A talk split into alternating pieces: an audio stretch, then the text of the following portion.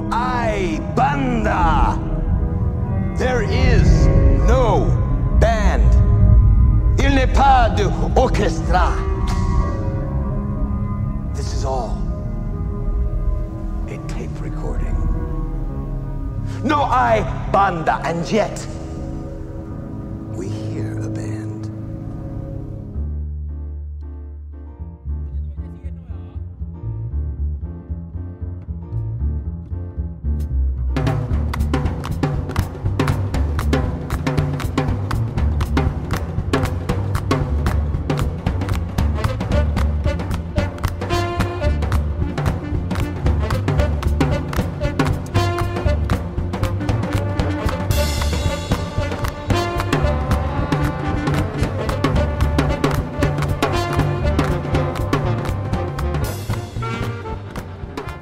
Salut mes petits oiseaux et bienvenue dans ce nouvel épisode de Lynch Planning, le podcast où on décortique la carrière de David Lynch, un film à la fois.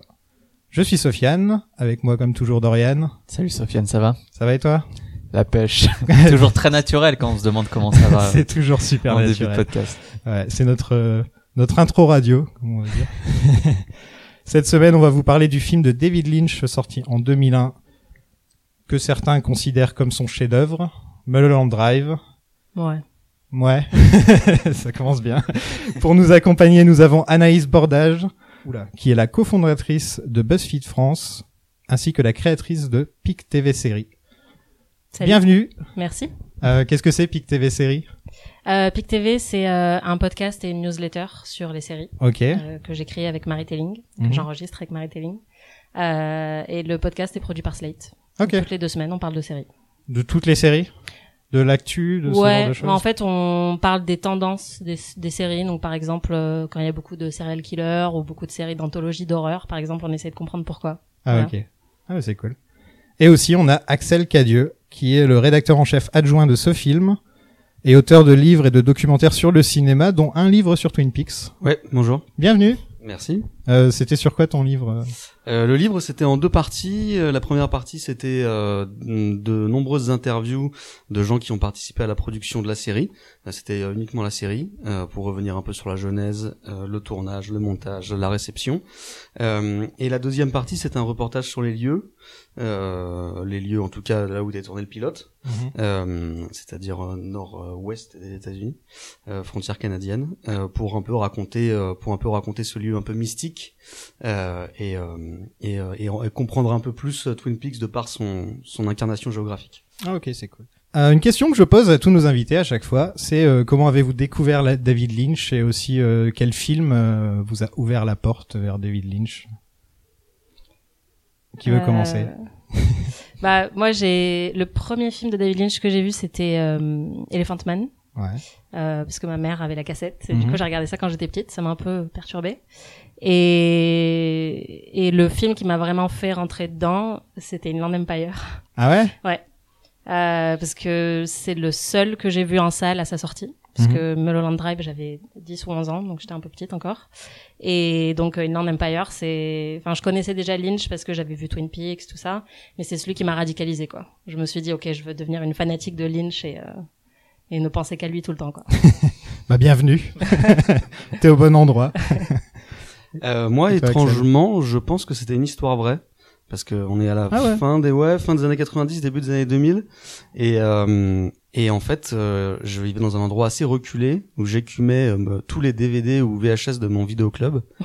Euh, et du coup, une histoire vraie, c'est à peu près à cet âge-là, j'avais j'avais 10 ans, 9 ans, 10 ans, enfin ouais, 10 11 ans plus que je que en fait, je l'ai loué par hasard sans savoir que c'était Lynch. Et après un peu plus tard, je pense en 2002 peut-être, quand j'avais euh, 14 ans, euh, je suis vraiment rentré dans le Lynch pour le coup par la même porte vidéoclub mais avec Mulholland Drive. À 14 ans? Ouais, je pense ouais. Parce Ah que ouais. je louais vraiment tout, je je m'en Ah bah oui, ouais, ouais. je et puis surtout Mulholland Drive, euh, il était enfin c'était quand même l'événement à l'époque même Mhm. si je l'ai pas vu en salle non plus. C'était quand même le truc euh, même même si tu voyais les choses en DVD, tu tu l'attendais quand même grandement. L'affiche, je l'ai vue partout quand j'étais petit, je m'en rappelle, Ouais. l'affiche est Ouais. vraiment très célèbre. Et puis comme il fallait le décrypter, c'était le truc dont tout le monde parlait. Euh, Je me souviens un peu comme Matrix euh, où c'était non mais t'as pas compris Mulholland Drive. euh, il fallait absolument savoir qui avait la bonne interprétation quoi. C'est marrant, le point Matrix a été atteint pas par moi Même pour pas une par fois. D'habitude, je parle toujours, j'arrive toujours fou. à placer Matrix dans un podcast et là, Ouais, c'est fait. quoi. Voilà. Et Twin Peaks alors, vous avez vous avez aimé Twin Peaks euh, Bien sûr. Ouais. Ouais, bah oui, bien sûr, ouais. Et euh, vous avez pensé quoi de Twin Peaks The Return? C'est un excellent film, euh, comme tout le monde le sait. Non, je rigole. Euh, non, c'est pas un film, mais c'est, bah, pour moi, c'est un chef-d'œuvre. Enfin, je pense que c'est un peu l'aboutissement de tout ce que j'aime euh, chez Lynch. Il y a un, peu pioché, un peu, euh, un peu de tout dedans. C'est ça qui Ouais. est bien. Euh, moi, en ce qui me concerne, j'aimerais le revoir parce que je pense que j'en attendais des choses qui m'ont pas été données et c'est Mhm. toujours dommage d'avoir des, des attentes déçues parce que je pense qu'il faut être ouvert quand même à ce, à ce qu'on nous propose sans avoir des attentes très prédéfinies et en l'occurrence, c'était un peu compliqué pour moi parce que euh, j'adore évidemment les deux premières saisons, j'adore le film euh, et j'étais plus dans une veine, je pense, sentimentale. Or, euh, il creuse encore presque plus qu'une Land Empire le sillon euh, sombre Ouais. euh, et donc euh, et donc ça m'a un peu déstabilisé et je crois qu'à ce niveau-là j'ai été j'ai été déçu mais c'est une déception qui demande à être réévaluée quoi. Hmm. Ah, The Return. J'ai envie de le revoir là, rien qu'en y Ah, parlant. moi, je l'ai revu déjà une fois, mais euh, Oh, je l'ai revu plusieurs fois. Moi. Moi, je l'ai revu une fois. Une fois. Mais euh, oui, non, mais je, com- je comprends. J'ai aussi des amis qui ont qui qui s'attendaient à ce qu'on leur euh, leur donne une certaine chose et, et en fait ils se sont retrouvés face à quelque chose qui était une critique du revival en fait en plus C'est de mille autres ouais, trucs. ouais. Ouais. Donc c'est donc on a un peu les deux Critique de la vue, euh, nostalgie aussi. ouais. Oui, oui, voilà. Ouais, c'est ça. Mais il y a un peu de tout parce qu'en même temps, je trouve Ouais. qu'il y a de la nostalgie. Totalement, il y a. Big Ed et Norma qui enfin, euh, Ah, enfin, voilà, il y a, il y a quand même un, je sais pas, une certaine satisfaction sur euh, des intrigues de, des Mais c'est presque c'est presque au compte-goutte quand même. hein. C'est oui, présent oui, oui. par touche. Ouais. Je, je Et c'est Ouais. Y souvent pour de contrebalancer. que de, C'est de vrai. scènes. Et j'ai attendu ouais, on attend euh, quoi, 19 épisodes les retrouvailles, un truc comme ça, je sais plus exactement. Il y a, il y a Il y 18 en a que 18, épisodes. Il y a Euh, 18 OK. Ouais. Super. Ça t'a Euh, paru vraiment long, quoi. Euh, non, euh, quoi euh, ouais, c'est- 16e, je sais plus. Enfin, ouais, c'est au exactement. 16e, je 16, crois. ouais. ouais. Bon, bah, on vous réinvitera pour parler de, de The Return, en tout cas. Vous avez beaucoup de choses à dire sur le sujet, donc c'est cool. Euh, L'histoire de la production de Mulholland Drive est un peu devenue légendaire avec le temps, euh, mais on va quand même essayer d'en parler. Hein Bah bien sûr. on, va, Attends. faire ça. Euh, donc c'était euh, d'abord prévu comme étant une série télé euh, sur le personnage d'Audrey Horn de Twin Peaks. Euh, donc ça aurait été Audrey Horn va à Hollywood pour devenir actrice. Et la série devait passer à l'antenne en même temps que Twin Peaks saison 3. Euh, donc la, la, la saison 3 éventuelle, hein, pas celle qu'on a eue. Qu'est-ce que vous en pensez? Ça, ça vous aurait plu un spin-off avec Audrey euh... Moi, ouais. Enfin, j'adore ce personnage, donc euh, je pense que je pense que ça m'aurait plu. Après, euh, bah, je suis contente du résultat final, donc c'est Ouais. pas plus mal que qu'il y ait des petits déboires avec l'adaptation télé. Ouais, c'est vrai. Ouais, bah un peu pareil. Moi, je, je pense que c'est le personnage de, de Twin Peaks quand même, Audrey Horn. Mm. Enfin, il y en a plein, mais euh, mais moi, c'est aussi un de mes préférés, si ce n'est mon préféré. Et je pense que ça aurait été très brutal par ailleurs. Très bien, hein, j'aurais aimé cette brutalité, pourquoi pas. Mais de la voir, euh, disons, reine de Twin Peaks, Ouais. euh, sombrer à Hollywood, ce qui est un peu le cas du personnage de, Naomi, de Naomi Ouais. Watts finalement. Ah Je crois pas qu'elle aurait eu la même histoire. là, tu viens de dire ça. euh, mon dieu. Je crois pas qu'elle aurait eu la même histoire justement. En fait, euh, il y avait que le titre hein, qui restait. C'était Mulholland Drive plus Los Angeles et l'actrice qui arrive. Ouais. Mais en gros, il y avait pas vraiment plus de développé encore. Il avait pas encore eu l'idée de tout ce qu'il y a dans le film. Non, en fait. en fait, ouais. En fait, ce qu'il dit dans sa dans sa bio, c'est que euh, euh, il dit avec Mark Frost, on en a peut-être parlé tout- pendant 10 minutes de ce truc-là. Ouais. On s'est dit euh, ah, ce serait pas mal de de faire un truc sur euh, Audrey qui va à Hollywood et ça s'appellerait Mulholland Drive parce que sur Mulholland Drive, c'est un peu une rue euh, voilà iconique d'Hollywood et ah là là, le monde cruel d'Hollywood, tout ça. Mais c'est pas c'était pas ils avaient pas planifié de choses pour ils avaient pas planifié un arc de Mm.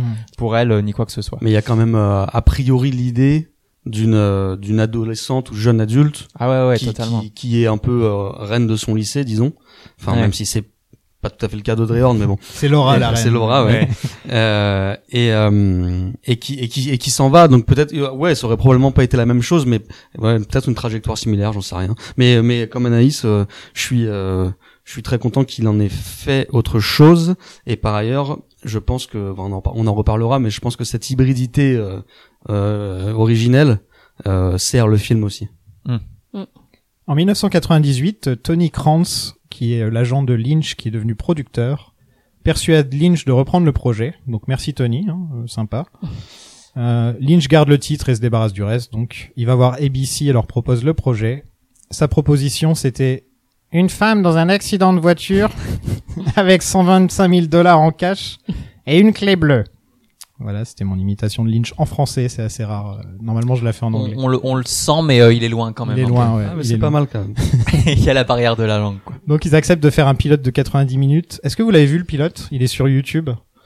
Moi, il, dure, il dure une heure et demie, donc. euh, David a dit de pas le voir, alors je l'ai pas vu. En plus, il est pas en très bonne qualité. euh, Ouais. On dirait Ah. que c'est filmé sur une VHS qui a été réenregistrée sur une VHS ou un truc comme ça. Quoi. Ouais. Euh, ouais, ouais, c'est horrible. On dirait, oui, oui, c'est ça. On dirait, Ouais. un- enfin, c'est, c'est difficilement visible. Et puis par ailleurs, à partir du moment où, euh, Où Ou sa forme pas- finale existe dans un autre. voilà, c'est pas une œuvre reconnue comme telle. Donc, euh, je, je, disons que Lynch a ce truc du, du, du fétichisme de l'œuvre finie. C'est pour Mm. ça qu'il refuse les commentaires audio, par exemple aussi, Ouais. euh, intouché. Et donc, euh, moi, je, par, par curiosité, pourquoi pas, mais, mais pas comme une œuvre en soi, quoi. Donc le pilote est jugé trop bizarre, euh, les actrices trop vieilles et le tout trop lynchien. Euh, donc euh, ABC décide de produire la série Westland des producteurs de Dawson à la place. Euh, Est-ce que vous connaissez la série Westland des producteurs de Dawson? Non. Non, Pas non. vu non plus. Bah ça a été annulé au bout de trois épisodes, donc euh, voilà pourquoi on ne connaît Aïe. pas. Euh, c'est marrant parce que Mulholland Drive est souvent considéré comme le meilleur film, un des meilleurs films du siècle, et, et ça a C'est été, enfin c'est Westland qui a été choisi au lieu de ça. Bah, ça prouve bien que, euh, que comment dire, euh, Mulholland Drive méritait d'exister dans la forme. Euh... Ouais, méritait d'exister en fait. Ça me fait penser au mec qui, qui a dit non aux Beatles, tu sais. Ouais. c'est genre toute sa vie. oui, ou qui a refusé euh, Harry Potter quand euh, J.K. Rowling a commencé à tourner. Voilà, euh, c'est genre le mec il a une page Wikipédia où c'est juste écrit le mec qui a dit non aux Beatles. Oui, voilà. C'est clair. En 1999, le français Pierre Edelman du Dont studio Canal, parlé. donc on a on en a parlé dans Firewalk, Firewalk with Me. with Me, puis à nouveau euh, Lost Highway. Ouais. Il achète les droits et il propose à Lynch d'en faire un film. Lynch accepte au bout d'un an de négociation parce Mhm. que en fait euh, toute la toute l'affaire avec ABC lui avait laissé un mauvais goût et en plus euh, il y a eu Dune, euh, euh, il y a eu bah, le Twin Peaks qui a été annulé. Ouais, enfin ouais. donc il a quand même il a quand même eu beaucoup de déceptions et on, le- on le retrouve dans Mulholland Drive d'ailleurs. hein. on le retrouve pas mal. Oui. Et, euh, et donc il a, il a mis un an avant d'accepter. Euh, il réutilise ce qu'il avait déjà fait pour le pilote et ajoute 18 pages de script, notamment toute la romance entre Rita et Betty et tout ce qui se passe après l'ouverture de la boîte bleue. Donc euh, tant mieux. Hein. Bah ouais, sans ça, le film aurait été beaucoup plus linéaire en fait. Ouais, c'est clair. Ouais, ouais, ouais, non, non, c'est, c'est, c'est parfait. D'ailleurs, je sais même pas s'il en aurait fait un film. Non, c'était une série. Oui, c'est ça. Enfin, Ouais. il y aurait eu un, oui, un pilote éventuellement, mais, euh, mais, euh, mais ouais, ouais. Mm. Je, je, j'ai aucune idée de ce que, de ce qu'aurait donné cette série. Probablement quelque chose de très intéressant. hein. Mais euh, Naomi Watts et, euh, et Laura Haring euh, ont été choisies par photo, donc un peu euh, un peu un côté This is the girl aussi dans, le- dans la manière dont elles ont été choisies. Totalement. À savoir que Haring a eu un, un petit accident de voiture en allant au casting. Donc elle a dit que c'était un signe du destin qu'elle allait jouer un personnage qui a un accident de voiture et, et tout ça. Donc euh, Yes. elle est la première Miss America hispanique. Euh, c'est surtout pour ça. Et on la reverra dans Rabbits et Inland, et Inland Empire. Et Ouais. pas grand chose d'autre. Pas mal de séries elle a fait. Est dans NCIS et des trucs Ouais. comme ça. ouais. NCIS contrairement à. Naomi Watts, elle a pas vraiment eu la même trajectoire euh, Mm, post ouais. Mulholland Drive quoi. Ah, C'est pour ça, Naomi Watts, j'ai même pas besoin de faire, euh, de dire ce qu'elle a fait, hein, entre nous. The Return. Voilà, la, la, la chose qu'elle a fait ensuite avec euh, avec David Lynch chez The Return où elle joue Jenny Yes. E et elle est géniale en Mm. Jenny E. ouais. Ouais. Exceptionnel. Euh, juste un, à la même époque, euh, pendant donc que que Lynch allait, euh, enfin avant qu'il ravive euh, Mulholland Drive, on lui a proposé euh, de réaliser American Beauty. Euh, Oui, il a dit vrai. non et on lui a proposé euh, d'adapter aux États-Unis Ringu, Ah ouais. euh, qui fi- finalement c'est euh, Edelstein qui le produira. Il y aura Watts dedans, mais ce sera pas réalisé par Lynch. Il y a Watts, ah oui, c'est vrai. ouais. Oui, oui, oui. Ouais. C'est le rôle Voilà. principal, je crois bien. Oui, oui, Ouais. oui, tout à fait. Effectivement, donc euh, Tony Krantz et David Lynch se parlent, se parlent. Enfin, Ouais, ils sont rabibochés. brouillés, euh, ouais, mais euh, mais Lynch a dit que plus jamais il, il, il bosserait avec lui parce que en fait euh, donc il a il a euh, c'est lui qui a convaincu Lynch de faire euh, tout le truc pour ABC donc de faire euh, tenter de faire une série etc mais au moment d'essayer de raviver un peu le projet euh, il y a eu des histoires de, de procès en fait il me semble que Ouais. Tony l'a un peu En menacé fait, de euh, continuer je sais plus exactement dans en quelle fait, ce mesure qui s'est mais- passé, c'est que quand ils ont dû redémarrer le projet, euh, Lynch s'est mis à un peu bouder parce que entre temps tous les sets, les décors, les costumes, Oui. tout ça tout ça avait été euh, avait disparu. ouais. Et donc euh, il a dit oh non bah c'est bon. Enfin si si j'ai plus mes décors, si j'ai plus mes costumes, j'ai pas envie. En fait, il avait pas envie de se relancer dans le projet. Et là, Krantz s'est énervé et l'a menacé de lui coller un procès pour le forcer à euh, continuer le projet Mulholland Drive et du coup euh, le côté un peu euh, euh, juridique de tout ça a beaucoup énervé Lynch euh, qui n'a pas apprécié et qui a dit en fait j'ai vu un côté de Krantz que j'avais jamais vu avant et c'est vraiment le côté business euh, qui lui a pas plu et il a dit je travaillerai plus avec lui et donc effectivement je crois qu'ils se sont rabibochés mais euh, en Ouais. disant on travaillera plus ensemble parce que ça a été un peu une brisure euh, dans dans leur relation. Ah ok. Et toi, tu l'as interviewé donc? Euh, J'avais interviewé Tony Krenz euh, dans, dans ses bureaux à Los Angeles pour euh, le livre Twin Peaks justement. Et euh, pour le coup, je savais pas du tout qu'ils avaient été brouillés et ça m'étonne pas qu'ils soient rabibochés dans le sens où il a une carte de la du village Twin Peaks euh, dans son bureau.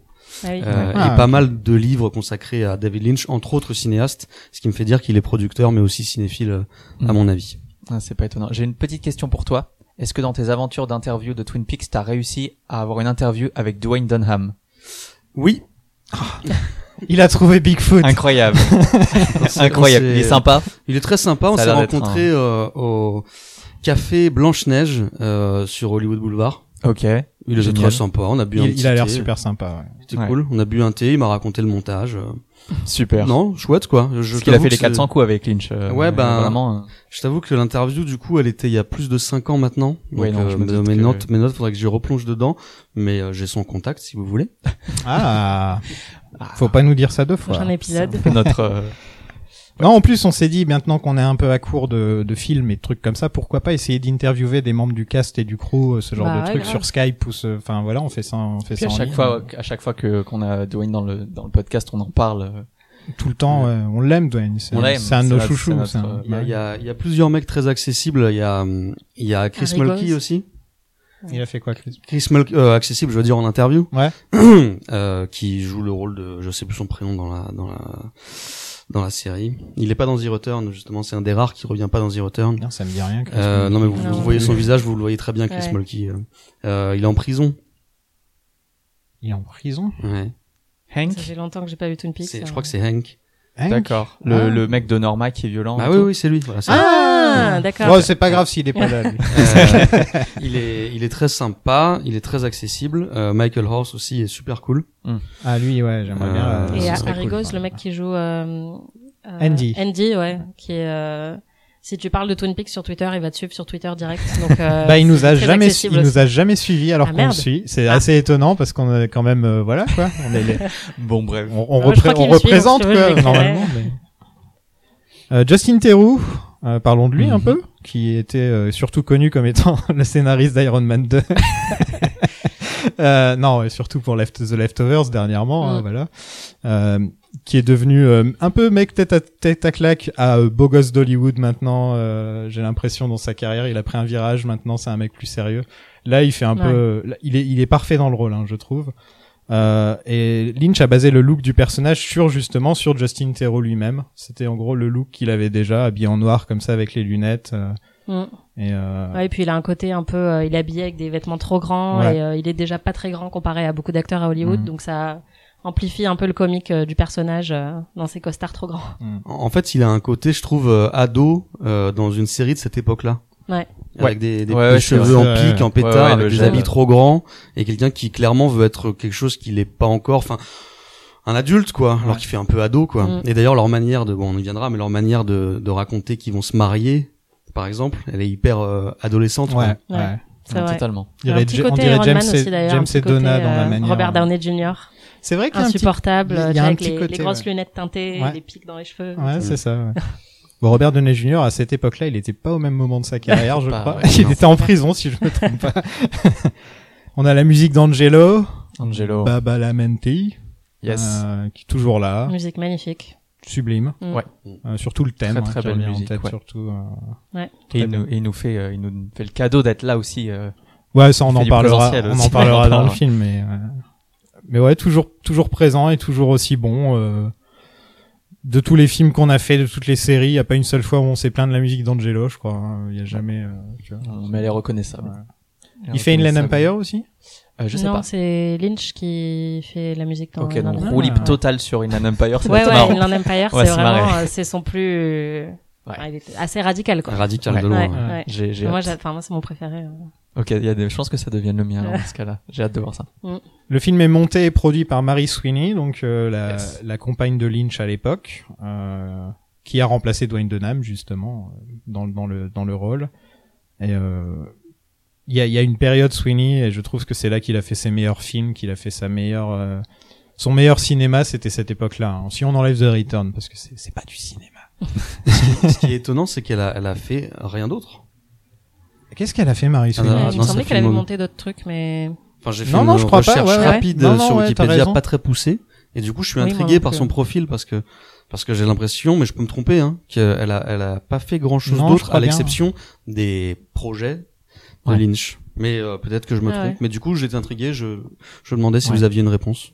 Non, pas spécialement. Je sais quand on a parlé de de- d'une histoire vraie, c'était son projet bébé et euh, et, euh, et Lynch est un peu tombé amoureux du truc parce que voilà, c'était euh, Middle America, c'était euh, c'était une autre facette qu'il avait pas encore pu trop explorer à part euh, les pelouses vertes de Blue Velvet, mais euh, donc il y a il y a de ça, c'est un peu c'est un peu la, présence la plus la plus marquante de Sweeney en termes de de, de sujet, mais sinon Non, je crois justement aussi, pareil, quand j'avais fait une recherche sur Wiki ou un truc comme ça, j'avais vu quoi, il y avait des grands trous dans sa carrière entre toutes les périodes où elle avait pas bossé avec Lynch et ce genre de choses. C'est dommage parce que euh, elle aurait pu avoir une Bah sacrée ouais. carrière, elle a du talent, quoi, Mm. tu vois. Alors, en tout cas, euh, du coup, ça me donne envie d'enquêter sur leur euh, relation de travail et comment ils travaillent ensemble Ouais. en tant que cinéaste monteur. Euh, elle est dans le dans le Blu-ray du du film. Elle a une longue interview Non, non, merci. et euh, elle a une longue interview et très intéressante. Ouais. C'est- C'est c'est plus simple à écouter que quand Lynch explique parce qu'elle elle est très elle explique très bien. bah, elle explique. Ouais, Tout voilà. simplement. Alors que Lynch, quand il commence à expliquer, Lynch, euh, il a ces morceaux de phrases qu'on connaît euh, à propos des idées et de Ouais. comment les choses sont très bien. Mais Mais je crois que dans euh, Room to Dream, euh, il est mentionné que, enfin, ça a été très très dur quand ils se sont séparés pour, enfin, professionnellement pour Lynch, quoi, parce qu'il avait du mal à s'imaginer euh, travailler sans elle. Hmm. Et donc après, je pense qu'il y a plein de raisons qui font qu'il a aussi un peu abandonné les films et qu'il a juste fait Inland Empire après. Mais c'est peut-être, ça a peut-être contribué aussi à ça, parce qu'ils Mhm. avaient un partenariat qui était vraiment crucial dans sa manière de travailler, je crois. ouais, carrément. ouais. Mm. Bah, surtout après ce que t'as dit, et puis quand on voit juste les films qu'il a fait euh, pendant qu'elle était dans sa vie, euh, évidemment que quand elle part, euh, ça fait un manque. On n'a pas encore parlé de Peter Deming depuis qu'on a fait le podcast. Euh, Peter Deming. C'est le directeur de la photo. Ah oui, oui, oui, j'avais Ah, noté des voilà. trucs sur lui. Scream 2, Ah oui, Scream oui, oui. 3. Euh, exactement, euh, qui a fait Lost Highway aussi de, de Lynch, fait, ouais. et il fera The Return par la The suite. Return. Euh, il a bossé sur Evil Dead 2, Ouais. les Et- Austin Powers, les Scream et New Mutants dernièrement. New Mutants, ouais. Euh, Gros CV. ouais. Le Dernier, euh, dernier en date, c'est New Mutants. Donc il est toujours. euh, il y a une partie de son. CV, c'est David Lynch, et l'autre partie, c'est n'importe quoi. Ah, Donnez-moi du travail. voilà. C'est assez, Ouais, oui, c'est de l'horreur et en fait, je trouve ça assez intéressant parce qu'il y a, il y a toujours cette dualité chez Lynch aussi finalement Mm. d'avoir une esthétique euh, euh, totalement, euh, en- enfin hollywoodienne à la fois des années 50 évidemment, on en reparlera, mais aussi de, aussi du, du cliché de l'époque à laquelle son film est produit quoi. En Mm. tout cas, des esthétiques à laquelle son film est produit. Et en Mm. l'occurrence, euh, bon, je sais pas si c'est fait exprès, mais je trouve ça intéressant qu'il n'ait pas de aucun snobisme à, ce- à ce niveau-là. Au contraire. Bah ouais, et puis, euh, enfin, les films de Lynch sont souvent répertoriés sur les sites de films d'horreur, par exemple. euh, Oui.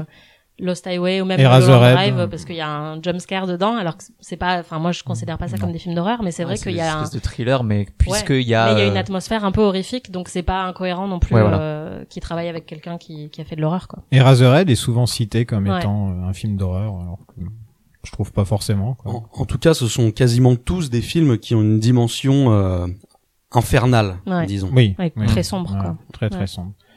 Produit par plein de Français. J'ai pas mis Ouais. pause à chaque fois, mais énormément de Français euh, à la production. Donc, Ouais. Là, pour le coup, merci la France, hein, parce que Mulholland. Drive aurait pas existé du tout sans la France. Merci Bah, Canal. Ouais. Et puis euh, Pierre euh, Edelman qui euh, qui parce que ouais le, le c'est une coproduction les films Alain Sard Studio Canal donc hein, comme comme euh, c'était déjà le cas sur les précédents et puis Picture Factory qui est une société créée par euh, Mary Sweeney, Lynch et Pierre Edelman.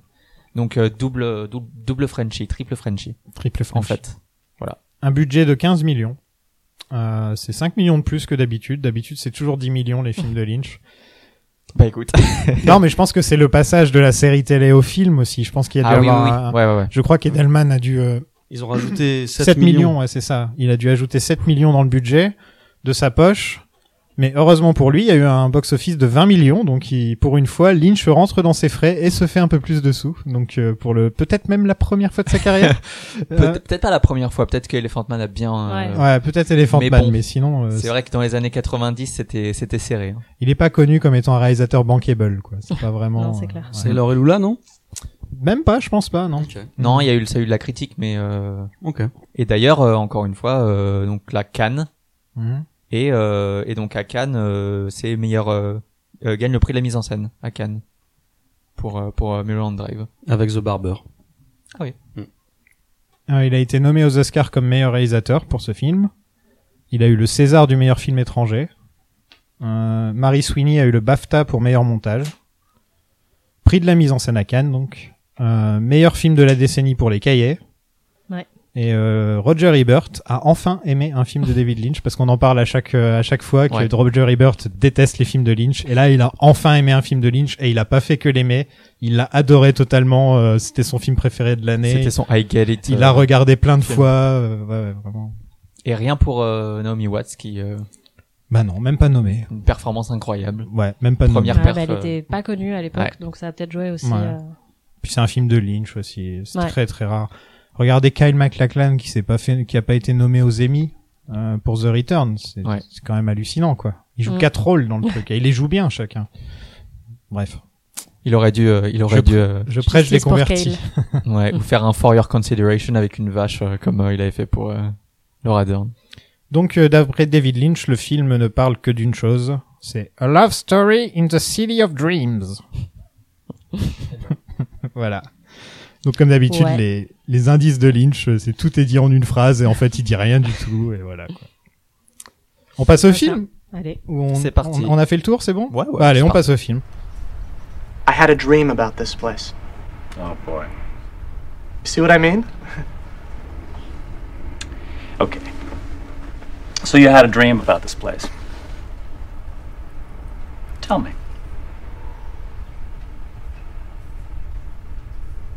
Well, it's the second one I've had. But they're both the same. They start out that I'm in here, but it's not day or night. I- It's kind of half night, you know? But it looks just like this, except for the light. And I'm scared like I can't tell you. Of all people, you're standing right over there.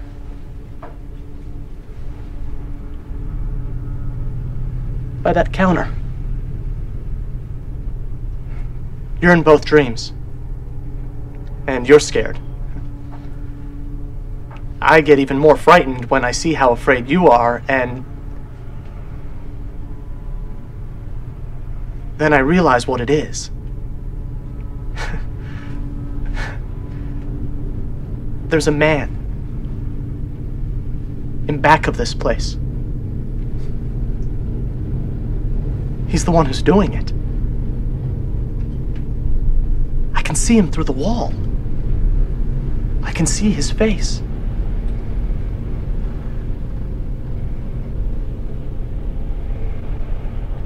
I hope that I never see that face ever outside of a dream. Concours de Jitterbug sur fond bleu. Euh, Il y a des vieux. Présence de vieux. Présence de vieux, Très les bien. vieux sont là. Euh, Qu'est-ce que vous pensez déjà de ce début euh, qui, qui clash un peu avec le reste du film, mais qui en même temps est très mémorable euh. Bah, en fait, déjà, il y a la thématique de, du dédoublement, je crois, parce que c'est, quand Mhm. on prête attention, c'est juste, c'est les mêmes couples à chaque fois qui dansent, mais qui sont reproduits plusieurs fois à l'image. Mhm. Donc, il y a déjà le côté un peu miroir, euh, bah, qu'on va retrouver, enfin, qui est la grosse thématique du film aussi. euh. J'avais pas remarqué ça, que c'était. Euh... Hey. hey. Elle me ouais. elle m'a lynch plane. Euh, non, c'est désarçonnant. Moi, j'avais quand je l'ai revu là, j'avais j'avais complètement oublié cette intro, alors qu'en plus, elle est euh, selon Lynch notamment capitale pour la compréhension du film. Euh, mais euh, mais je trouve intéressant euh, euh, déjà le côté collage, le côté euh, complètement artisanal, euh, et puis l'apparition euh, de ces deux personnes âgées euh, qui Mhm. apparaissent, je crois, en collage à ce moment-là, non? Vers la fin, je crois. Ouais, ils apparaissent en fait, ils Ouais. rejoignent, euh, ils rejoignent le personnage de Betty. euh, C'est ça. Ouais. Et euh, et c'est des et c'est des personnages euh, qui sont qui sont rares dans le film mais mais dont chaque apparition est hyper importante. Mhm. On peut supposer que c'est leurs parents, que c'est ses parents pardon. Les grands-parents, moi je les vois bien. grands-parents. Ouais, voilà. Euh, en tout cas, euh, ils sont à la sortie de l'avion. Euh, ensuite, on voit bien que dans le taxi, euh, euh, ils ont un rire sardonique assez étonnant. Et puis ils reviennent vers la fin du film Mhm. dans, un- dans, pour le coup de manière totalement démoniaque. Donc en fait, il y a la il y a la graine euh, qui est plantée dès les tout débuts du film quoi. Et en fait, dès le tout début du film, on te montre aussi que tout, que tout est faux. Dans la manière dont ils parlent, les, les- surtout le couple là de personnes âgées, Ouais. la manière dont ils parlent et ensuite le sourire, le rictus bloqué avec le, sou- le, le rire. Et tu te dis, dès le début, tu te dis, c'est faux, tout est faux, il y a un truc qui va pas, quoi. Ça, c'est très artificiel, ouais. Mm. C'est marrant, moi, j'avais toujours compris que c'était euh, des gens qu'elle avait rencontrés dans l'avion, en fait. Moi aussi, je l'avais Bah, compris. en C'était fait, des inconnus avec qui elle avait sympathisé. pour parce que Betty, c'est tellement oui. la meuf naïve, euh, tu vois, Ouais. qui est sympa avec tout le monde. C'est ça. Pour Betty, oui, c'est ça. Ouais. Mais pour Diane, Ah oui. pour Diane, c'est ses grands-parents, en fait. Enfin, c'est ce qu'on pense. Hein. Oui, c'est pas, c'est- c'est oui, c'est jamais vrai que c'est expliqué. euh, voilà. Pour Enfin, Diane, c'est en tout cas, que- c'est en tout cas euh, une présence euh, une présence qu'elle respecte et, euh, et qu'elle se dit ah ils vont me juger en fait et c'est euh, le, le- la pire chose qui pourrait être qui pourrait lui arriver j'ai l'impression c'est d'être jugé par ces personnes là en fait Ouais. par ses parents ou grands-parents ou- enfin, Ouais, et puis c'est ce qui la renvoie du coup à son- sa vie d'avant euh, Hollywood, sa vie En peut-être plus. un peu plus simple. Voilà. euh, Sa, sa vie euh, d'ailleurs, euh, est-ce que c'est là qu'on apprend qu'elle vient de Deep River, Ontario? Euh, je pense pas déjà parce qu'il y a pas de, il y a pas de, il y a pas d'indication de ce type. Mais euh, je crois que c'est ce qui la relie à, au personnage de Blue Velvet, euh, Sandy, qui, qui vient aussi du de Deep River ou en tout cas qui mentionne Deep River à un moment. En fait, il y a un peu du, mhm. il y a un peu Euh, des, des de crosses. Laura euh, Dern euh, Sandy, ouais, c'est ça. Ouais, ouais, c'est. Laura Dern Euh, Ok. J'avais pas, j'avais pas saisi. et le- donc en fait, il y a, il y a, il y a en tout cas un, un continuum entre les deux personnages. Mais bon, ça peut être l'esprit de Lynch aussi. Hein. Et puis de toute façon, c'est un personnage de, de jeune fille qui vient d'une plus petite ville et qui débarque, euh, voilà, qui est, Mm. qui est un peu naïve comme tu disais, et qui, qui a des Oui, étoiles bah, plein les yeux et tout bah, ça elle quoi. était inspirée par Audrey Horn, elle est Mhm. inspirée par euh, Marilyn Monroe aussi, selon Mhm. Lynch. Enfin, c'est vraiment le symbole de euh, l'ingénu Ouais. qui arrive et qui va être totalement broyé par. euh, par C'est ça. Yes. ça aurait été triste avec Audrey quand même je Ouais. suis content qu'on l'ait pas eu C'est clair. enfin ce qu'on a eu avec Audrey c'était aussi triste Oui. hein, donc Elle aurait pu faire son truc avec la queue de cerise euh, Ouais. aux auditions, ça aurait Ouais, été sympa. carrément on a un plan sur l'oreiller euh, bon ça- c'est très subtil hein, je me demande ce que ça veut dire Est-ce que, Ouais. Là, là, c'est vraiment, c'est le plus gros indice du film. hein, on Ouais. est d'accord. Ouais. Le plan qui fonce sur l'oreiller. Mais c'est vrai que la première fois qu'on voit le film, on n'y fait pas attention Mhm. parce que ça, c'est très furtif. Ouais. Et par contre, au deuxième, troisième, millième visionnage, effectivement, là, on comprend que ça, ouais, c'est la clé de tout le film, quoi. Ouais. Parce que spoiler alert, euh, c'est un rêve. Et j'ai lu, mais j'ai pas vérifié, qu'on entendait aussi euh, une ligne euh, sniffée à ce moment-là. Ah ouais? Ouais. Ah. Ce qui pourrait être totalement Oui. cohérent avec l'idée d'une actrice, même pas déchue, mais qui n'arrive pas à percer. On peut Dans la imaginer City la of Diane. Dreams. euh, ouais. Ouais. On peut imaginer Diane euh, Voilà. prendre Bah, de la sur- cocaïne. Oui, enfin, quoi, vu la, l'allure de Diane, euh, Oui. quand elle est dans le diner et tout, à la fin, elle a l'air clairement un peu droguée, Ouais, ouais. ouais, donc, euh, Complètement. Donc à réécouter. Donc sur la route de Mulholland Drive, une femme en robe de soirée est dans une limousine. On la braque. Puis là, il y a un accident avec des jeunes qui roulent, euh, qui roulent comme s'ils étaient dans les années 60 un peu. Un Euh, côté un peu euh, orange mécanique. Ouais, euh, ouais. Ouais. Et Fureur de vivre et, Ouais, voilà, la Ouais, fureur ouais, de vivre, c'est marrant parce qu'en plus, euh, bah oui, enfin c'est ça, l'idée- c'est ça l'idée de la scène. Hein. Ouais. On est dans les années 50, 60. Lynch aime la fumée. Je sais pas si vous avez déjà remarqué, mais C'est vrai. et donc voilà, on a tous, euh, on a quand même. Je voudrais juste parler de Robert Foster qui joue l'inspecteur et qu'on voit juste dans Ah. une scène. Ouais. Euh, il est chargé de l'enquête sur l'accident. On le voit. Ça c'est un acteur qui a été dans un milliard de films, euh, surtout des films euh, de seconde zone pendant une bonne partie de sa carrière. Euh, il jouera le, le shérif Truman par la suite dans The Return. Et euh, il est surtout connu pour Jackie Brown. Mm. Euh, et dernièrement Breaking Bad et Better Call Saul, on le voit, euh, on, on le voyait régulièrement. Et il est décédé il y a quoi Il y a quelques mois hein, Je dirais un an, deux ans max. Un an déjà, ouais. Ouais, je pense Ouais, une ouais. petite, une grosse année. Voilà, je me sentais obligé, d'avoir un petit moment Robert Foster parce que c'est un acteur que j'aime vraiment bien. ouais. Il est super. Ouais. Il, il joue très bien euh, les mecs qui réagissent sans réagir. Voilà. c'est Ouais. le- Bah là, il il a- a 30 secondes et il est euh, Voilà. mémorable, quoi. Voilà. Donc, faut quand même Ouais. avoir du talent pour. euh, Ouais. Ouais, il a tellement une gueule que les autres acteurs peuvent projeter dessus. Il Mm. y a pas de souci. Et euh, et juste avant son apparition, il y a donc euh, Laura Haring qui, qui sort de la de la voiture après l'accident et euh, enfin vous le vous le savez si vous avez vu notamment les bonus du Blu-ray mais c'est Mhm. assez intéressant et c'est assez intéressant d'y revenir parce que elle raconte que Lynch lui a dit à ce moment-là euh, agit comme une poupée cassée like a broken doll. Ouais. et en fait je trouve ça intéressant ce que ça dit de la manière dont David Lynch dirige, les acteurs. Parce que tous les acteurs de Lynch de euh, enfin moi en l'occurrence je connais je connais eux moi on parlait sur Twin Peaks mais c'est le cas aussi visiblement sur Mulholland Drive. Euh, il raconte qu'il dirige par métaphore. Ouais. et qui dit euh, euh, voilà là il a parlé de poupée cassée. Euh, il peut dire euh, et l'impression d'être ballotté par le vent euh, soit euh, comme un bout de chiffon voilà Ouais, il y en a euh, un à qui il avait dit, je me souviens plus si c'est sur Mulholland Drive ou ailleurs, il lui avait dit, imagine que t'es un enfant et qu'il y a un oiseau qui tourne autour de, qui vole autour de la tête de ton père, et c'est ça la tête que tu fais. ah ouais, c'est intéressant Et le, le gars n'arrivait pas du tout à faire la scène, euh, et Lynch lui a envoyé cette note, et c'est ça qu'il a débloqué pour enfin réussir à faire la scène correctement. C'est génial. Je Ouais. Bah, c'est un très bon Non, directeur ouais. euh, d'acteur, Bah ouais, quoi. On le voit aussi parler aux enfants dans les bonus de The Return. Et euh, la manière dont il gère les enfants est aussi géniale, quoi. Jusqu'à ce qu'il en ait marre au bout d'un moment. Bon. Quand ils se mettent à trop gueuler, il fait OK, j'y vais maintenant. Et il s'en va. Papy. Lynch. Voilà. Hmm. On le voit plus trop en ce moment. Avant, il venait dans le quartier. Bah non, bah, il est plus. coincé Bah, il a son- Angeles. Ouais, là, Ouais, Ouais. on le voit plus. il a son studio à Montparnasse là Ouais, voilà, il Il va chez, chez Idem. Ouais. Euh, donc Rita, on va l'appeler Rita, euh, se cache dans la maison. Mhm. Et juste après, on a la scène du diner, donc une des scènes les plus mémorables du film, euh, peut-être même de l'histoire du cinéma. C'est une scène vraiment. euh, C'est autre chose cette scène. hein. Donc euh, Bah, C'est un des premiers indices que, enfin bon, évidemment il y a le, le plan sur l'oreiller, mais c'est un, un gros indice sur le fait qu'il se passe pas vraiment euh, des trucs normaux et qu'il faut se méfier euh, et qu'il y a quelque chose de très sombre euh, qui est un peu refoulé en fait. Ouais. Et d'ailleurs il parle de rêve dans Oui. la scène, donc euh, Voilà, le mot rêve est dit de toute Ouais. façon, et littéralement, il parle d'un cauchemar, et ensuite, on le voit avoir lieu Mm. dans la même réalité que, que le reste du film. Ouais. euh. cet acteur, je l'ai vu dans Mad Men. Euh, oui tout à fait. Il jouait un mec qui autres- vend des chips. Et dans The Return, encore, il revient. Encore ouais. un mec qui, encore dans The Return, il a l'air paniqué. Il a l'air de se noyer totalement dans ce qu'il est en train de faire. Et là, c'est exactement Il, pareil. joue, il joue très bien la panique sans rien dire, euh, Ouais. et ouais, sans bouger, sans être. euh, Moi, j'aime bien cet acteur. J'aimerais bien le voir dans plus de Lui aussi a trucs. une Il- gueule. Lui aussi, il- il a vraiment une gueule. il a vraiment une gueule et je pense que le, le- la frayeur et l'étrangeté de la scène provient aussi du contraste avec l'autre acteur qui est tout l'inverse. Mm. Oui. Et qui est hyper, qui est hyper froid, Ouais. qui a un physique finalement assez normal, Mhm. presque à l'image de celui de, de Chad Everett qu'on verra plus tard, euh, qui va passer l'audition avec euh, avec Betty, quelqu'un de voilà, Ouais. euh, de très rigide. Et du coup, je trouve que ça renforce son étrangeté quoi. Et d'ailleurs à vérifier, mais je crois que donc c'est un chant contre chant et je crois que quand on est sur l'acteur dont j'ai pas le nom, euh, au visage un, un peu particulier, euh, qui a cette étrangeté en lui comme ça, euh, la caméra est, est très mouvante. Ouais. Mm. Euh, allez, ça, ça m'avait frappé parce que c'est très circulaire, c'est très étonnant. Et je me demande si sur le champ, sur le contre-champ, sur l'autre acteur, on n'est pas sur un plan fixe. Et, euh, et pour le coup, ça Ah, doit je être- crois bien. ouais. Je crois, ouais. Ouais, ouais. Et pour le coup, ça doit être hyper intéressant de discuter avec euh, justement le chef op, de savoir est-ce que c'est lui qui a cadré, est-ce que c'est Lynch qui a cadré, comment est-ce qu'ils se répartissent ça. Et euh, voilà. Et c'est hallucinant euh, à quel point Lynch arrive à poser la peur, à Ouais. te faire peur.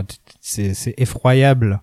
Tout ça en parlant et avec la musique. Je crois qu'on, je sais même pas si on entend beaucoup la musique d'Angelo, euh, si elle est vraiment très présente dans cette scène. Dans cette scène, je crois pas. Et Ouais. d'ailleurs, euh, enfin dans la première partie, en fait, il y en a pas énormément. C'est un peu déstabilisant aussi. C'est vrai. assez peu de musique. Ouais. C'est vrai. Et, et- et en fait, c'est juste un dialogue entre deux gars assis dans un diner. Normalement, on devrait pas être en panique, en train de transpirer comme Mm. ça en écoutant le truc. Mais plus ça avance, plus ça monte, ça monte, ça monte, et ensuite on Et a un plus des- l'acteur est transpirant aussi. aussi. Ouais. Et, euh, et on a le le le, le jump scare, euh, Ouais. le seul de l'histoire de, de de de David Lynch, hein, je pense. C'est le seul. Jump- je suis Euh, je sûr crois que dans The trouver. Return, il y en a quelques-uns aussi. Bon après, enfin, jumpscare. euh, Dans The Return, Ouais. je suis pas sûr. Euh, En tout cas, là, c'est vraiment un jumpscare mécanique, euh, Ouais. machin. Mais en tout cas, il y a peut-être pas de musique, mais le sound design de cette scène est incroyable. Ouais. Euh, dès le moment où son, où son euh, collègue, là, j'ai noté leur, euh, euh, euh, leur nom. Euh, je crois que c'est, alors Dan, c'est celui qui, qui est en sueur, et Herb, c'est son, c'est le gars qui est, à qui il a raconté le son. euh, c'est marrant, il ressemble à mon pote Dan en plus. Un peu, hein. Ah, c'est vrai. Un peu. Moi, quand j'ai vu le nom, j'ai fait, ah, les mêmes oreilles, en Mais oui, il a la Bref. même tête. Euh, et donc quand quand Herb se lève pour aller payer, directement on est dans le cauchemar parce qu'il se passe exactement ce qu'il a décrit euh, à l'instant. Et euh, il y a un sound design très très inquiétant qui continue euh, jusqu'au moment où il, où donc où il marche dehors, etc. Et au moment où le où, où l'espèce d'entité euh, est révélée. euh, On va, on va dire Woodsman, histoire de... alors dans dans le dans les crédits c'est Bom, comme nous on dirait Bum, Clodo ouais, quoi. Clodo. Ouais. Euh, Et c'est censé être un homme, alors qu'il est joué par une femme. Il est joué par euh, Bonnie Arons, qu'on connaît pour euh, jouer le rôle de la nonne dans The Nun, qui est un, film d'horreur récent, Ah. un jumpscare, voilà quoi. Et euh, et donc ouais, euh, le, le sound design est, est assez ouf et en fait c'est euh, c'est comme euh, c'est comme quand euh, des fois au cinéma on a une explosion et elle est symbolisée par un- une sorte de silence et de larsen. C'est un peu ce même genre de d'effet qui est qui est ici où en fait euh, c'est pas un teint, c'est une sorte de soudain silence parce que euh, parce que le on est en en, en POV quoi. Hmm. On est euh, Dan qui tout d'un coup perd ses moyens et entend plus rien et est complètement sous le choc. Et on tombe dans les pommes comme lui. Hein. Exactement. Ouais. Et donc c'est vraiment c'est vraiment une très bonne scène. Enfin Mais- c'est vraiment bien branlé, bien joué. C'est c'est vraiment étonnant parce que moi, ça m'avait traumatisé quand j'avais donc 13-14 ans, vraiment. Tu m'étonnes. hein. Je m'en souviens encore, là je l'ai je l'ai revu, bon je l'avais revu plusieurs fois, mais j'ai- j'ai- j'avais j'avais j'avais vraiment le souvenir de cette scène. Et alors qu'en fait, comme tu le dis, enfin, elle est elle est assez simple et l'apparition euh, du bum, elle est assez simple. Mm. Et donc en fait, c'est quelque chose qui se passe à un autre niveau, qui est effectivement l'étrangeté posée avant, je pense, le son, quelque chose de très lent comme ça. Et euh, du coup, c'est hyper fort et pour le coup à étudier en termes de mise en scène, je pense que c'est vraiment puissant quoi. Bah, ce qui est Pardon. intéressant, c'est que souvent dans les jumpscares, en fait, il y a une coupe euh, Ouais. rapide au moment où le jumpscare euh, arrive, on change de plan. Et là, ce qui est intéressant, c'est qu'on avance vers la benne à ordures et il n'y a pas de coupe. On voit juste le bum qui sort, mais euh, il n'y a pas le stratagème de la coupe rapide euh, avec le, un gros plan sur sa tête ou quoi. Donc c'est un jumpscare qui est hyper efficace euh, sans avoir recours au procédé habituel euh, du jumpscare, quoi. Je l'aime cette scène. euh, Ouais. Et je pardon. Non, je dis c'est peut-être une de mes scènes préférées de Lynch, mais vas-y. euh. Ouais, ouais, ouais, ouais, moi aussi. En tout cas, elle est extrêmement marquante et c'est, je savais pas qu'il s'appelait Dan. Et, euh, et c'est assez intéressant parce que rétrospectivement, si on considère que c'est un rêve de Diane, Mm. euh, qui serait potentiellement incarné dans son rêve par Dan, euh, qui, est, qui essaye de sortir de son cauchemar à lui et qui en fait Mm. se retrouve à vivre dans son cauchemar qui est donc la mort de, de Camilla Rhodes, bon on y reviendra plus tard, Euh, il y, a, il y, a, il y a une assimilation et on- comme on sait l'amour et le jeu de Lynch avec les noms, Les noms. ouais. Ouais. euh, ça c'est semble, pas anodin du tout. hein, je pense sûr. pas. Et on le revoit Dan dans dans l'une des toutes dernières scènes quand elle est justement euh, quand euh, cette fois c'est Diane qui est euh, qui est au diner et il est à la place de comment Herb, c'est ça? D'accord, ouais. Il est à la place de Herb. est, euh, voilà. ouais. En fait, les les rôles sont échangés. Ça, je sais pas ce que ça veut dire. Bah, on peut euh, imaginer qu'elle a projeté du coup, enfin qu'elle a, elle s'est arrêtée sur le visage de Dan quand, euh, enfin la vraie scène s'est produite dans le diner et que du coup après quand elle en rêve, enfin si c'est ça que le film représente, Hmm. que du coup elle a projeté et qu'elle elle s'identifie à Dan euh, qui qui prend sa place dans le rêve quoi. Ouais, ouais, ou de toute façon, c'est ce qu'il disait, c'était In the City of Dreams, donc à partir du moment où elle est dans la ville, c'est une sorte de, de, euh, de rêve slash cauchemar euh, constant et commun à tout le monde, où en fait tout le monde est dans le cauchemar de l'autre et ça finit jamais, quoi. Ah, Oui. who, who is the dreamer? Ouais, Voilà, c'est ça. Et voilà, exactement. La serveuse s'appelle Betty aussi, je Ouais, crois. ouais, ouais, Ouais. voilà, Betty. Ouais, euh, euh, ouais. Ouais, ouais, ouais. Enfin, elle change Oui, de oui. nom. Becky Oui. peut-être? Non non, elle s'appelle Betty. Elle s'appelle Ouais, Betty. ouais. Mais à un moment, elle s'appelle Diane aussi. à la euh, fin, elle sa- s'appelle Diane. Ouais. À un moment, elle s'appelle Diane, à un moment, elle s'appelle Betty. En tout cas, tout ça pour dire que de toute façon, euh, il y a des échanges entre les deux mondes. Ouais. Oui, oui, oui, Au non, niveau de des noms et au niveau des acteurs. Non, c'est un peu plus Ouais. tard là, avec euh, la serveuse. C'est un peu plus tard. C'est C'est quand dans la Il y a scène deux du moments, diner ouais, où il y a ouais. Il y a Diane deux moments, ouais. qui Il y a le moment où, Ouais. où, où, où tout d'un coup, elle se souvient que Diane, ça veut dire un truc. Et il y a beaucoup plus tard où ensuite, euh, Voilà, c'est ça. Voilà. Et là ensuite, elle mais elle est, elle est importante. Euh, vous trouvez pas qu'il y a une sorte de filiation entre entre entre le bum et les Woodsman euh, de de Twin Peaks The Return le et, côté et- un peu et sale euh, clairement. sale euh, aussi qui cache le mal hein, bien sûr c'est le, le le malin c'est les c'est c'est euh, je trouve qu'il y a un truc euh, surtout dans les scènes par exemple où dans The Return il y a une scène dans une prison et ça suit et d'un Oh seul coup on voit le ouais, ouais, ouais. Woodsman et je trouve que ça me fait vachement penser à ça quoi. Moi, c'est cette. Alors, j'ai vu Le visage sans- Drive, sans j'ai love, vu sans vol. Mulholland Drive euh, avant d'avoir euh, d'avoir vu euh, The Return. Vraiment, la scène qui m'a le plus fait flipper, c'est celle de la prison dans The Return avec le Woodsman qui est juste assis sur le, le lit et juste la caméra qui bouge. Et les Pas yeux de pas de changement de plan, même plan.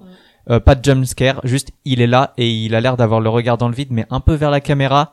Ensuite, il disparaît, son visage s'envole. Bon, ça, voilà. Mais juste le fait qu'il soit, juste qu'il soit là, ça m'a, j'avais trouvé ça vraiment flippant. Je Non, crois mais que c'est est le moment qui m'a le plus fait flipper. euh, Mais ce sur qu'il ce qu'il dit, c'est This is the water and this is the well, non C'est un Mhm. truc comme ça. Du coup, Drink This is the the girl, c'est This is ça the ressemble girl. un peu aussi. euh, Ouais. Il y a beaucoup de déclarations. euh, Ah mais complètement. Lynch, son cinéma, euh, il y a des échos à tout son cinéma, surtout dans The Return, où c'est que ça, Oui. quoi, pendant presque tout le temps. euh, même là, en regardant Mulholland Drive, par exemple, il y a une scène coupée avec Robert Foster, par exemple, qu'on qu'on a Mhm. regardé. Ouais, ouais, ouais.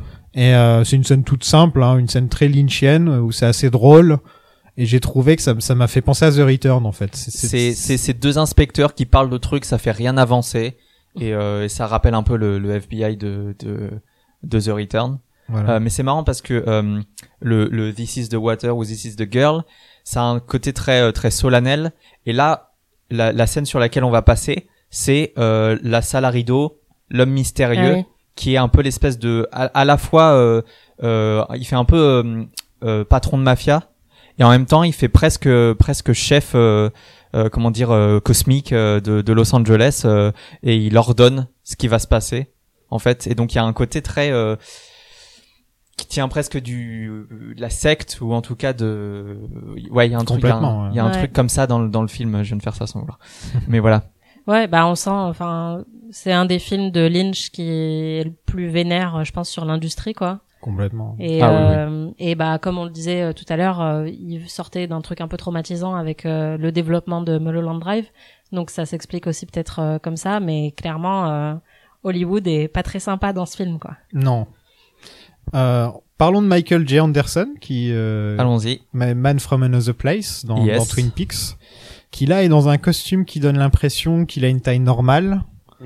Donc ça fait très étrange. Euh, Ouais. Il parle pas avec la même voix non plus, j'ai l'impression. Il- non on dirait que c'est pitch Ouais, euh, vers le bas je crois j'ai l'impression, ouais. Il est dans une pièce remplie de rideaux, avec Mhm. une sorte de transistor qui pend. Euh, qui pend et il y a, y a un mec au fond qui ne bouge pas ça j'apprécie beaucoup le mec en il a au son fond bodyguard qui a une moustache, je crois. Il est juste au fond, il bouge pas, il fait rien.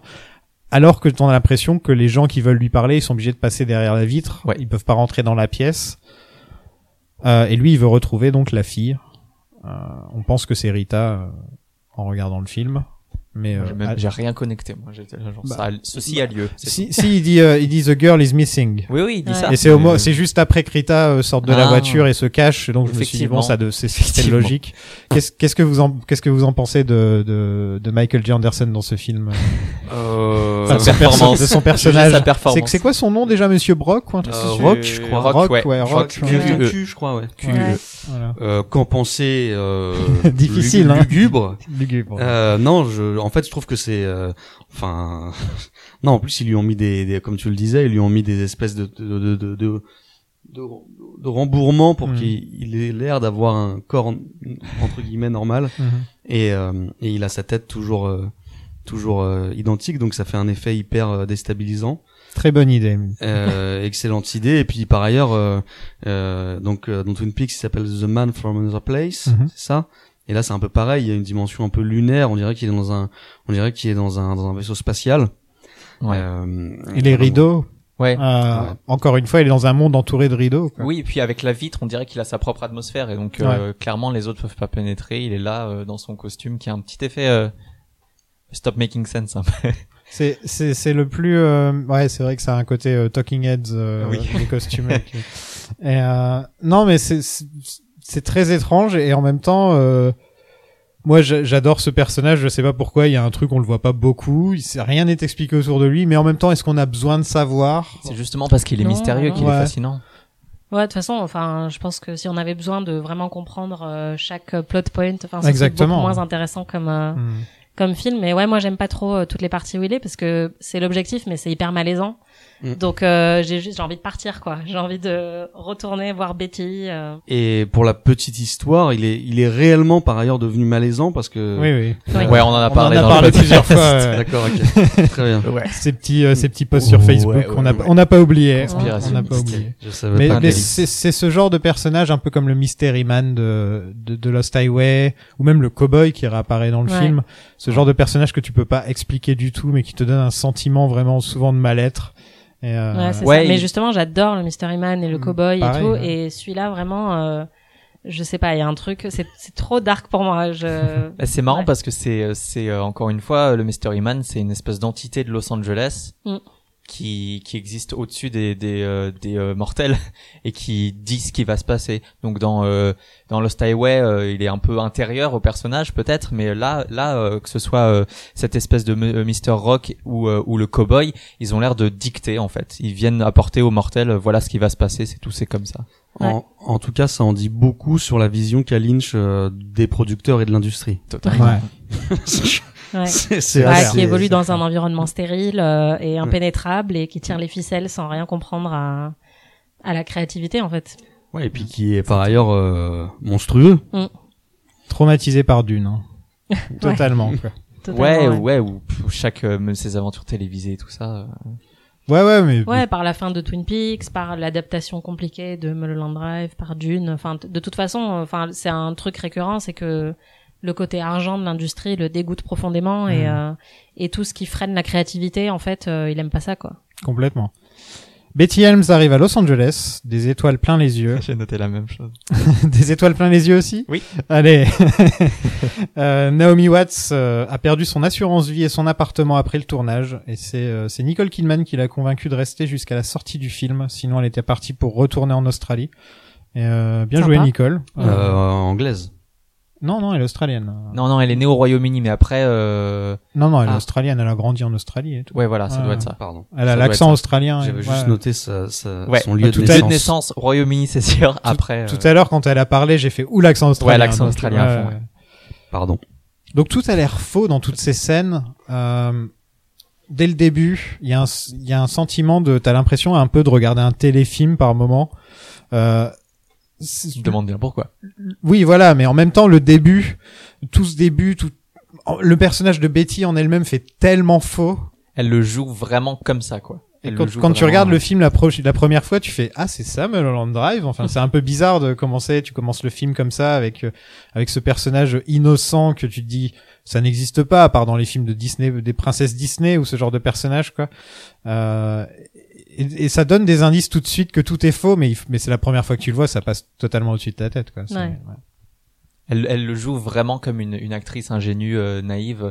Elle m'a rappelé cet épisode de Community Ah. où Annie s'invente une personnalité comme Ah si oui. elle venait du sud et elle, elle parle trop. Elle parle en exposition et elle est très euh, naïve euh, tout le temps, tout le temps. Et, euh, et c'est vraiment ça qui lui arrive jusqu'à ce que euh, soudainement euh, ça shift euh, à un moment. On en reparlera. Mais c'est vrai que là, elle joue vraiment en exposition et elle joue en wow, G. Ouais. Qu'est-ce que vous pensez de Naomi Watts dans ce film Bah, elle est très très bonne. Hein. Enfin, Incroyable. déjà, elle doit jouer deux rôles, donc euh, c'est assez intéressant pour elle. Et puis, elle le fait vraiment bien. Et oui, clairement, elle, elle surjoue, mais de toute façon, c'est, elle est très expressive euh, comme actrice Naomi Watts. Ouais. Donc, euh, et enfin moi, je- c'est un peu horrible à dire, mais j'adore la voir pleurer. En fait, je trouve qu'elle pleure très bien. C'est vrai. Donc, il y a une scène notamment dans dans ce film dont on reparlera, Mm. j'imagine, où elle pleure, et c'est assez assez frappant parce que ça fait réel, quoi. Enfin, moi, je la trouve vraiment impressionnante. Euh, ouais, moi je la, je la trouve euh, évidemment euh, très impressionnante euh, en tant qu'actrice et par ailleurs j'adore l'utilisation qu'en fait Lynch aussi. C'est-à-dire que pour un personnage comme ça, on aurait pu imaginer qu'il aille chercher une actrice peut-être, euh, je sais pas, euh, avec une, une voix plus imposante, euh, euh, moins fine peut-être, je sais pas, quelque chose de plus, euh, quelque chose de plus euh, prédateur, enfin, en tout cas un autre physique quoi. Et moi j'adore qu'elle ait cette euh, cette fragilité quand même et qu'elle ait qu'elle ait aussi une voix assez assez légère et que et je, je doute pas que ça soit la, la direction d'acteur de Lynch mais mais j'adore l'utilisation qu'il en fait qui fait que même si on le verra son personnage se rend coupable de choses euh, de choses euh, d'actes criminels elle garde en fait euh, une, une vraie beauté intrinsèque Mais elle a les deux parce que c'est, enfin, elle est très fragile et en même temps, elle a un côté très angulaire euh, où on, enfin, on, on, Mm. on achète totalement quand elle devient plus agressive. Mm. Euh, son physique est assez versatile en fait. Je la trouve parfaite. Moi. Enfin, le rôle était fait pour elle en fait. Ouais. Elle a même depuis, elle a eu des très bons rôles, mais je trouve pas qu'elle ait at- atteint euh, atteint ce niveau. Mais en même temps, c'est parce qu'on lui demande de jouer deux rôles à la fois et, euh, et deux rôles totalement différents. Et, et je pense que c'est pour ça. Quoi. et qui se servent l'un l'autre. Enfin, je sais que moi qui est qui suis moins fan de son surjeu volontaire au début, il sert totalement le moment où tout d'un coup elle est beaucoup plus dans la retenue. Bon, même si des fois elle explose euh, vers la fin, mais euh, il y, a, y a des moments où tu parlais de quand elle pleure ou où, où elle est en pleine nervous breakdown. Elle est vraiment le jeu est quand même plus sur la retenue et, et il est et il marche parce que avant elle est beaucoup plus euh, Ouais. naïve et euh, et euh, non elle est vraiment ouais elle est, elle est très bien donc c'est vraiment le jackpot de Lynch qui l'a qui l'a engagé sur une photo quoi Ouais, Ça puis, bien euh, goupillé. ça c'est, enfin elle, elle s'est beaucoup basée sur son expérience personnelle puisqu'elle galérait en fait en tant qu'actrice depuis des années. Et, et donc, euh, bah, elle a puisé là-dedans pour incarner ce rôle euh, d'ingénu qui ne veut qu'une chose, c'est réussir et qui passe ses auditions et tout, et qui se laisse un peu détruire par l'industrie. Mais elle disait, enfin, quand elle a lu le, le script, elle a dit, mais c'est moi en fait, Ouais. c'est moi la- la- l'actrice qui veut vraiment percer et qui arrive pas. Elle, elle, a- elle racontait notamment qu'elle euh, qu'elle a eu, euh, comme de nombreuses euh, célébrités ou de célébrités en devenir, euh, des passages sur Mulholland Drive où elle se disait, euh, moi j'ai envie de j'ai envie d'en finir et de balancer la voiture quoi. Mm. Et euh, et Lynch dis pas ça, mais il dit aussi qu'il a eu des pensées très, euh, il divaguait en roulant sur Mulholland Drive. Bah, c'est, enfin, t'as dû y aller, j'imagine, euh, sur Mulholland Drive. Je suis pas sûr. Ah ouais, moi, ça- moi j'y suis allée. Ah. J'étais trop contente. Mais euh, non, bah c'est juste, c'est bon déjà c'est une très très longue route qui est très sinueuse. Euh, donc effectivement, enfin c'est un gros symbole quoi. Et puis il y a plein de maisons de stars, euh, on voit Hollywood, euh, c'est pas très loin du, du Hollywood sign. Et il y a un côté un peu inquiétant. Enfin j'imagine rouler là-dessus la nuit, ça doit être. euh, Ça a l'air en tout cas. Ouais. Donc elle trouve une femme nue sous la douche, euh, qui est jouée par Laura Haring. Donc on va poser la même question. Qu'est-ce que vous pensez de, de Laura dans ce film euh Ben moi je, je l'aime bien aussi, mais euh, je l'aime bien, je l'aime vraiment bien, mais je, je, je, je la trouve euh, moins euh, mé- euh, mémorable que Naomi Watts. elle fait, elle fait le taf. Après, elle est pas, il est pas question de faire des gradations ou de dire que l'une est meilleure que l'autre, mais je trouve que son son personnage est peut-être un peu moins intéressant. Hmm, c'est peut-être ça. ouais. Bah en fait elle fait le, elle fait ce que Lynch attendait d'elle puisque je crois que il me semble aussi que dans Room to Dream il dit qu'elle jouait pas très bien mais que c'était ce qu'il voulait. Euh, parce que en fait, euh, je suis pas sûre qu'il le dit comme ça, hein, mais euh, je me souviens plus de ça mais enfin bon, clairement elle elle avait pas forcément euh, autant de talent que Naomi Watts en tout cas à l'écran elle est peut-être un peu plus plate Mhm. mais euh, c'est un personnage qui est irréel en fait qui est imaginé enfin on pense Ouais. que C'est donc, ça euh, en fait. comme euh, comme le, le personnage de Diane projette un Totalement. peu euh, ce qu'est sa fille euh, parfaite euh, Demoiselle en détresse. Ouais, voilà, la femme fatale qui a toujours, enfin, elle, elle, elle sort de la douche, elle a déjà du rouge à lèvres rouge pétard. Enfin, c'est, c'est un personnage qui n'existe pas, donc forcément, le fait qu'elle le joue de manière un peu, un peu comme ça, euh, la tête dans les nuages et euh, toujours fille un peu à protéger, tout ça, bah ça fonctionne parfaitement avec ce que Lynch euh, voulait, quoi. Et puis on parlait de Broken Doll et en fait c'est un truc qu'elle garde, je trouve tout du long. Il y a un côté très mécanique, Ouais. euh, joué cassé un peu, euh, parce que c'est une projection euh, onirique. Donc Ouais, c'est elle est un donc peu c'est vide, logique. quoi. Mais du coup, tu peux projeter ce que tu veux sur elle et euh, et c'est ce que fait le personnage de Diane, euh, je pense. Et là où elle a pas de chance, c'est que quand on arrive a priori dans la réalité, même si ça, on peut débattre de plein de choses, euh, là encore, son personnage est, est, est un peu pastel, quoi, Ouais. un peu cliché, un peu caricatural aussi, parce que là encore, finalement, c'est aussi la vision Mm. qu'en a euh, Diane. Diane. Diane. Ouais, bah, tout le film est de son point de vue à elle, donc euh, clairement, euh, c'est juste qu'elle passe d'un archétype à l'autre, c'est-à-dire que d'abord c'est vraiment euh, la, la femme fatale qu'il faut protéger tout ça, et après c'est plus euh, euh, la femme un peu traîtresse euh, et cruelle euh, et froide qui Mhm. rejette euh, Naomi Watts, donc euh, c'est c'est juste deux archétypes, mais Bah, je trouve qu'elle fait plus femme fatale dans la deuxième partie et plutôt euh, justement euh, poupée euh, poupée cassée euh, dans dans la première ouais. qu'il faut protéger, qu'il faut aider. Ouais, Alors que- qui vient de naître en fait. Alors que dans alors que Oui, dans la ça. deuxième partie, c'est la femme fatale qui qui va te qui va te déf- qui va te descendre en fait quoi, Oui, qui voilà. va te Mais la première totalement. partie, c'est un peu la victime Voilà. du film noir, C'est quoi, ça. euh, qui est euh, sublime euh, physiquement. Mais enfin, on peut pas, on peut projeter tout ce qu'on veut. Elle a pas vraiment de personnalité dans toute la première partie. euh, Enfin, c'est un- une coquille vide, quoi. ouais elle une dit très belle coquille. elle prend assez peu de d'initiative et c'est plutôt euh, donc euh, Betty qui euh, exactement comme tu as dit projette en fait prend les Mm. décisions euh, c'est plus tard où elle commence un petit peu à s'affirmer mais elle dit peu de choses et elle joue beaucoup sur la retenue et moi je trouve que ça marche très très bien c'est Ouais. parfait en fait Complètement. Donc pour les gens, euh, Diane s'imagine que Camilla a survécu à son accident entre guillemets euh, en créant le personnage de Rita et en la transformant en, en demoiselle de, en détresse euh, amnésique euh, qui a besoin d'être sauvée. Donc c'est euh, c'est voilà le on, on est obligé d'expliquer Le un peu. twist. Voilà. Angelo qui joue un mafieux. ouais Qu'est-ce que tu voulais dire non je voulais juste euh, revenir sur un tout petit truc euh, qui est euh, l'endroit où euh, où a été filmé en fait l'appartement de Betty enfin l'appartement de la tante de Betty qu'elle va investir. Euh, c'est un endroit qui existe, qui est pas euh, dans la rue euh, qui est notée dans le film parce que c'est une rue qui n'existe pas, mais euh, l'endroit existe. Euh, c'est euh, une espèce de un espèce de complexe qui s'appelle Il Borghese en, en rapport à enfin en référence à la Villa Borghese à Rome. Euh, mais elle est sur l'avenue Sycamore, euh, qui pour nos, nos auditeurs qui nous ont suivis euh, dans nos aventures de Twin Peaks, euh, ça résonne, ça veut dire The quelque chose. trees. The Trees. Euh, voilà. Et euh, le personnage de, de Coco, la concierge, euh, est très euh, euh, Lisa Minnelli, très euh, Ouais, totalement. The Wonderful World of Hollywood Darling. Enfin très euh, voilà vieille vieille actrice d'Hollywood, ce qu'elle est parce que euh, voilà c'est c'était euh, c'est son dernier rôle d'ailleurs je crois. Ouais. Ensuite elle est décédée peu après. Euh, mais voilà, enfin c'est un, vraiment un personnage en couleur. Euh, je crois que t'en es pas très fan, mais moi je l'aime bien. Bah, Co- l'actrice Coco de Coco. euh, Anne Miller.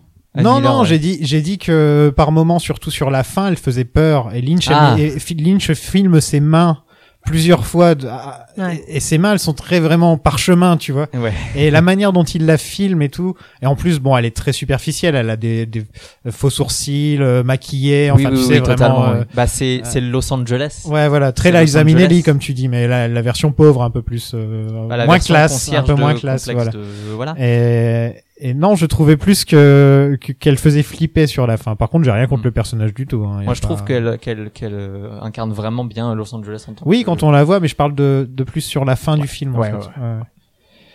Donc Angelo joue un mafieux.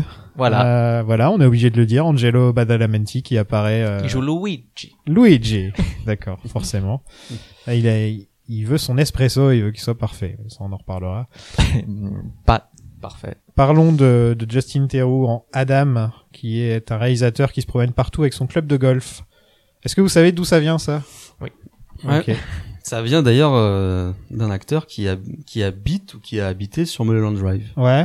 Yes, yes, Monsieur, yes. monsieur, Monsieur Nicholson, donc Voilà. euh, Jack Nicholson, qui est dans les années 90, je sais plus pour quel 94. 94, il a défoncé la voiture d'un producteur avec un club de golf. Voilà. Voilà, parce Donc- qu'il lui a fait une queue de poisson, donc euh, au feu rouge, euh, il a sorti son club de golf parce qu'il était en chemin pour le pour le cours, Logique. et il lui a défoncé sa voiture euh, bien comme il faut. Il dit qu'il regrette et que il était parfaitement conscient de ses actes. Donc vraiment, il dit pas genre je sais pas ce qui m'a pris, il dit je sais exactement ce qui m'a pris et c'est c'est pas ouf. Quoi. J'aimerais vraiment pas que ça m'arrive, quoi. Nicholson qui Ouais, sort de nulle Nicholson part, qui arrive avec un club de golf. Non, merci. Déjà, il est flippant euh, quand il fait rien, mais alors. Donc on comprend vite que des mafieux forcent une actrice euh, à, à être dans la production et veulent forcer le réalisateur à, à la caster euh, en disant This is the girl euh, plusieurs fois. Angelo est plutôt bon hein, dans ce qu'on lui demande. euh. Bah, il fait, il, il est froid et il fait rien, et donc euh, on projette et il fait flipper. Il fait vraiment. ouais, euh, voilà, je le trouve très bon moi dans le rôle. En fait, euh, je, je trouve qu'il est très bon et qu'en plus, il a des petits gestes de vrai acteur euh, qui font exister un personnage en très peu de choses. Quand il soulève la... Enfin, là, je parle du moment du café, c'est peut-être Ouais. trop tard. Non, mais vas-y. Non. Euh, mais euh, quand, quand, quand, quand il soulève son espèce de... de, de de- Serviette. de serviette, c'était c'est le mot. Euh, il a un, un geste très mécanique comme ça, avec une main un peu ouverte, et puis Mhm. il ouvre la bouche, il recrache pas, il ouvre la bouche, et c'est le café qui coule, mais il est pas en train de cracher. Et du coup, il y a là encore un truc un peu complètement euh, rigide. Et en fait, euh, on attend ça d'un acteur qui sait construire un personnage en trois gestes, mais pas forcément d'un mec euh, qui a jamais été devant une caméra, quoi. Mm. Donc je trouve hyper bon. Je pense que Lynch aussi, lui, c'est exactement. Ouais, il y a un bon Ouais. combo. Les Ils savent se parler, ils savent, il sait, il sait diriger Angelo euh, sur la musique et visiblement il sait aussi. Mais il n'y a pas que ça, c'est dans la même scène, on voit les mecs qui réagissent à l'espresso justement, les mecs qui sont en panique et qui attendent Ouais. justement. Et euh, quand il quand il se met à cracher, il y en a un qui a la main qui tremble. Ouais. Et tu vois ça, je sais que c'est un détail que Lynch a dit, il faut que ta main tremble, comme une feuille, j'imagine en plus il a dû dire. Et, euh, et ouais, c'est les, les- les petits détails que par-ci des- c'est des par-là. petits détails et puis Ouais. le, le regard de, de, de Justin Theroux est, est très euh, intéressant parce qu'il est très progressif. Il se dit mais qu'est-ce que c'est? Qu'est-ce qui, qu'est-ce que c'est que ces mecs? C'est dégueulasse. Enfin, on voit, on voit vraiment qu'il se dit pas. Il a encore cette arrogance euh, de cinéaste qui pense qu'il a la main sur son projet. Donc il se dit mais c'est qui? C'est Guignol quoi. Ouais. Il a pas encore conscience qu'en fait ils vont vraiment euh, lui, lui prendre son film. Et juste après il y a Dan Daya, l'acteur justement qui dit. euh, euh, This is not your film. Mm. Et là, on imagine bien Lynch lui dire de dire ça avec une patate chaude dans la bouche, quoi. Hmm. Une espèce de chiffon comme ça dans la bouche. Il, il marmonne un peu et, et tout ça est complètement irréel. Et du coup, je pense que tous ces éléments combinés créent un sentiment d'irréalité euh, euh, qui est hyper fort quoi. ouais, c'est un, un détail. cauchemar de Lynch. euh, Ouais. On lui file pas la final cut. euh, il a des Ouais. visions de d'Angelo qui recrache du café et tout. Vous aimez bien Justin dans ce film? Ouais, moi Bah je l'aime oui. beaucoup. Ouais. De toute façon, euh, j'aime Justin dans tout ce qu'il fait. Ah. Mais, euh, Très bon acteur. euh, Ouais. Justin Theroux. Ouais, je l'aime beaucoup aussi. ouais. mais oui, il a un peu. Bah là, euh, Lynch joue vraiment sur sa tête de con, quoi. Il a vraiment ça, une tête à claque et ça fonctionne parfaitement. euh. C'est ça. Et en même temps, il a un côté euh, assez fascinant. Et par exemple, dans la scène où il échange un regard très long avec euh, Naomi Watts euh, quand il est sur le tournage, euh, ça fonctionne aussi parce qu'il a, en disant rien, il peut vraiment captiver quand même. Hmm. C'est pas le cas de tous les acteurs. euh. Non, non, il a un truc. Hein. Il a un truc vraiment. euh, on, on- on le reconnaît. Il a une gueule facile. euh, Enfin, surtout quand il a les lunettes comme ça. C'était son look Justin Theroux pendant Mm. à peu près 15 ans, et maintenant il est un peu moins sans lunettes. Euh, il est un peu plus sans lunettes, mais euh, Ouais, et puis les cheveux très noirs. Enfin, Mm. il a vraiment une gueule. euh, il était très bon dans The Leftovers, bien sûr. Et Miami Vice. Le film, Mhm. Il était dedans? Ouais. Ah, je m'en rappelle pas du tout. Après, le film Miami Vice c'est un film que j'adore, mais qui est un peu bancal avec des personnages qui apparaissent parfois peu, alors qu'ils Mhm. devaient apparaître beaucoup. C'est euh, et donc comme j'ai dit tout à l'heure, c'est le scénariste d'Iron Man 2 aussi au passage. Et Zoolander.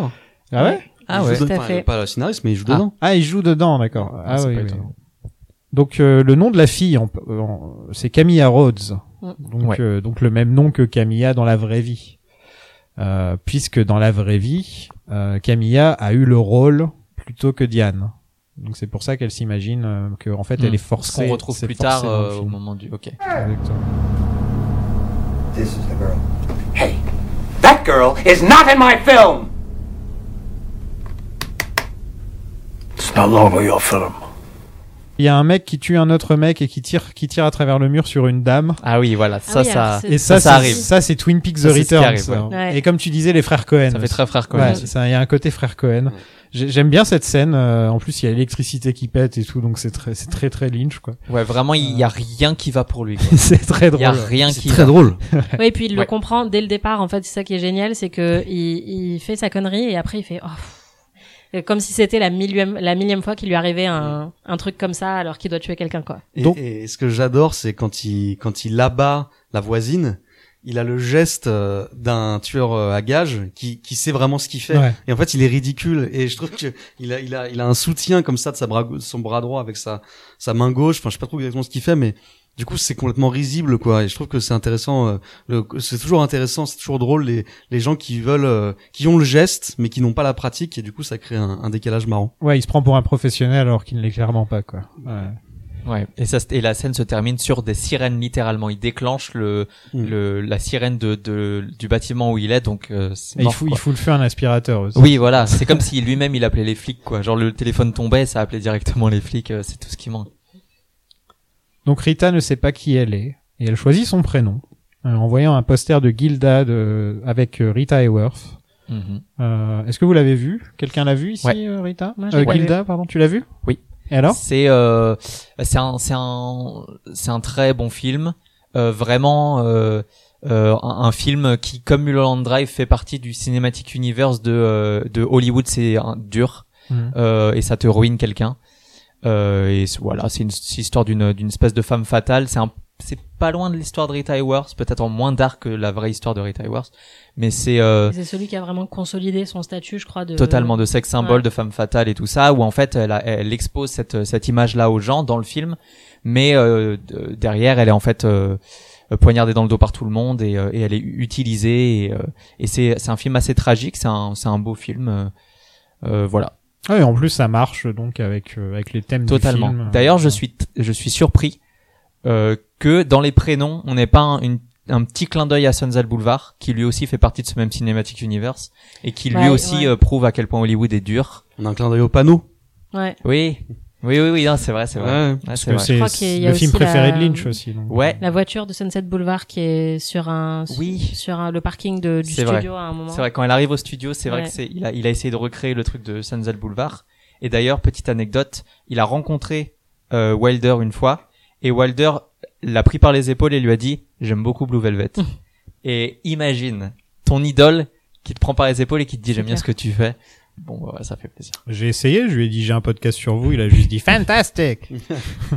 Bah voilà, écoute, t'as eu ton Billy Wilder moment. c'était le plus proche, euh, voilà. En, en tout cas, derrière, derrière ça, ce que je trouve euh, aussi vraiment intéressant, c'est l'idée d'imaginer David Lynch, euh, ado ou jeune adulte, euh, fasciné parce qu'il l'était par le cinéma classique de studio des années 50, essentiellement 50, hein, même plutôt 40-50 que 50-60 à mon avis.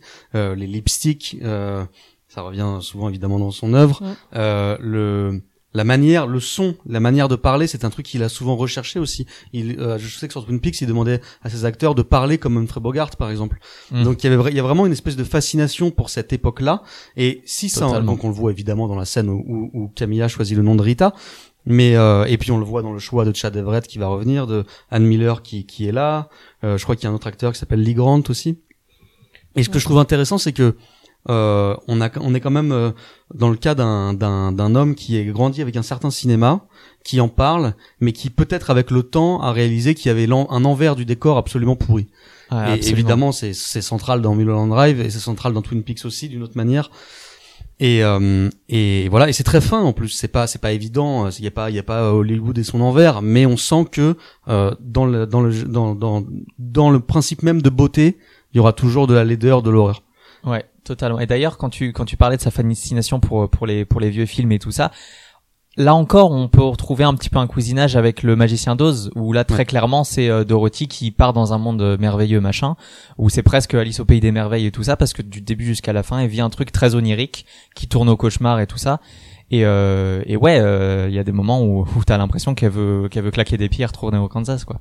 Je sais pas si vous avez déjà vu, euh, Lynch avait fait une liste de ses top 10 euh, de ses 10 films Ouais, ouais, préférés, ouais. si je me trompe pas. Ouais ouais ouais. Et euh, je pense que les trois quarts étaient des années 50, hein, euh, 40, Ouais. 50. Il y a du euh, Fellini aussi. Ouais, ouais, non, mais il y a, Mais sinon, il y a beaucoup de classiques Hitchcock, Hollywood. il y a euh, du, enfin, il y a beaucoup de classiques Hollywood. beaucoup de euh. classiques et très rarement des films plus contemporains, quoi. Euh, Ouais, il y avait pas Batman Begins dedans. Non. Mais Comment ça se fait? écoute, je ne De toute façon, enfin, c'est la période. euh, Enfin, c'est la période cruciale pour Lynch, quoi. C'est. Ouais, ça se voit, euh, son tous les détours, ouais. C'est son esthétique, euh, l'esthétique des diners. euh, Complètement. Grave. Et les c'est même pas que les diners, c'est surtout Twin Peaks en fait qui me vient à l'esprit euh, quand on parle des années 50. C'est Audrey, euh, même, même même James, il fait vachement, bah James Dean, euh, enfin. Ouais, non, mais Mm. même Blue Velvet. Blue Euh, Velvet Sandy, aussi, euh, on Sandy, dirait on une, dirait une que- héroïne d'un, d'un film des années Ouais. 50-40. Je me demande si dans Inland Empire c'est ce genre de délire. On le découvrira bien assez tôt. Nope. Sinon, imagine tu rentres chez toi et, pour, et tu trouves ta femme avec Billy Cyrus. Comment tu Voilà, alors il va falloir qu'on parle de ça quand même. comment tu réagis? Il y a le père de Miley Cyrus euh, qui a chanté euh, Old Town Road euh, dernièrement. Voilà, qui Euh. 18 ans plus tard est sur le remix de Old Town Road. C'est quoi Je le vois. En fait, je vois le je vois le mec arriver. Je fais putain, on dirait Billy Cyrus, mais qu'est-ce qu'il foutrait dans ce film quoi? Et, à jouer le pool boy. euh. et ensuite, j'ai vu un tweet de toi Ouais, parce que je savais pas dit moi. ah mais c'est Billy Cyrus et je fais bah j'avais raison alors c'était vraiment Billy Cyrus quoi. Ah, je savais pas du Et tout ouais. et en plus je connais pas euh, tellement sa carrière musicale, j'admets. Euh, bah, der- c'est de la country euh, commerciale. quoi. country. C'est- euh, dernièrement, il a fait le Old Town Voilà, Road il a- qui a, a été apparu le, tube, euh, le tube de la- c'était quand il y a six mois, un an? C'était il y a un an, je ouais, pense. voilà. Donc il a quand même cette dégaine absolument géniale, euh, Ouais. une espèce de moustache tombante. Et on Ouais. sent qu'il joue avec, euh, qu'il joue avec son image quoi. Hmm. Et euh, Ouais. c'est intéressant par rapport à Miley Cyrus aussi d'ailleurs. J'ai l'impression qu'il il a, un, il a un recul un peu sur ce qu'il fait euh, Billy Cyrus Oui. à chaque fois. Il est, il est intelligent, il sait se marketer, il sait. Et Miley Cyrus aussi, d'ailleurs. Bah ouais. Donc il y a, il y a Adam, euh, donc il rentre chez lui, il voit ça, et presque toutes ces scènes dans le rêve, il se fait humilier. Ouais, mais ce qui est, marrant, c'est que personne ne réagit euh, comme il est censé réagir dans cette scène. Parce que déjà, sa femme n'est pas du tout surprise. Non. Elle l'engueule. Euh, voilà, Genre, elle aime pas Tu t'attendais à quoi? Je crois qu'elle lui dit ça en plus. Ouais, tu ouais, t'attendais à le premier truc qu'elle dit, c'est You've l'engueule. done it, alors que c'est elle qui donne it, quoi. Ouais. C'est, elle, elle est exaspérée dès qu'il arrive, alors que c'est elle qui est prise la main dans le sac. Donc c'est génial. Le mec à côté, euh, il, il fait Impassible. rien. Voilà, il en a complètement rien à faire. Et, euh, et Justin Theroux qui est juste là, qui sait pas trop quoi faire, mais qui, qui est pas trop énervé. Il dit rien, ouais, il en retenu Voilà. aussi. ouais. Personne ne réagit, mais encore une fois, comme on est dans la logique du rêve, euh, c'est c'est pas très surprenant. Mais personne n'a une réaction euh, bah normale face à Et, et même la, réaction, la réaction qui pourrait sembler normale et éventuellement de celle de la colère de s'emparer des bijoux de sa femme, ensuite il va les tremper dans la peinture Oui. rose. Finalement, c'est lui qui se casse avec du rose qui traîne sur une bonne partie du film. Il l'a- ensuite. il l'a pendant tout le rêve. ouais. Mm. Euh, en parlant de ça d'ailleurs, euh, Adam donc dans ce rêve s'en prend plein la tronche tout le temps. Il est complètement pathétique et c'est l'inverse total de ce qu'on voit dans le monde réel où euh, il est sûr de lui, il est dans des costumes qui lui vont un peu plus alors que là il a ce costume large avec sa peinture vert rose sur euh, rose alors que euh, excusez-moi c'est mon accent du nord qui ressort rose j'arrive jamais à le dire et, et- et alors que dans le ré- que dans la version euh, dans la version réelle, c'est le mec sûr de lui, c'est c'est le réalisateur quoi, ça se voit qui qui sait ce qu'il fait et tout alors que Tout le monde l'écoute quand il parle. alors que quand on le voit dans le rêve, euh, c'est euh, il est pathétique quoi. Et il a même dans la réalité entre guillemets, parce que je pense que c'est un peu plus euh, Ouais. Moi, je- complexe, mais bon. hein. Et, euh, et, euh, et il dit, euh, elle a eu le piscinier, j'ai eu la piscine. Et il le dit en ouais, riant. ouais, ouais. Euh, donc en fait, on voit que dans la dans la réalité, en tout cas, dans, là, ce qu'on, en tout cas dans le monde de de de, De Diane, Diane. pardon, euh, bah il en sort gagnant de cette séparation. Alors que dans ce qu'on peut imaginer être son rêve fantasmé, évidemment, c'est le grand perdant. C'est le grand loser du de la moitié du film pour être ensuite le mec hautain euh, qui est au-dessus de tout le monde euh, Mm. et en- Alors que en fait, il a juste fermé sa gueule et fait exactement ce qu'on lui disait au-dessus de, de faire, quoi. Ouais. On lui a imposé tout et il a dit oui et puis euh, voilà. Donc en fait, il se fait quand même mettre un peu à l'amende aussi à ce niveau-là, quoi. Donc il a plus de boulot, il a plus de maison et il a oublié son club de golf. Donc je me sentais un peu triste pour lui quand même. Parce que... Comment il va faire pour marcher maintenant? C'est vrai. Ensuite on a Betty et Rita qui sont en mode Scooby Gang, euh, qui veulent résoudre Totalement. l'enquête. euh, Totalement. Club des deux. Et c'est là que Rita se rappelle de Diane Selwyn. Et donc il décide d'appeler euh, Diane. Je sais plus laquelle des deux dit. It's strange to call yourself. Euh, oui, Je crois que c'est Betty qui le dit. Ouais. je crois aussi. Ouais. Eh ouais, Mais, euh, ouais. Un petit un petit trivia, euh, peut-être euh, peut-être coïncidence sur le nom de famille de Selwyn, euh, qui est euh, en fait euh, le, le le nom de famille de Archibald Selwyn, qui a co-créé euh, Goldwyn Pictures en fait. Ah. Parce que c'était euh, lui et euh, un mec qui s'appelle Goldfish, je crois que c'est Sam. mais- Samuel Goldfish. Samuel Goldfish. Et ensuite son- changer son nom en Samuel Goldwyn. En Goldwyn parce que ça sonne bien et pourquoi pas. Et donc euh, Peut-être pour s'approprier tout le mérite euh, Oui, d'avoir créé. Goldwyn. ouais, c'est très possible. Euh, donc voilà, là encore une fois, c'est euh, vous avez vu, c'est un film sur Hollywood. C'est vraiment un film sur Hollywood. Mais il fait ça à chaque fois. Dans les noms, c'est comme Gordon Cole et Ouais. ce truc-là. Ouais, ouais, ouais. C'était qui? C'était Maddie Ferguson, que c'était euh, deux personnages, les deux personnages principaux de, de Vertigo, qui sont euh, qui sont Madeleine et euh, machin Ferguson, je sais plus. Et en fait, il avait fait. euh, Ouais, c'est vrai. C'est vrai. Donc, It's Strange to Call Yourself, qui est déjà un des gros indices aussi du fait que bah, elle est en train de s'appeler elle-même. Oui. et, voilà. quoi. C'est pas très. En fait, quand on le regarde plusieurs fois, c'est un peu moins subtil hein, quand même. en fait, l'hi- l'histoire est hyper simple. C'est Ouais, très ouais. très simple, c'est très simple. C'est comme Lost Highway au final, une fois que t'as un peu tous les éléments, que t'as juste la clé, Mm. voilà, t'as la clé bleue et tu peux faire ce que tu veux. L'histoire est hyper simple et en plus elle est même, je dirais même euh, soap. Euh. Il y a un côté un peu soap en fait, comme Twin Peaks. Comme Twin Peaks. Mais je pense qu'il adore ça et moi j'adore ça aussi, ça me va. C'est le soap twisté quoi. C'est une, c'est une très très bonne idée, euh, je trouve, de prendre un- prendre le soap opéra et d'en faire un truc complètement fucked up, quoi. C'est, et je crois que c'est le seul à avoir fait ça, parce que justement le soap opéra est, est un genre que tout le monde euh, ne veut pas. C'est un genre poubelle un peu pour les gens. C'est pas non plus la télé-réalité, mais c'est pas loin, quoi. Euh, c'est pourtant, c'est quand même des gens qui tous les jours écrivent un script pour un nouveau truc. Enfin, ils produisent du contenu tout le temps, quoi. Et puis les soaps ont pas peur de aussi devenir fucked up eux-mêmes. Je sais Exactement. plus quel soap des années 80, euh, si c'était euh, Dallas ou un truc comme ça, où soudainement il y a des aliens ou euh, des trucs Non, comme il y a ça. pas d'alien dans C'est pas dans Dallas. Bon bah c'est dans un autre soap de l'époque, mais c'est la même chose quoi. C'est-à-dire que en réalité le- le- l'étrange bizarre, ils y viennent au bout de la 25e saison parce qu'il faut qu'il se passe quelque chose et. La plus belle la vie. Ah, y a- Oui, c'est vrai. Il y a des aliens dans Plus belle la vie. Euh, Il y a des trucs hyper bizarres, il y a des fantômes et tout. Hein. Ah oui, c'est vrai qu'il y a des il faut que fantômes. je Il y a regarde des la plus fantômes. belle. Ça fait S'il y a des fantômes, il faut que je regarde. en fait. Ah, c'est hyper euh, hyper euh, bizarre sur sur la fin, plus belle la vie. Incroyable. Je regarderai que la dernière saison de Plus belle la vie. Retournons à Mulholland Drive. Allez. On va faire la connaissance du cowboy. Euh, Et oui. Et oui. qui, et oui. euh, qui a l'électricité qui saute quand il apparaît. euh, je suis fasciné par ce personnage. Je ne sais pas vraiment ce qu'il veut dire. Moi je le vois comme un retour du géant. Ouais, mais sauf qu'il veut, sauf qu'il veut C'est le un mal, peu- lui. C'est un méchant, lui. Bah, c'est un Ouais. peu euh, Monsieur Exposition, mais euh, à la Lynch, quoi. C'est-à-dire que, en plus, dans le script, euh, le sa scène est vachement plus longue Mhm. et ils ont pas mal coupé, mais bon, en fait, euh, c'est Monty Montgomery, c'est ça, Yes. euh, qui est prod à la base, donc euh, qui savait pas du tout jouer et Lynch l'a fait jouer euh, dans cette scène. Ouais. Et euh, il était tellement euh, paniqué qu'ils ont dû coller les répliques sur Justin Theroux pour qu'il parce qu'il arrivait pas, il les avait pas mémorisées. Comme de Pardieu, quoi. Voilà. et euh, et en fait, euh, ouais, dans le script, euh, c'est c'est beaucoup plus clair ce qu'il dit parce que il y a vraiment trois fois plus, euh, la scène est trois fois plus longue, et donc c'est vraiment Monsieur Exposition qui explique euh, tout ce qui va se passer. Et ensuite, tu vas faire ça, et donc euh, il y a This is the girl, mais il y a aussi plein d'autres choses qui permettent de comprendre un peu mieux le côté. Euh, euh, le méchant, là j'ai oublié son nom, Rock, qui tire les Ouais. ficelles, etc. Et C'est marrant parce que au final, euh, on a un truc beaucoup plus cryptique où il dit euh, Ouais. si je si tout se passe bien, je rev- tu me verras une fois et si ça se passe mal, tu me verras deux fois et tout ça. J'adore cette phrase. Ouais, ça fait c'est très euh, ominous, euh, très, Ouais.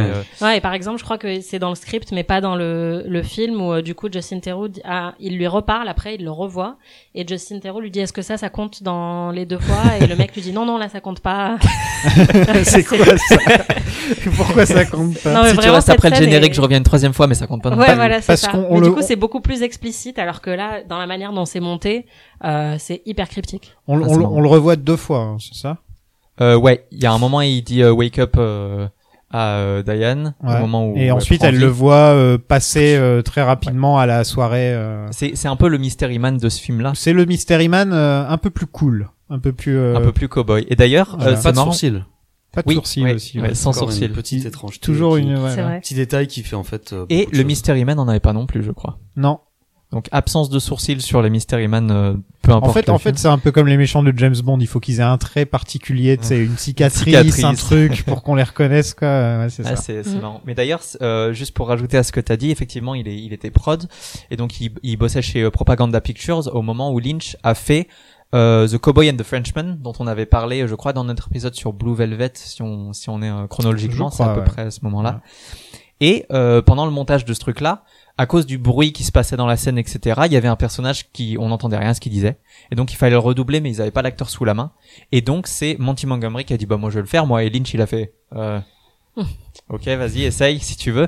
Et ça a marché très bien. Seulement Lynch il dit, alors Monty il est très bien, il sait jouer une, une ligne de dialogue, seulement il- c'est impossible de lui faire retenir cette foutue ligne de dialogue, peu importe ce que c'est. D'où le fait d'avoir dû littéralement écrire sur euh, Justin Theroux pour qu'il puisse le lire Mm. à même euh, le Theroux en fait. voilà. L'audition, on a Betty qui a une audition, euh, très bonne scène aussi, euh, je trouve. Quand elle bosse les répliques là avec... euh, Avec l'acteur harceleur euh, bronzé comme Ah oui, Trump. oui, là. oui, oui, oui. Ouais. Ouais, On la voit horrible. répéter un Cette petit scène avant. est très malaisante.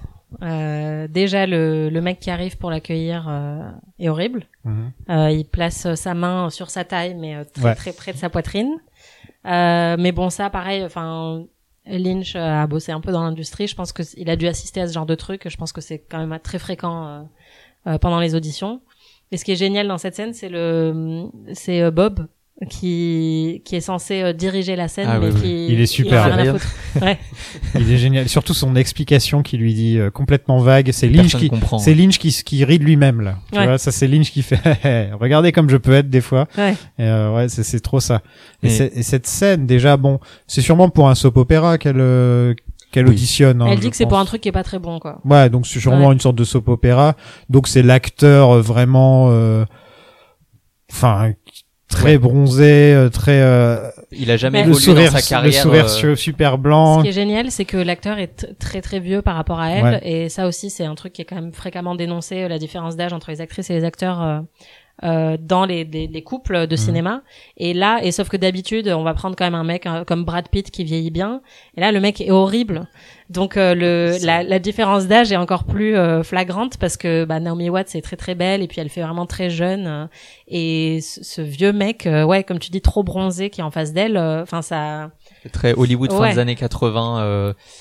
Euh, ouais. euh, C'est les, c'est les acteurs euh, des années 50 qui ont fini euh, dégénérés à l'ère de Reagan, quoi. Ouais, ouais, c'est C'est vrai. totalement ça. Et, et, et cet acteur-là, c'est un acteur aussi assez euh, connu euh, des années 50, Chad Everett. Et ce que je trouve hyper intéressant, moi, c'est que dans cette scène-là, qui donc fait partie du fantasme a priori de Diane, Mhm. Euh, il y a Elle, des- s'y- elle s'imagine en actrice complètement euh, qui utilise les hommes pour arriver à ses propres fins. Il y a un truc Ouais. comme ça, j'aime bien. ouais. Et puis les hommes arrivent avec beaucoup de morgue, Mhm. euh, que ce soit l'acteur, surtout l'acteur, mais Mhm. aussi le cinéaste qui apparaît, compl- qui apparaît complètement déstabilisé et dépassé par les événements, enfin complètement passif en fait. Mm. Et ensuite, elle est raccompagnée par euh, deux euh, femmes qui, euh, en gros, lui disent euh, euh, plus ou Mm. moins, de toute Lui, façon, l'acteur, euh. le cinéaste, il est fini, laisse tomber. Et, euh, et dans la vraie vie euh, de Diane, ça s'est évidemment pas passé comme ça, donc euh, Mm. donc, euh, Ouais, donc- elle subjugue tout le monde. Enfin, c'est elle, euh, elle gagne totalement, on va dire, l'audition, alors que effectivement, c'est sans doute pas ce qui lui est arrivé dans la vraie vie, quoi. Elle devient the girl en fait. Ouais. C'est comme ça qu'elle se Ouais. voit. Ouais. Et aussi, c'est aussi la manière dont euh, elle utilise sa sexualité pour ob- obtenir ce qu'elle veut. Et donc, elle se sent, elle se sent meilleure que les hommes qui sont dans la pièce. Mm. Et je pense que c'est aussi le côté, euh, le côté énervé contre les hommes de Diane qui ressort dans cette scène aussi. Je pense euh, Ouais. le, le- la haine contre le personnage de Justin Theroux, enfin Adam. Euh, je pense que tout, tout ressort aussi dans cette scène, en plus d'être une critique de, de, de la- du cinéma, quoi. c'est hyper intéressant en plus comme comme euh, comme motif euh, l'actrice qui emploie les méthodes euh, selon les euh, euh, ce- suite auxquelles elle est le plus souvent euh, manipulée disons pour retourner la tendance Ouais. elle fuit pas ou elle va pas ailleurs ou quoi que ce soit ou euh, mais mais elle utilise ces méthodes là pour euh, retourner la situation à son avantage Mhm. et euh, et je trouve ça assez rare en fait je me souviens de ça dans Showgirls de Verhoeven par exemple Mm. Oula. Avec Kyle MacLachlan. voilà mais euh, mais mais mais c'est c'est c'est c'est pas fréquent je trouve Hmm. Et puis du coup, on a un couple qui se dispute. euh, pardon, enfin, ça renvoie à Diane et euh, et Camilla euh, dans à la fin du film où c'est encore une fois, enfin, un couple qui qui se sépare ou en tout cas euh, euh, Betty rejette le le- l'acteur euh, dans cette scène et ça rappelle sans doute euh, une dispute qu'elles ont eue euh, dans leur vie. euh. Avec un couteau euh, qu'elle cache. euh, Ouais. non, non, on peut, on peut imaginer Ouais. ça totalement. Mais cette, cette scène, elle marche aussi aussi bien parce qu'il y a la scène d'avant où elle joue la même scène d'une manière complètement différente et c'est le même switch dont on parlait plus tôt. C'est que c'est que elle joue, elle peut le surjouer et là elle le joue vraiment comme un soap dans la dans la dans la scène d'avant. Euh, même à la fin, elle se prend plus trop au sérieux parce qu'elle rigole euh, avec Oui, Rita elle et tout pas ça. investie. Elle Voilà. dit, de toute façon, c'est la merde. Donc là, je, Voilà. je pleure, je pleure, je pleure, blablabla. euh, donc Voilà. Elle, elle le prend pas vraiment. euh. Et, et là, par contre, elle le joue, euh, elle le joue en beaucoup plus, euh, ouais, beaucoup plus près, pas de la retenue, mais bon, c'est c'est un autre, c'est un autre style de jeu euh, complètement et et et c'est pour ça qu'elle subjugue tout le monde et qu'en fait, elle, elle, elle prouve qu'elle est au-dessus du style, euh, comment dire, de de, de Qu'on attend d'elle un peu. voilà que tout le monde était au- auquel tout le monde était préparé en fait l'acteur qui est là il suit pas du tout euh, euh, d'ailleurs je voudrais juste vous réciter il dit Dad's best friend goes to work juste avant de se mettre à, à, à jouer la comédie c'est à gerber totalement son espèce de truc genre euh, allez c'est parti on va se mettre à jouer mais il faut qu'il dise Dad's best friend goes to work ça pourrait être du Leland quoi ça C'est horrible Euh, juste pour dire que Naomi Watts est au top dans cette scène quand même. euh, oui oui Voilà. Petit point Watts, euh, il fallait le dire. Tout à fait. On a un plan que j'aime beaucoup dans la scène suivante, euh, c'est que ça commence avec des vieilles chansons doo-wop des années 50, puis la caméra recule et en fait t'es dans un studio d'enregistrement, puis en fait elle recule encore et là tu te rends compte que t'es en fait dans un studio de cinéma euh, et ce plan est super quoi. Tu, il est vraiment vraiment bien foutu quoi. Mm. Très très beau plan. Ouais. il dit il dit beaucoup du du euh, du faux Ouais. de d'Hollywood euh, que dit le film de manière générale quoi Mhm. Euh, et qu'on retrouvera plus tard dans le silencieux c'est que là euh, c'est une scène d'audition donc déjà c'est pas vraiment le film c'est une scène d'audition et en plus c'est pour un film où il y a une actrice qui joue une chanteuse et qui chante en playback donc c'est genre euh, vraiment Plusieurs couches de réalité euh, superposées. ouais quoi. et j'ai trouvé j'ai trouvé ça euh, ouais bah ouais c'est c'est c'est très bien bien C'est la c'est c'est la version euh, lumière de la version dark silencio en fait. ouais ouais ouais, ouais. Euh, c'est un peu le même concept au final. ça dit c'est les- du ça playback, c'est du faux, c'est tout ça. C'est c'est le, le thème du, c'est le gros thème du film. voilà ouais Mais euh, et ça, et je trouve que les deux les deux scènes, le silencio et celle-là, marchent bien ensemble. euh. Ouais, et puis là, en fait, euh, c'est une scène, euh, enfin, la, la fausse scène de, de cette audition est hyper lumineuse, hyper colorée, euh, elle est très agréable à l'œil, en fait, alors que, bah, tout Mulholland Drive, il y a quand même des, des tons, une palette un peu terne, euh, de, de- le rouge avec le vert, enfin, il y a des trucs, euh, et la scène du silencio, c'est un peu la, l'autre face de ça, où c'est beaucoup plus sombre. Et là, c'est un peu la scène la plus lumineuse du film, en fait. euh, Mm. Enfin, il y a un côté très euh, artificiel, mais très bonbon en même temps. Et ça aussi, je pense que ça en dit long sur euh, sur euh, la manière dont C'est il voit l'industrie. aseptisé, c'est aseptisé. Ouais. C'est années 50 aussi, donc en plus, Oui, exactement. Ouais. plaisir. Donc on a Camilla Rhodes de la version rêve qui arrive et qui chante Every Little Star. Euh, et Adam dit This is the girl pour montrer que et donc il a il a fini par lâcher et abandonner l'idée d'avoir son propre film et ça l'actrice qu'il voulait.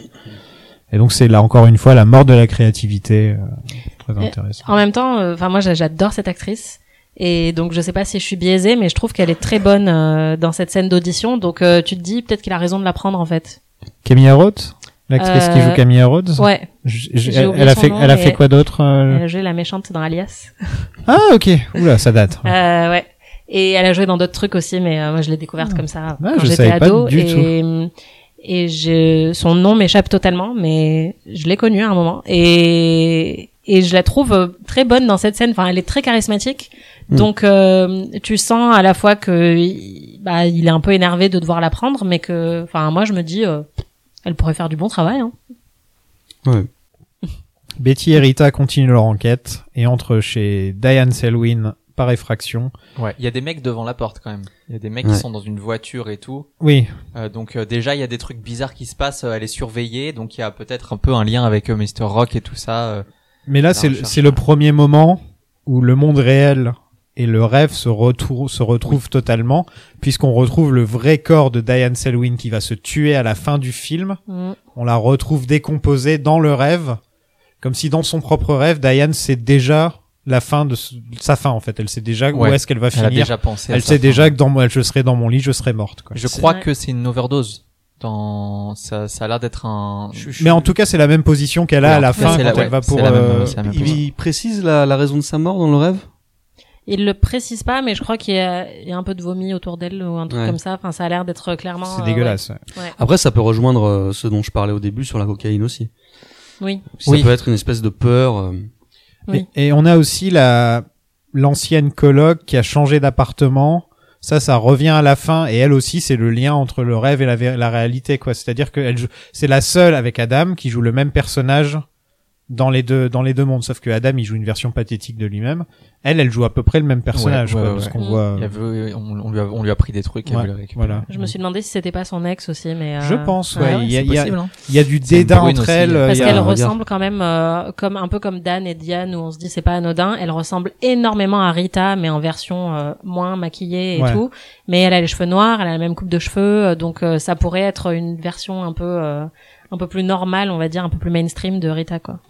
Et euh, par rapport au fait que c'est la première fois que le réel et le rêve se percutent, euh, il y avait aussi euh, mon, une théorie à laquelle j'adore pas, j'adhère pas forcément, qui est que euh, que en fait c'est la c'est la dernière seconde de la vie de Diane qui revoit toute sa vie en une seconde et, Mm. et qui donc en fait est en un sens quasiment déjà morte. Euh, Comme Lost Highway, quoi. ouais, c'était une autre, c'est une autre, un peu- euh, une autre manière d'approcher le truc. Hmm. Moi, je pense que peu importe, et je pense que finalement, Mais c'est intéressant que à la découverte du corps de, de Diane, c'est Rita qui le vit le plus mal en fait. Ouais. Donc c'est un peu comme si euh, si on si on tire un parallèle entre la voisine et Rita, Mm. euh, c'est un peu comme si c'était le moment où en fait la voisine décou- découvrait le corps de son ex amante et Tout à fait, ouais. donc là aussi il y a un truc intéressant où c'est pas euh, en fait c'est Mm. pas euh, c'est pas euh, à ce moment-là Betty qui euh, qui a la plus la réaction la plus forte à ce qu'elle découvre en fait. Et et il y a exactement, il y a aussi d'autres choses qui brisent, qui qui qui brouillent un peu les pistes à ce moment-là, c'est que elles elles, elles sortent de la maison en courant. Euh, c'est à ce moment-là. Hein. Oui, oui, Oui, oui. Et là, il y a une espèce d'effet de mise en scène assez étrange qui fait que les deux visages sont floutés et se superposent un se petit peu, dédouble un peu, se euh, ouais. dédoublent. comme quand t'es on- chez l'ophtalmo et que tu t'essayes de loucher. et- Ah, j'ai dû rater ça, euh, peut-être ce petit plan là. je- C'est un plan. En fait, elle court vers la caméra comme ça en, en sortant de la maison.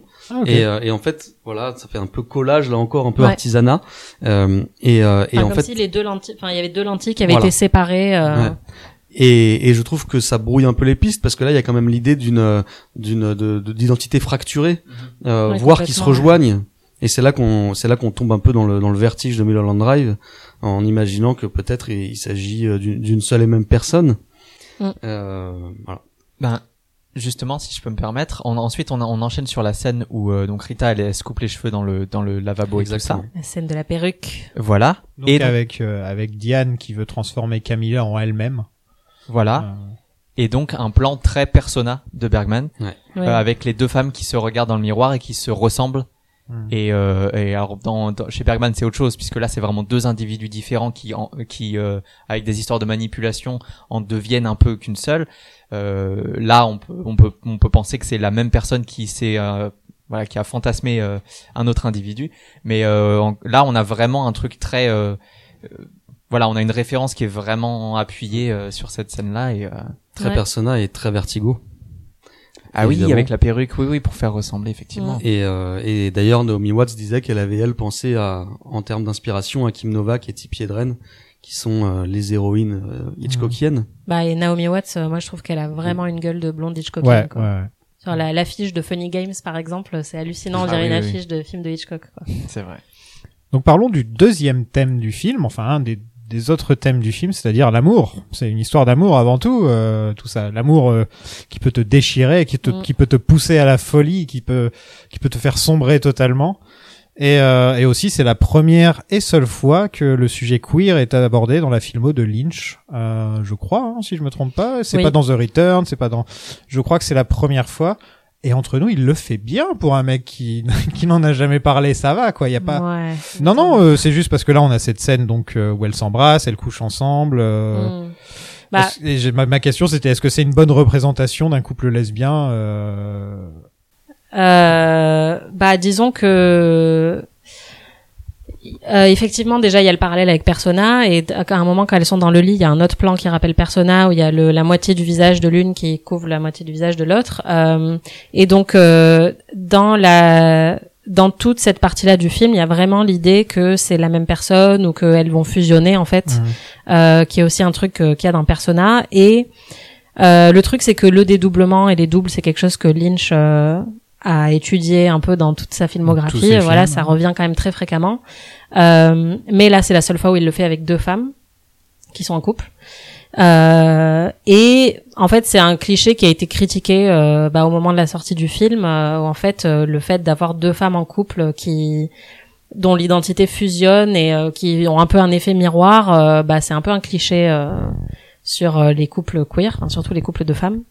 C'est quelque chose qui est quand même euh, vachement là pour exciter un public masculin, par exemple, euh, parce que si Doggy et Bad Cooper, par exemple, euh, couchaient ensemble dans The Return, on n'aurait peut-être pas le même effet érotique, euh, mais deux femmes euh, qui se ressemblent et qui vont fusionner et, coucher ensemble ou avoir des scènes d'homoérotisme, c'est un truc qui a qui a été critiqué en tout cas dans le cadre de ce film là et qui qui l'est de temps en temps. Moi personnellement je trouve que enfin ça me dérange pas plus que ça. Mais euh, je pense que c'est important de mentionner que c'est quand même un cliché euh, sur lequel se repose un peu Lynch aussi. À la même époque, il y avait Bound qui était sorti aussi. euh, ouais la différence c'est que Bound a été réalisé même si elles avaient pas encore fait leur Ah, bien sûr, transition, oui, euh, oui, mais je, deux je pense, euh, je pense, euh, je pense juste au grand couple lesbien des années 90, début 2000. C'est un peu les deux films qui viennent, euh, qui viennent aller. Mm. Complètement. Mais par a- exemple, dans Bound, il y a moins la notion du double. C'est deux, Ah, deux sont femmes vraiment voilà, qui sont différentes, très ouais, différentes. Ouais. Euh, là, il y a la notion du double dans le rêve, alors que c'est complètement enlevé dans la réalité. Dans la réalité, c'est vraiment une histoire d'ex en fait. Ouais. Euh, donc il y a beaucoup tout le côté sexuel, sexuel du truc. Au Ouais. contraire, il y a une scène sexuelle dans, en dehors du rêve et elle est pas vraiment euh, joyeuse quoi. Non, enfin, et, et elle est pas filmée avec le male gaze, euh, la scène, euh, la scène de la masturbation un peu plus tard, tu vois par exemple. Euh, Non, mais Euh, même, même la scène de sexe ne l'est pas, pas- ouais, forcément. voilà, enfin, Non, ça même coupe- plutôt tendre. Ça coupe assez, Enfin, ça coupe assez tôt. Ouais, Ouais. ça- il y a pas. euh, Bah, en tout cas, elle est pas très explicite. euh, Non, elle voilà, est ouais. graphique parce qu'on voit Laura Haring euh, nue. Euh, mais Dans l'ombre et tout, c'est pas non plus. euh, Ouais, bon, on la voit bien Ça, quand c'est même. quand même, je euh, trouve, mais... ouais mais la scène euh, ouais la, la scène de mais de sexe, déjà, euh, enfin, ouais, la scène de sexe en elle-même, on voit pas vraiment de d'acte sexuel, donc elle est quand même plutôt, euh, ouais, tendre comme tu dis. Et après, euh, encore une fois, il y a l'idée que le personnage de Rita est, est imaginé et fantasmé Mhm. par Betty, donc en fait, c'est pas surprenant non plus qu'on la voit nue comme ça. Enfin, elle est très euh, statuesque en fait. Enfin, elle a une silhouette magnifique, euh, euh, mais c'est pas surprenant puisque c'est Betty qui sans doute imagine ça et qui le fantasme. Euh, et puis après, il y a aussi la notion de bah, Hollywood, euh, toutes les actrices se ressemblent souvent, donc euh, c'est pas anodin non plus que que- qu'elles se fondent, surtout qu'elles ont essayé d'avoir les mêmes rôles, d'obtenir les mêmes rôles. Donc c'est pas surprenant euh, ce côté. euh, je vais essayer de plus te ressembler. euh, J'ai tendance à penser qu'elle a vraiment eu lieu cette scène, mais qu'en revanche on la voit du point de vue euh, de Betty Diane à ce moment-là. Donc ce qui explique aussi parce que je trouve qu'elle a un- je trouve que pour le coup elle a une patte assez euh, en termes de mise en scène hein, en termes de lumière notamment je trouve qu'elle a pas ce côté un peu cliché un peu euh, fluo de certaines autres scènes du rêve Ouais. je trouve qu'elle est- elle a l'air plutôt elle a une dimension plutôt réaliste euh, à l'inverse à la fin du film on a quelque chose qui est censé se passer dans la réalité et qui est complètement irréaliste Ouais. donc c'est vrai que les frontières sont sont pro- probablement un peu brouillées et Elle- je pense en fait, que Lynch donc, elle se rappelle, elle se rappelle de par exemple sa première fois avec elle. Euh, Dans le rêve, elle se rappelle, euh, Diane se rappelle de sa vraie première fois qu'elle a eue avec euh, avec Camilla en fait. C'est ça que tu. Euh, moi, en fait, euh, bon, si on va sur ce terrain-là, moi j'ai tendance à penser qu'à un moment donné, les frontières se diluent à Mhm. partir du moment où le corps de Diane est trouvé, et Mhm. qu'à partir de ce moment-là, on a le droit en tant que spectateur de choisir ce qu'on veut garder ou Ouais, ouais, ouais. non. c'est un peu Non, mais comme c'est ça, c'est comme le dernier épisode de Twin Peaks a un côté comme ça aussi. Une fois que Diane disparaît, tu sais pas ce qui va se passer. Ouais. Tu sais pas du tout dans quoi tu t'embarques. Et, euh, et c'est exactement le truc. ouais. Et avant ça, il y a des il y a des indices évidents qui pointent l'idée que euh, on est dans le rêve. Mhm. Euh, tout comme d'ailleurs euh, après l'ouverture de la boîte bleue, il y a plein d'indices qui pointent qu'on est dans la réalité, mais il y a, je trouve, un magma à un moment où on n'est pas sûr. Mhm. En revanche, euh, c'est là où je te rejoins, c'est que la scène, à mon sens, est quand même filmée du point de vue de Betty Diane. Ouais, ouais, ouais. Et de, dès le début où, euh, où Rita ouvre la porte, on est dans le lit, ensuite elle s'approche, on est encore dans le lit. Mm. Euh, Ouais, Et puis elle contemple vraiment euh, Rita. euh, mais mais ouais, moi je pense que, enfin, je suis pas lesbienne, donc je peux pas dire si c'est une bonne représentation d'un couple lesbien, mais euh, mais je pense que moi ça a tendance à m'agacer quand d'autres films le font. euh, le côté, euh, bah, parce que deux femmes sont en couple, il faut forcément qu'elles se ressemblent et qu'elles soient le miroir l'une de l'autre, euh, et que leurs identités se perdent l'une dans l'autre. euh, C'est quelque chose qui est un peu réducteur sur euh, sur euh, l'homosexualité féminine quoi donc euh, et je pense qu'effectivement enfin si Dougie et Bad Cooper faisaient ça on trouverait ça beaucoup moins euh, logique euh. donc euh, voilà mais après ce qu'il faut savoir c'est que la romance euh, n'était pas dans le la version télé de Mulholland Drive euh, et qu'il a aussi voulu euh, il me semble avoir lu que en gros enfin il a dit euh, bon bah maintenant qu'on le fait on va y aller à fond et on va faire tout ce qu'on m'a un peu interdit de faire pour la version télé. Donc il a voulu rajouter du sexe euh, plus explicite pour pour aussi bah, se satisfaire du fait que c'était un film et qu'il pouvait faire ce qu'il voulait euh, Ouais. produit par la France tout ça alors que la version télé et les notes qu'on lui avait renvoyées étaient hyper prudes Oui, non, clairement. et voulait un peu lui couper l'herbe sous le pied sur tout ce qu'il voulait faire euh, d'un peu intéressant quoi D'habitude, quand il filme un corps nu féminin, on pense par exemple à Blue Velvet où elle Mhm. arrive nue euh, dans- sur, le- sur sur la pelouse là, Ah elle est ouais, nue ouais. totale. Il y a rien de sexuel, il y a rien, de- il y a aucune. C'est pas beau, c'est c'est pas. Alors que là, là, il, là, il a quand même beaucoup plus. euh, Il y avait ça dans Lost Highway aussi où il y a un- où il y a euh, où, Oui, où, euh, c'est vrai, Lost Highway, le personnage de ouais. Patricia Arquette se met nu face euh, face au héros et euh, et c'est complètement fantasmé comme euh, ouais comme en fait, Rita euh, quand quand elle se met nue et que que l'autre elle est dans son petit pyjama et qu'elle la regarde et qu'elle est complètement fantasmée. Ouais, je trouve que Lynch est vraiment, euh, enfin, je trouve qu'il y a peu de réalisateurs qui lui ressemblent sur la manière dont il filme le sexe et la sexualité et, et les violences sexuelles et, et les femmes, parce que euh, je trouve que c'est quand même vraiment, euh, bah, c'est un peu dans ta face, quoi, quand tu vois Laura Haring euh, toute nue ou même dans ses autres films, dans Blue Velvet, etc. On les voit quand même euh, bien, mais en même temps, il y a plus un côté de curiosité, je trouve, euh, dans sa manière de les filmer. C'est-à-dire que hum, c'est pas du du male gaze où il va les découper, hein, c'est littéralement de ça. Le male, le male gaze, c'est de faire un gros plan sur les Mhm. seins, sur les fesses, de faire un travelling de haut en bas, etc. Il fait pas trop ça. Il les filme plutôt en plan large et de manière assez euh, pragmatique. Donc elles sont là et elles sont effectivement très belles puisque bah Isabella Rossellini et Laura Haring, enfin c'est des, des belles femmes. Mais il y a un côté plus euh, ouais curieux et fasciné par par euh, par la nudité que vraiment euh, érotisé, je trouve. Moi, je trouve, je trouve pas ça très érotique en fait. Euh, Pour le coup, la, la seule découpe, et je trouve ça intéressant, c'est les mains enlacées. Mm, et c'est le ça. seul moment où les corps euh, sont découpés. Alors si, juste avant, ils sont découpés aussi, mais plus en plan taille, euh, qui sont à moitié couverts Mhm. par les draps. Donc bon, c'est une découpe, mais qui n'en est pas vraiment à ce niveau-là. En tout cas, on n'est pas Mhm. dans un gros plan. En ce moment, on n'est pas dans un gros plan. Et, euh, et pour le coup, je trouve que s'il y a érotisation, euh, elle provient plus du dialogue et de ce que Betty Diane va dire, à savoir je t'aime.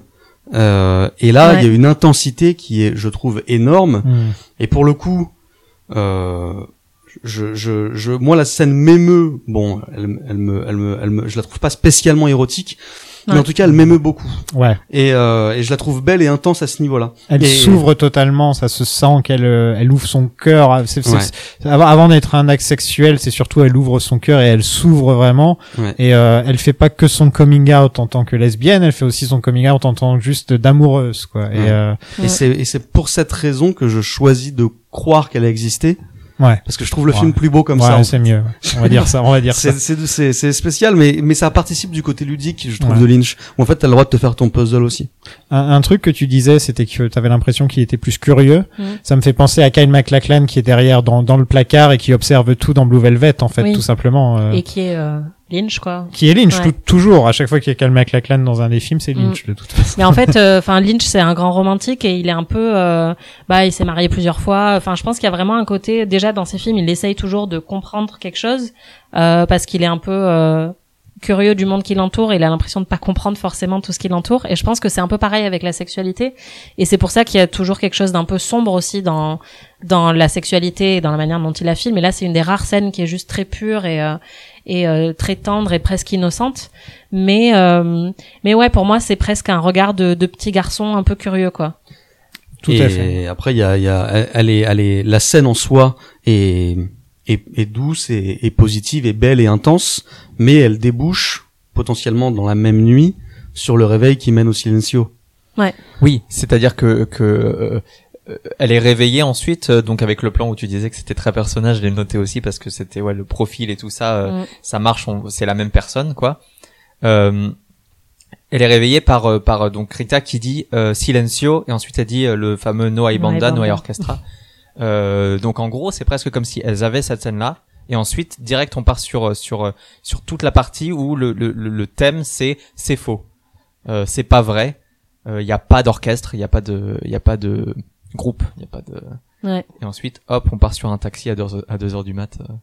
Oui, on va au Silencio, le bar VIP de David Lynch à Paris. C'est vrai en plus. Euh, vous y êtes déjà, déjà allé? Quelqu'un est déjà allé au Silencio ici? Alors, dans Non. le cadre d'une soirée spéciale, euh, Ouais, pas très Lynch. pas très Lynch. Mm, ok. C'est trop. Donc euh, l'intérieur, c'est le même que le théâtre du géant dans The Return. Euh, Eh oui. Ouais, c'est c'est le même. Il y a des rideaux. Qu'on appellera la White Lodge, on va dire. Mm. Je suis pas vraiment sûr, mais...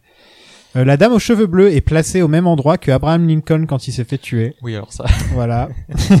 ok. Non, c'est voulu, je pense. hein. Ah, je croyais qu'il était à, à gauche de la scène. Euh, Ouais. oh, alors là, euh, Je l'aurais pareil en tête. Ouais. En tout cas, elle a le même positionnement Oui. Euh, dans la loge. ouais, dans Bon. la loge. Voilà. Mm. Ouais. Non, mais Lynch est, est très euh, aime, aime beaucoup euh, placer des références au président américain dans ses films, donc euh, ce sera pas la première fois en tout cas. Et il est joué par la script supervisor euh, de, du Ouais. film. Ah ok. Il a dit à la dernière ouais. minute, il a vu, il a fait venir euh, le la coiffeuse, il lui a dit tu peux lui faire les cheveux euh, bleus là très vite, euh, un peu bouffant comme ça, et il l'a mise là et elle lui a dit non mais David je sais pas jouer, et il lui a dit non non mais c'est bon t'inquiète. Ouais. Et c'était un peu improvisé apparemment. Oui totalement. Donc il n'y a pas d'orchestre. Ouais. Mais il y a quand même de la musique en playback pour prouver qu'encore une fois tout est faux. Mm. Hein, on est vraiment dans le factice. Tout est faux, tout est faux, mais l'émotion est là quand même. Ah ouais. Ah oui, bien sûr. C'est là que C'est- c'est là que c'est intéressant en fait. Oui, Ah parce non, c'est que là que moi, c'est fort. Moi, Ah, c'est, beau. je disais la scène du jumpscare euh, qui était une des, qui t'avait le plus marqué et tout, et de la filmographie de Lynch. euh, Moi, c'est vraiment celle-là, quoi. C'est celle de Rebecca Del Rio, donc qui vient pour chanter une reprise de Crying de Roy Orbison en espagnol. Euh, Roy Orbison, donc euh, il y avait une chanson de lui dans Blue Velvet, euh, Ah, In Dreams. In Dreams. D'accord. Euh, et elle, on la reverra dans Twin Peaks The Return à la Roadhouse avec une belle robe, euh, une super belle robe avec des zigzags dessus. Là, elle avait la meilleure robe de toute la, de toute la série. Et ouais, on a une scène très touchante où elle, elle, elle chante jusqu'à s'effondrer, la musique continue, et ça c'est une très très bonne idée de Lynch encore une fois.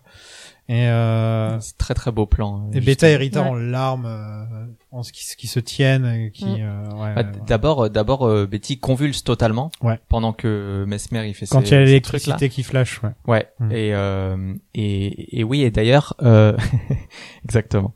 Et euh, et d'ailleurs ouais euh, donc euh, Rebecca euh, ce qu'on entend dans le film c'est euh, en fait la seule fois où elle a euh, comment dire la fois où elle a rencontré Lynch c'était un pote à lui qui bosse dans la musique qui lui a fait rencontrer et il a un studio euh, dans la maison voisine de la sienne. On en avait parlé dans l'épisode de Lost Highway puisque c'est la maison dans laquelle il a filmé Lost Highway.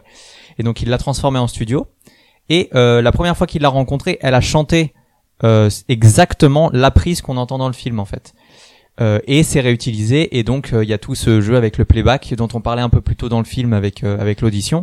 Là cette fois-ci c'est dans le silencio et il y a donc il y a ce très beau ce très beau plan où elle s'effondre et qui que je trouve euh, magnifique. Autant autant pendant qu'elle chante personnellement je suis pas transcendé, c'est une très très belle c'est une très belle chanson. C'est tellement beau. Non, c'est une très belle chanson, c'est beau mais euh, mais moi c'est le moment où elle s'effondre et qu'elle qu'elle- pour, pour moi, il n'y avait pas besoin du gars qui répète dans toutes les langues possibles. Il n'y a pas d'orchestre, il n'y a pas de juste le fait qu'elle s'effondre et que la, la musique continue.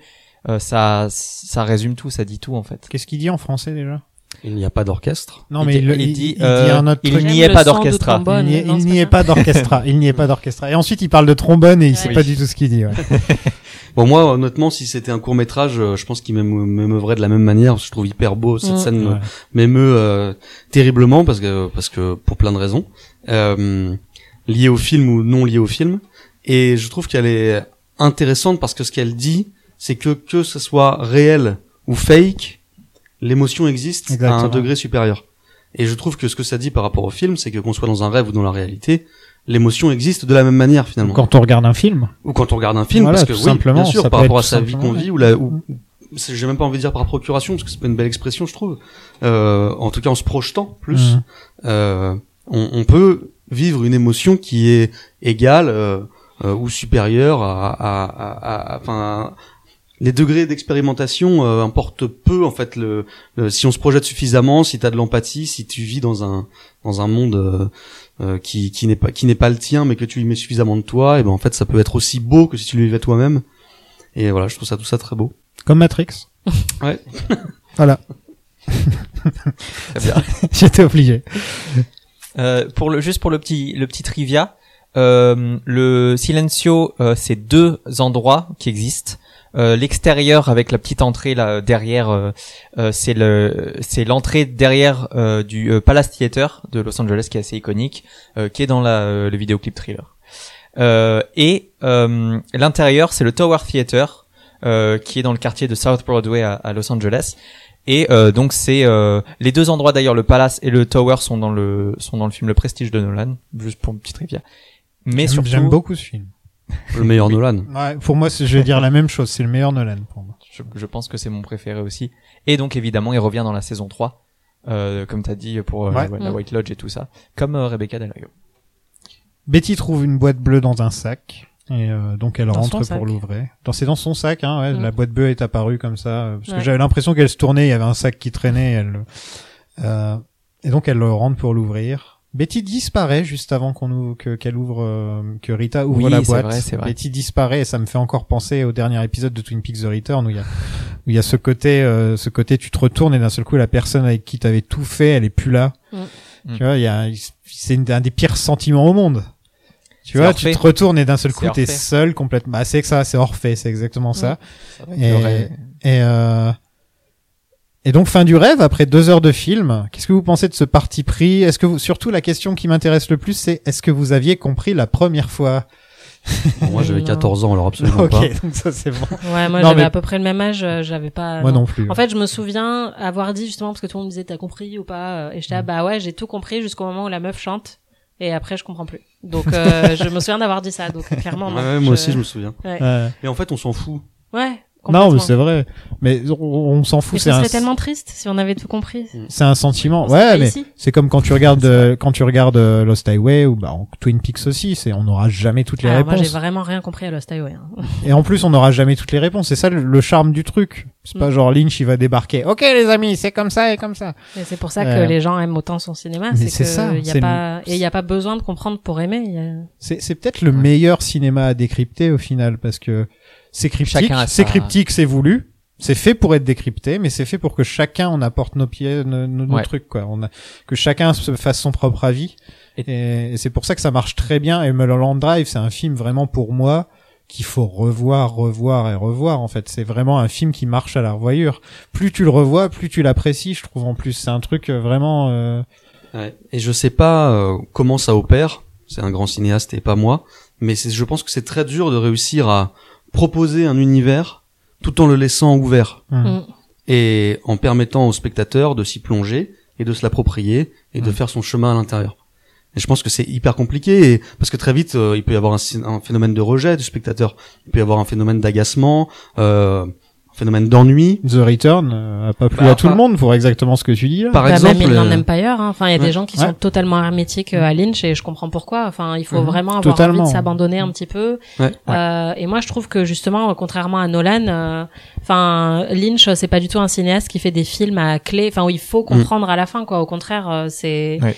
Nolan explique tout tout le temps. Donc, c'est ouais pour ça voilà. que- Tous les personnages secondaires passent leur temps à expliquer le plot à longueur Mm. de temps. Donc euh, comparé à ce qui est Lynch, très beau euh, dans The Leftovers euh, où il y a Justin Theroux, c'est vraiment l'aide de Mystery Bee quoi. C'est-à-dire Ouais. qu'on n'a pas besoin d'expliquer le mystère, on a juste besoin de le ressentir et savoir ce que nous ça nous fait et ce que nous on y voit dedans. Et à chaque fois que tu revois Mulholland Drive, tu peux y trouver quelque chose de différent et un nouveau sens. Et il y en a pas un, euh, il y a pas de hiérarchie en fait, il y en a pas un qui est plus important que l'autre ou qui est plus vrai que l'autre. Et ça, à mon avis, euh, c'est en partie dû à l'hybridité. Bon, il sait le faire euh, dans tous les cas, mais c'est c'est favorisé par l'hybridité du, du projet à la base. Mm. Le fait que il y ait un, il y ait euh, 1h30 euh, figé, Mm. euh, et ensuite Qui euh, ouvre plein de choses. ouais, et ensuite un chien à trois têtes quoi. Non mais c'est Plutôt to- 20 c'est têtes. totalement ça. Le film n'aurait jamais pu être comme ça s'il n'y avait pas eu le pilote d'une heure et demie quoi. Euh, Bah ouais, puisqu'il a vraiment rajouté ces 18 pages avec euh, Diane euh, à la fin, mais Parce que c'était pas un rêve à l'origine. C'était pas un rêve. On est Non, d'accord. bah parce que c'était censé être un truc ouvert, parce que Ouais. le principe de la série et du pilote, c'est que tu vas pouvoir continuer sur des saisons et des saisons, donc c'est son arrivée à Hollywood. Y a Et après, filles, ils un auraient pu, euh, euh, voilà, et ils auraient pu tirer des fils comme ça pendant plusieurs saisons euh, sur euh, sur euh, sa carrière, euh, ses auditions, etc. Et là, il a transformé le truc euh, une fois qu'il a su que ce serait une histoire bah, un peu fermée euh, avec une fin à la fin. Quoi. Et il raconte, euh, pardon, il raconte qu'il a, qu'il était assis et qu'il a eu une sorte d'illumination comme ça. Alors je sais pas si c'était au cours d'une séance de, de méditation, mais que, mais qu'il a réfléchi un peu et qu'en fait il était dans une espèce de page blanche euh, de néant créatif et que ça lui est apparu comme ça d'un coup et que tout paraissait euh, évident. Ah Lynch. Quel homme. Tu peux venir quand tu veux, hein, David. Je sais que tu nous écoutes. tu nous écoutes au coin du feu.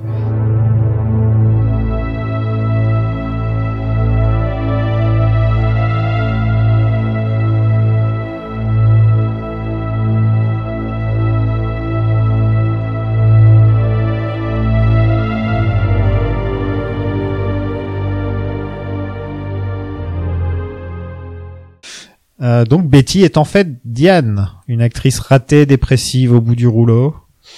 Euh, Il y a le cowboy qui vient lui dire de se réveiller. elle se réveille à la- dans la même position que, que la Diane qui était morte dans le rêve. Et dans le lit qu'on voit dans le premier plan euh, du film. Ah oui, c'est ce lit-là, forcément, bah oui. Euh, donc le cowboy apparaît. euh, voilà, donc c'est la deuxième fois qu'on le voit dans le film. Voilà. Et donc ouais, il y a la colloque, tous ces trucs-là. Il y a une clé bleue qui apparaît aussi, sauf que cette clé bleue est censée représenter le fait qu'elle l'a tué, qu'elle a fait tuer Camilla. Ouais. Donc une fois qu'elle verra cette clé, ça veut dire que Camilla sera morte. Donc dès qu'on voit la clé dans le truc, ça veut dire que c'est les moments où Camilla est déjà morte. Mm. Euh, parce qu'on a là, on, on, on arrive dans le réel, mais ensuite il y a des flashbacks et des flashbacks et des flashbacks. hein. Ouais, et puis il y a des Vision. éléments un peu de surnaturel ou d'irréel. Mmh. Enfin, elle a une apparition justement de Camilla dans la cuisine alors que bah elle n'est pas là. Donc Camilla a rompu pour aller avec Adam euh, et avoir une carrière. Et, euh, et Diane a plus ou moins pété les plombs. Et là, on a la scène de masturbation. On a la scène de masturbation la plus pathétique et, et triste du monde. Euh, où là, justement, il y a aucun male gaze. Là, on peut le dire. hein, euh, c'est c'est une scène. euh, Bah disons qu'ici parce qu'il y a quand même la caméra qui descend très lentement euh, sur son corps euh, avec un plan sur ses seins, etc. Donc euh, ça, enfin ça répond au code euh, du male gaze puisqu'il y a vraiment le travelling comme ça qui analyse un peu son corps, mais en même temps. Euh, moi, ça m'a ça m'a dérangé euh, à, à plusieurs reprises quand je l'ai vu, mais euh, comme euh, comme je disais, je pense que ça rentre dans la manière dont Lynch filme les femmes, qui est bizarre, qui ressemble pas beaucoup à ce que font les autres réalisateurs, mais qui me paraît pas aussi malsaine que que ce que certains autres réalisateurs peuvent faire. je, je trouve que dans cette scène, il y a du male gaze parce qu'en fait, on la voit pleurer. Et on se dit, ah, elle est en train de pleurer et de péter les plombs. Et la caméra descend petit à petit pour nous montrer que non, en fait, elle est en train de se masturber. Et je pense que c'est pour ça, j'ai pour ça que c'est pour ça qu'il y a ce, oui, bien sûr, elle pleure aussi, mais on, on dirait qu'elle pleure et qu'elle est en, en train de, d'être mal, tout Mm. simplement. Et en fait, tu descends et tu te rends compte que non, elle se masturbe, donc c'est, euh, euh, Oui, et puis disons que c'est, enfin, c'est plutôt pragmatique. euh, Enfin, c'est juste que voilà, elle a un, un t-shirt un peu transparent, euh, donc euh, on Ouais. distingue un peu son anatomie. Donc il y a un côté assez, euh, un peu objectifiant, mais en même temps, c'est aussi encore une fois, ouais, le, le côté un peu pragmatique de la manière dont il filme les corps des femmes. euh, Bah, il est là, quoi. Quand est-ce qu'ils feront un film où on voit DiCaprio en train de se branler et de pleurer comme ça? Sous la douche Bon, t'as déjà beaucoup de films avec Louis Garrel, hein, si tu cherches Ah des, scènes de masturbation. euh. Non, après, euh, pour le coup, il y a, enfin, il y a aussi du female gaze puisque elle, enfin, on est dans sa perspective à elle, Mhm. puisqu'on la voit regarder le plafond. Enfin, on voit ce qu'elle voit pendant qu'elle est en train de se masturber, avec sa vision qui se brouille, euh, puisque. Ouais, dès- Ça Ouais. j'aime beaucoup. Dès, Ça. dès Ouais. ce moment, dès ce moment-là, euh, je trouve que c'est assez clair qu'on on sait ce qu'elle fait et c'est au, moi c'est au moment où on passe de Oui. sa vision en, en point de vue euh, et que, que tout d'un coup on, on la voit elle et on voit ses yeux et on voit à quel point elle est euh, paniquée, anxieuse, en pleurs. euh, En et colère. ensuite, et ensuite, on confirme en colère, ouais, totalement, euh, ce qui était l'état d'esprit de, de Watts pendant le tournage de, de cette scène, parce que Lynch l'a- lui a fait faire, euh, plus- enfin, plein de fois. Euh, il arrêtait pas la caméra et tout, et elle, elle était terrifiée par euh, l'idée de faire, euh, de faire la scène, et lui, il dit juste, non, non, ça, ça va aller, ça va aller. Sachant qu'il l'a quand même mise euh, à l'abri des regards entre guillemets. Ouais, ouais, ouais, ouais, ouais. C'est, c'est, ouais, ça doit être, c'est compliqué, mais ce qui, ce qui en ressort, c'est, c'est vraiment quelque chose qu'on voit pas souvent, quoi. Bah en fait il y a vraiment un visage tordu par la douleur quoi. Mm. Et Ouais. par la souffrance. C'est par la souffrance. Peut-être physique, peut-être euh, psy- psychologique, probablement les deux. On sait rien. Ouais, et puis c'est le côté vraiment le plus sombre de l'attirance et de l'obsession amoureuse en fait. euh, et ça, c'est quelque chose qu'il a aussi beaucoup étudié dans ses films, quoi. C'est euh, la euh, l'autre face de, de l'attirance qu'elle ressent pour euh, pour Camilla, qui est vraiment euh, assez euh, glauque, quoi. C'est presque de la pulsion à ce moment-là. Ouais, bah, et de la Parce perversion qu'elle presque. subit presque. ouais. Donc Diane est emmenée en limousine à Mulholland Drive. Euh, Est-ce qu'on a dit que la plaque d'immatriculation de la limousine, c'est la même que Larry David dans Curb Your Enthusiasm Waouh. Voilà. Euh, moi, ma, ma vraie question par rapport à ça, et ça demande à être euh, à être confirmé, c'est que du coup j'ai vérifié parce que j'étais Ouais. très intrigué par ça. Et en fait, le premier, parce que je trouve qu'en fait, quand tu réfléchis un peu, il y a peut-être des liens entre Curb et Mulholland Drive et sur la folie de Los Angeles. Mais oui, Et, c'est ça, euh, tu le dis. Et euh, et du coup, j'ai vérifié et en fait, le premier épisode de Curb a été diffusé pendant le tournage de la deuxième partie de Mulholland Drive. Ah, Donc pendant les dix jours, en gros. euh, ça date Curb. Hein. Oui. Ah ouais, ça commence le oui, 14 oui. octobre 2000, premier Ouais, épisode diffusé. Bon, je regardais tout à l'heure, hein, j'ai pas de. je me disais, euh, c'est ton anniversaire ou Il quoi a ça tatoué sur le bras. Euh, non, mais du coup, je suis hyper intrigué parce que soit c'est un hasard absolu, ce qui est fort possible, C'est possible. soit euh, Bah, soit c'est, euh, mais du coup, c'est la même plaque d'immatriculation, mais c'est pas la même voiture. c'est pas la même voiture, Ça c'est peut ça. Il aussi être juste de un truc de props, où tu vois, ils ont Exactement. récupéré la plaque. euh, Je trouve ça juste, euh, je trouve, je- c'était juste parce que Larry David, j'avais envie de parler de lui. De Non, temps mais en temps, de temps en temps, faut le mettre euh, sur le tapis. Non, mais- Non, on parlait vrai- tout à l'heure de, de Lynch qui, euh, qui était énervé parce que ses, ses props avaient disparu et auraient été Mm. réutilisés. Bon, bah là, ça pourrait être totalement un exemple de la situation. hein. Oui, mais c'est pas la même voiture. Non, je, moi, je me dis dans un univers parallèle, peut-être que David Lynch euh, adore Larry David. Ils ont d'ailleurs des noms assez similaires. et, Mulholland et- Drive et avec vu. Larry David à la J'ai place. j'ai déjà tweeté ça, juste Larry David Lynch. Et Non, mais c'est pas impossible, hein. j'en sais rien. hein. Euh, Mais, mais par contre, ce qui est vrai, c'est qu'il est capable, vous le savez, de d'improviser en fonction de ce qui se passe euh, euh, au quotidien pour lui et Totalement, sur ouais. le tournage. Donc, il est capable de, de, de sortir d'un d'un d'un d'un chemin de fer pour euh, pour aller ailleurs, quoi, Ouais. en fonction de, de ses inspirations. Donc Camilla emmène Diane dans les bois. Euh, une scène qui me fait vachement penser à Cooper et Laura dans Twin Peaks The Return où ils se tiennent par la main, Ouais. ils avancent dans les bois comme Il y a ça. un plan, il y a un plan des Et, euh, et on attendait à un moment qu'il y en ait une des deux qui disparaisse. euh, Enfin voilà quoi. Et c'est, enfin, pour moi, c'est la plus belle scène du film. Je la trouve Elle est vraiment belle, ouais. sublime. Très belle. Euh, et puis bah elle grimpe un peu la colline, donc il y a Mhm. l'idée de l'ascension qu'elles sont censées faire ensemble, et en fait euh, c'est d'autant plus cruel qu'après euh, Camilla va un Totalement. peu la laisser au bord, la du, lâche au bord du trottoir, ouais, voilà, Totalement alors que ouais. elles sont censées monter ensemble les marches d'Hollywood, quoi, c'est un peu ça. Ouais, et surtout, elle lui promet un shortcut. Mm. Elle, Ouais, lui, c'est vrai. Ouais, elle, elle lui c'est vrai. promet le raccourci quelque part, le raccourci vers la gloire, le raccourci vers leur amour. Ouais. Et en fait, euh, euh, qui sait, peut-être que Lynch dit aussi que parfois prendre le temps, c'est bien aussi, quoi. Mm. Ouais. Et la musique est encore une fois tellement belle dans Ah oui, cette scène. Enfin, moi, cette scène me, ouais, elle m'émeut vraiment beaucoup. Oh, Angelo. ah, j'ai oublié de dire qu'il y avait des arbres. Ah, il y a des arbres. The trees! voilà.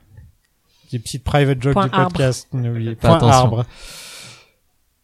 Donc Camilla étale son bonheur devant son ex. On aimerait tous faire ça un jour. Elle se C'est voit. tellement cruel. Je vais t'inviter à Ouais, ma c'est soirée où on va annoncer nos, fi- nos, nos fiançailles. Et, vraiment à chaque fois que euh, euh, Diane a dit un truc, tout le monde la juge. Ouais. Tout le monde la- lui dit ah t'es t'es mignonne avec tes, tes petits tes petits euh, tes petits boulots de petite actrice machin mais euh, Ouais, et puis par exemple Coco est très fake avec elle alors qu'elle avait un côté très Oui. chaleureux et un peu plus sincère dans la première partie. Et là, il y a vraiment euh, tout ce qui est détestable euh, dans dans Ouais. ce côté Hollywood où elle est là, oui, t'es bien mignonne, mais on sent que ça Ouais. l'intéresse pas en fait l'histoire qu'elle raconte euh, quand elle lui dit comment t'as rencontré. euh, Après c'est marrant parce que son arrivée fait très rêve aussi. C'est un peu comme quand Mm. t'es que t'es dans un rêve et tu dis ouais il y avait mon père mais c'était pas vraiment mon père c'était machin et euh, et comme si des gens que tu connaissais jouaient d'autres rôles et là tout d'un coup c'est un personnage qu'on a vu plusieurs fois euh, dans le film jouer le rôle de la concierge et tout ça Mm. et là tout d'un coup c'est la mère de Adam et tout euh, donc dès, même même ce même ce, cette scène là même si on peut le classer dans la partie réalité du film a un truc très onirique euh, et c'est pas la première fois que c'est le cas pour les Lynch qui filment une soirée mondaine euh, de Los Angeles. Il y avait ça dans Lost Highway. Mm. En fait, je trouve qu'il y a un petit côté Alice au pays des merveilles. C'est-à-dire qu'il y a Totalement. un double monde qui est pas faux, qui est juste tout aussi vrai mais différent, quoi. Ouais, de l'autre côté du miroir, quoi. Voilà. Ouais, absolument, ouais. Diane parle du, contour, du concours de Jitterbug, qui a lancé sa carrière. C'est une drôle de façon de lancer sa carrière, entre nous. Euh, et bah encore une fois le point Watts. euh, la différence entre Naomi Watts c'est le jour et la nuit, littéralement quoi. Ouais. Oui. Elle est mais là tu sens vraiment qu'elle est au bout au bout total. Elle sourit jamais. Elle est Ouais, et puis elle est sombre, elle est Elle est vraiment, sombre, on sent ouais. qu'elle, euh, elle retient une colère euh, vraiment euh, hyper intense. Et puis toute la, la mise en scène et le son de cette scène sont vraiment irritants en fait. Enfin, le, la manière dont Justin Theroux et euh, et Laura Haring rigolent. euh, Enfin, tout est un peu distordu. Enfin, on est vraiment dans la position de Diane qui est insupportée par tout ce qui se passe autour d'elle et qui se dit mais ce milieu est horrible en fait Euh, ce monde qui était si beau euh, il y a encore euh, quelques quelques minutes Mhm. est devenu vraiment atroce Elle, a- elle a même pas l'honneur d'être mise face à eux. Donc souvent quand on veut humilier quelqu'un, on le met vraiment face. Alors on a fait tout ça pour toi. Non, c'est même pas ça. C'est on va de toute façon tu vas être là, tu vas être présente, tu vas le voir, mais en fait on fait même pas ça pour toi. C'est juste au passage qu'on fait ça pour t'humilier quoi. Ouais. J'adore ce biais en fait qu'elle a de regarder ouais. comme ça. Ouais. Et puis même de toute façon quand ils font leur, annon- leur, leur, leur annonce machin là, ils le font pour eux-mêmes. Ils Oui. regardent personne Oui, ils d'autre quand ils le font. Ils terminent hein. pas euh, leur phrase puisque c'est coupé. D'ailleurs cette euh, ce- cette coupe est incroyable. Euh, ce, ce euh, quand ils vont pour annoncer euh, la nouvelle et que tout d'un coup on est on est ramené au diner euh, et que et que là on a à la fois la réalisation qui est qui est, qui est parfaite, qui est vraiment virtuose et le jeu d'acteur de Watts qui est virtuose dans les deux. euh, Enfin vraiment. euh, on, on voit le cowboy avant, faut quand même le dire. Oui oui ah oui oui. Puis il y a. Angelo aussi. Il y a Angelo Fixe, aussi. euh, il y a. Camilla qui embrasse Camilla. Et là, là, on est Ah vraiment oui, oui. dans le double. Là, tu, tu parlais de vrai. tout à l'heure. euh, là, on a quand même le personnage de Camilla qui embrasse Camilla, quoi. Ouais. Ouais. c'est vrai Euh, donc, euh, ouais, elle, euh, Camilla, la vraie, a eu le rôle et pas Diane. Euh, elle a eu le réalisateur aussi. Et en plus, euh, visiblement, elle s'est trouvée une nouvelle personne euh, avec qui avoir des, des affaires bisexuelles. Parce qu'on parle souvent de couples lesbiens, etc. Mais c'est elle, le Camilla, en tout cas, est bisexuelle, quoi. Ouais, bah ça c'est euh, un truc euh, qu'il faut préciser aussi, c'est que euh, bon déjà le fait que Diane euh, se tue à la fin, euh, c'est bah ça rentre un peu dans le cliché de la lesbienne tragique euh, qui a été rejeté et en plus qui a été rejeté par euh, une femme bisexuelle qui lui a préféré les hommes, qui est aussi un gros cliché. Enfin là du coup c'est un cliché lesbophobe et un cliché biphobe. Euh, donc euh, voilà, c'est dans la pop culture c'est assez récurrent et encore une fois, là, il y a toute l'étude du double, donc ça me choque pas particulièrement, mais je pense que c'est quand même bien de le mentionner, euh, que c'est une figure assez tragique. Céline Sciamma en avait parlé euh, pendant la promotion de Portrait de la jeune fille en feu, où elle disait il y a un sacrifice de lesbienne dans l'histoire du cinéma. Et là, bah, c'est vraiment ça, quoi. C'est-à-dire que les histoires queer se terminent rarement bien au cinéma. C'est toujours quelque chose de tragique. C'est toujours euh, un amour impossible euh, qui se termine euh, dans le sang. et quand il y a deux femmes, généralement, il y en a une qui va quitter l'autre pour se mettre avec un homme.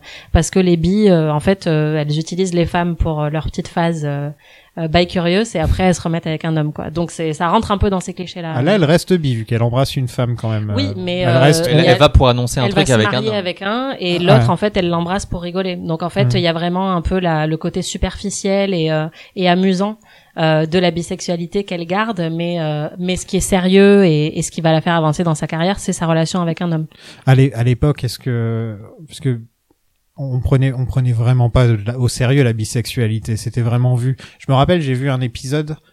C'était dans quoi? C'est pas dans Sex and the City où elle tombe amoureuse d'un bisexuel et elle dit ah je peux pas rester avec parce qu'il va coucher avec tout le monde et j'ai peur qu'il couche avec tout le monde Mm. parce que c'est mais c'est toujours le cas hein. enfin Et, même euh, si on a un peu avancé là-dessus euh, les bisexuels sont quand même pas très bien Ouais. représentés dans la pop culture complètement. Et c'est des clichés qui perdurent en fait, le côté un peu frivole, un peu volage euh, et un peu, euh, enfin, je vais explorer euh, du côté de l'homosexualité, mais au final, euh, je finirai quand même avec un mec euh, si je suis une femme bi. C'est quelque chose qui est très présent dans la pop culture. Donc c'est un peu dérangeant quand ce sont les seuls portraits qu'on en a. C'est un peu dérangeant quoi. Ce serait pas à cause de Mulholland Drive qu'on a ensuite par la suite eu autant d'histoires dans ce genre? Des gens qui sont qui se sont dit je veux faire mon Mulholland Drive avec un couple lesbien Euh, parce que avant Mulholland Drive il y avait pas eu des tonnes de films sur sur sur des couples lesbiens tu vois enfin Si je pense, Quand même j'ai pas forcément de, Ouais. de, là j'ai rien qui me vient en tête, mais si si, c'était pas euh, non plus. Ok, hyper, ouais, je me euh, demandais justement, c'était pas Mulholland Drive qui avait été l'élément un peu déclencheur d'être, de faire ce type de film, en fait. Non, après, ce qui est intéressant avec Mulholland Drive, c'est que comme c'était pas censé être une romance à la base et que c'était juste censé être une amitié, Mhm. euh, c'est intéressant parce qu'il l'a pas fait en se disant euh, ouais, je vais faire un couple de lesbiennes, euh, Mhm. euh, ça, ça va vendre. Enfin, c'était pas du tout la logique. Euh, de toute façon, il réfléchit pas à ce qu'il va vendre, hein, mais mais il a transposé juste une très belle relation. Euh, en y rajoutant un élément romantique. Et donc ça, je trouve que ça fonctionne euh, pas plus mal parce que justement, il a pas essayé d'écrire euh, une histoire lesbienne euh, du point de vue d'un homme euh, hétéro. Il a vraiment juste rajouté cet élément et c'est très naturel. Et je trouve que du coup, il n'y a pas de, euh, ça fait pas faux dans le film. À noter que dans le pilote, au générique de début, c'est Justin Theroux le premier nom, et ensuite Oui. c'est les deux acteurs su- qui suivent. Ouais. Et j'ai été très choqué, j'ai- ça m'a vachement choqué, j'ai fait. Alors que clairement, euh, euh, bah ça, c'est toujours dans les négociations Ah, aussi avec les agents. euh, c'est hallucinant, qui quoi. Enfin, quoi, c'est euh. hallucinant. Il y a, il- Mais il avait peut-être une carrière un peu plus avancée déjà que L2 à l'époque, je peut-être. crois. Lui, la a question toujours, que j'allais poser, ouais. Parce Mm. qu'à mon avis, euh, c'est des trucs contractuels. Oui, il a toujours eu un ça. côté Golden Bah, Boy. si il tu regardes peu- les génériques des Avengers Endgame par exemple, c'est très marrant de savoir euh, qui est dans quel ordre, Ouais. euh, mais c'est généralement c'est négocié par les agents au moment de la signature du contrat et c'est généralement lié un peu à la hiérarchie de l'acteur et donc Justin Theroux qui était déjà un peu plus connu euh, a sans doute eu un meilleur une meilleure position que euh, les deux actrices qui étaient un peu découvertes par le film. Même carrément découvertes en fait. Ouais, quelques séries. Ouais. Et dans Hits, par exemple, De Niro et Pacino, euh, enfin leurs agents ont posé la, la nécessité qu'ils soient au même niveau sur l'affiche, par exemple. Hmm. Bah, j'imagine que euh, c'était qui là? C'était DiCaprio et Brad Pitt qui ont fait euh, le film de Tarantino. Ouais. Leurs noms, ils apparaissent au même moment. Enfin, je pense qu'il doit y avoir un truc aussi pareil pour que ce Ouais, soit. ouais. euh, voilà. Bah parce qu'ils le savent très bien et puis les gens à la fin du générique euh, malheureusement ils se lèvent et ils se barrent. Donc en fait ta position dans le générique elle est importante aussi euh, Mm. pour que pour envoyer un signal très fort sur qui est le plus important dans l'histoire quoi. Il y a presque plus de générique au début de nos jours. On les, enlève, on les a vraiment de plus en plus enlevés, un peu comme dans les séries télé aussi où ça a été enlevé les génériques de séries. C'est triste. je Ouais, c'est très triste. Donc la serveuse qu'on a vue tout à l'heure, qui s'appelait Diane, euh, elle s'appelle désormais Betty, donc on Ouais. pourra encore plus nous expliquer. C'est marrant parce que, une- comme je disais tout à l'heure, une fois que t'as les éléments, euh, c'est bon quoi. This is the girl. Euh, elle dit en montrant qu'au tu- au tueur à gage euh, que c'est elle qu'il faut Ouais. tuer, Camilla. Il lui donne la clé bleue. Elle voit le mec du diner. Donc Ouais. là vraiment tout se réunit en une seule scène. Euh, on voit le clochard, la boîte bleue. Ouais. Là, il y a des mini vieux qui apparaissent, Oui. qui font très très très peur. Bah là elle est un peu déjà quand on la voit au diner euh, elle a, elle a des cernes euh, elle est en mode parano totalement. Ouais, euh. donc euh, on sent qu'elle est un peu en, en descente, quoi, ou Mhm. que clairement elle est, elle est droguée. Euh, et après, quand elle voit euh, les petits vieux qui sont tout petits, euh, ça aussi, ça fait un peu délire parano euh, de quelqu'un qui a peut-être pas pris le bon, euh, le bon produit, quoi. Le Et- bon produit. Et donc, elle met fin à ses jours. Silencio. Mm.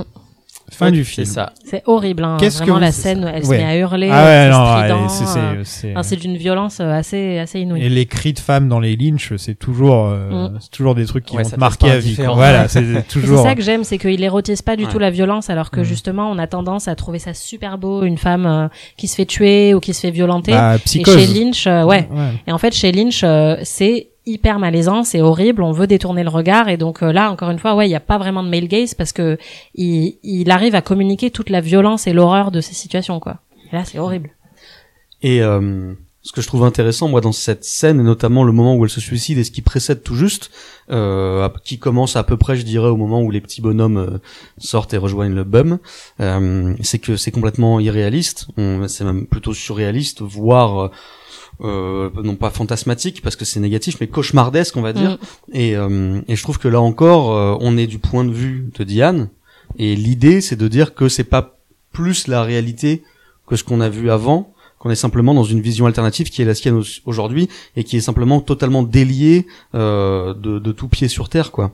Et euh, et, euh, et du coup, euh, voilà. Enfin, je trouve qu'il y a un jeu permanent jusqu'à la fin euh, sur sur les différents degrés de réalité, quoi. Mm. Et ce, et ce que je trouve beau et ce qui rejoint le romantisme de Lynch, c'est que il nous offre aussi la possibilité d'imaginer que euh, la romance continue ou l'amitié continue, euh, mais que mais que mais que ça se termine pas forcément là en tout cas. Qu'est-ce que vous avez pensé de ce petit chef-d'œuvre? Bah, moi, c'est pas mon préféré de David Lynch. Qu'est-ce que c'est ton Euh, préféré? Bah, enfin, Inland Empire a une place Ah très oui, chère dans vrai. mon cœur parce que je l'ai vu au cinéma et, mais, je- enfin, mon préféré, celui que je préfère revoir, c'est Sailor et Lula Mhm. parce que c'est le plus fun, je pense. Pas faux. Euh, mais enfin, je trouve que Mulholland Drive, euh, bah déjà, il est important dans sa filmographie parce que c'est sans doute celui que les gens qui n'aiment pas Lynch euh, ont le plus vu. Euh, et avec Elephant Man, c'est un des plus populaires en fait. Euh, et pour moi, c'est peut-être un des plus émouvants, voire le plus émouvant. Enfin, vraiment, la fin, je fonds en larmes en fait.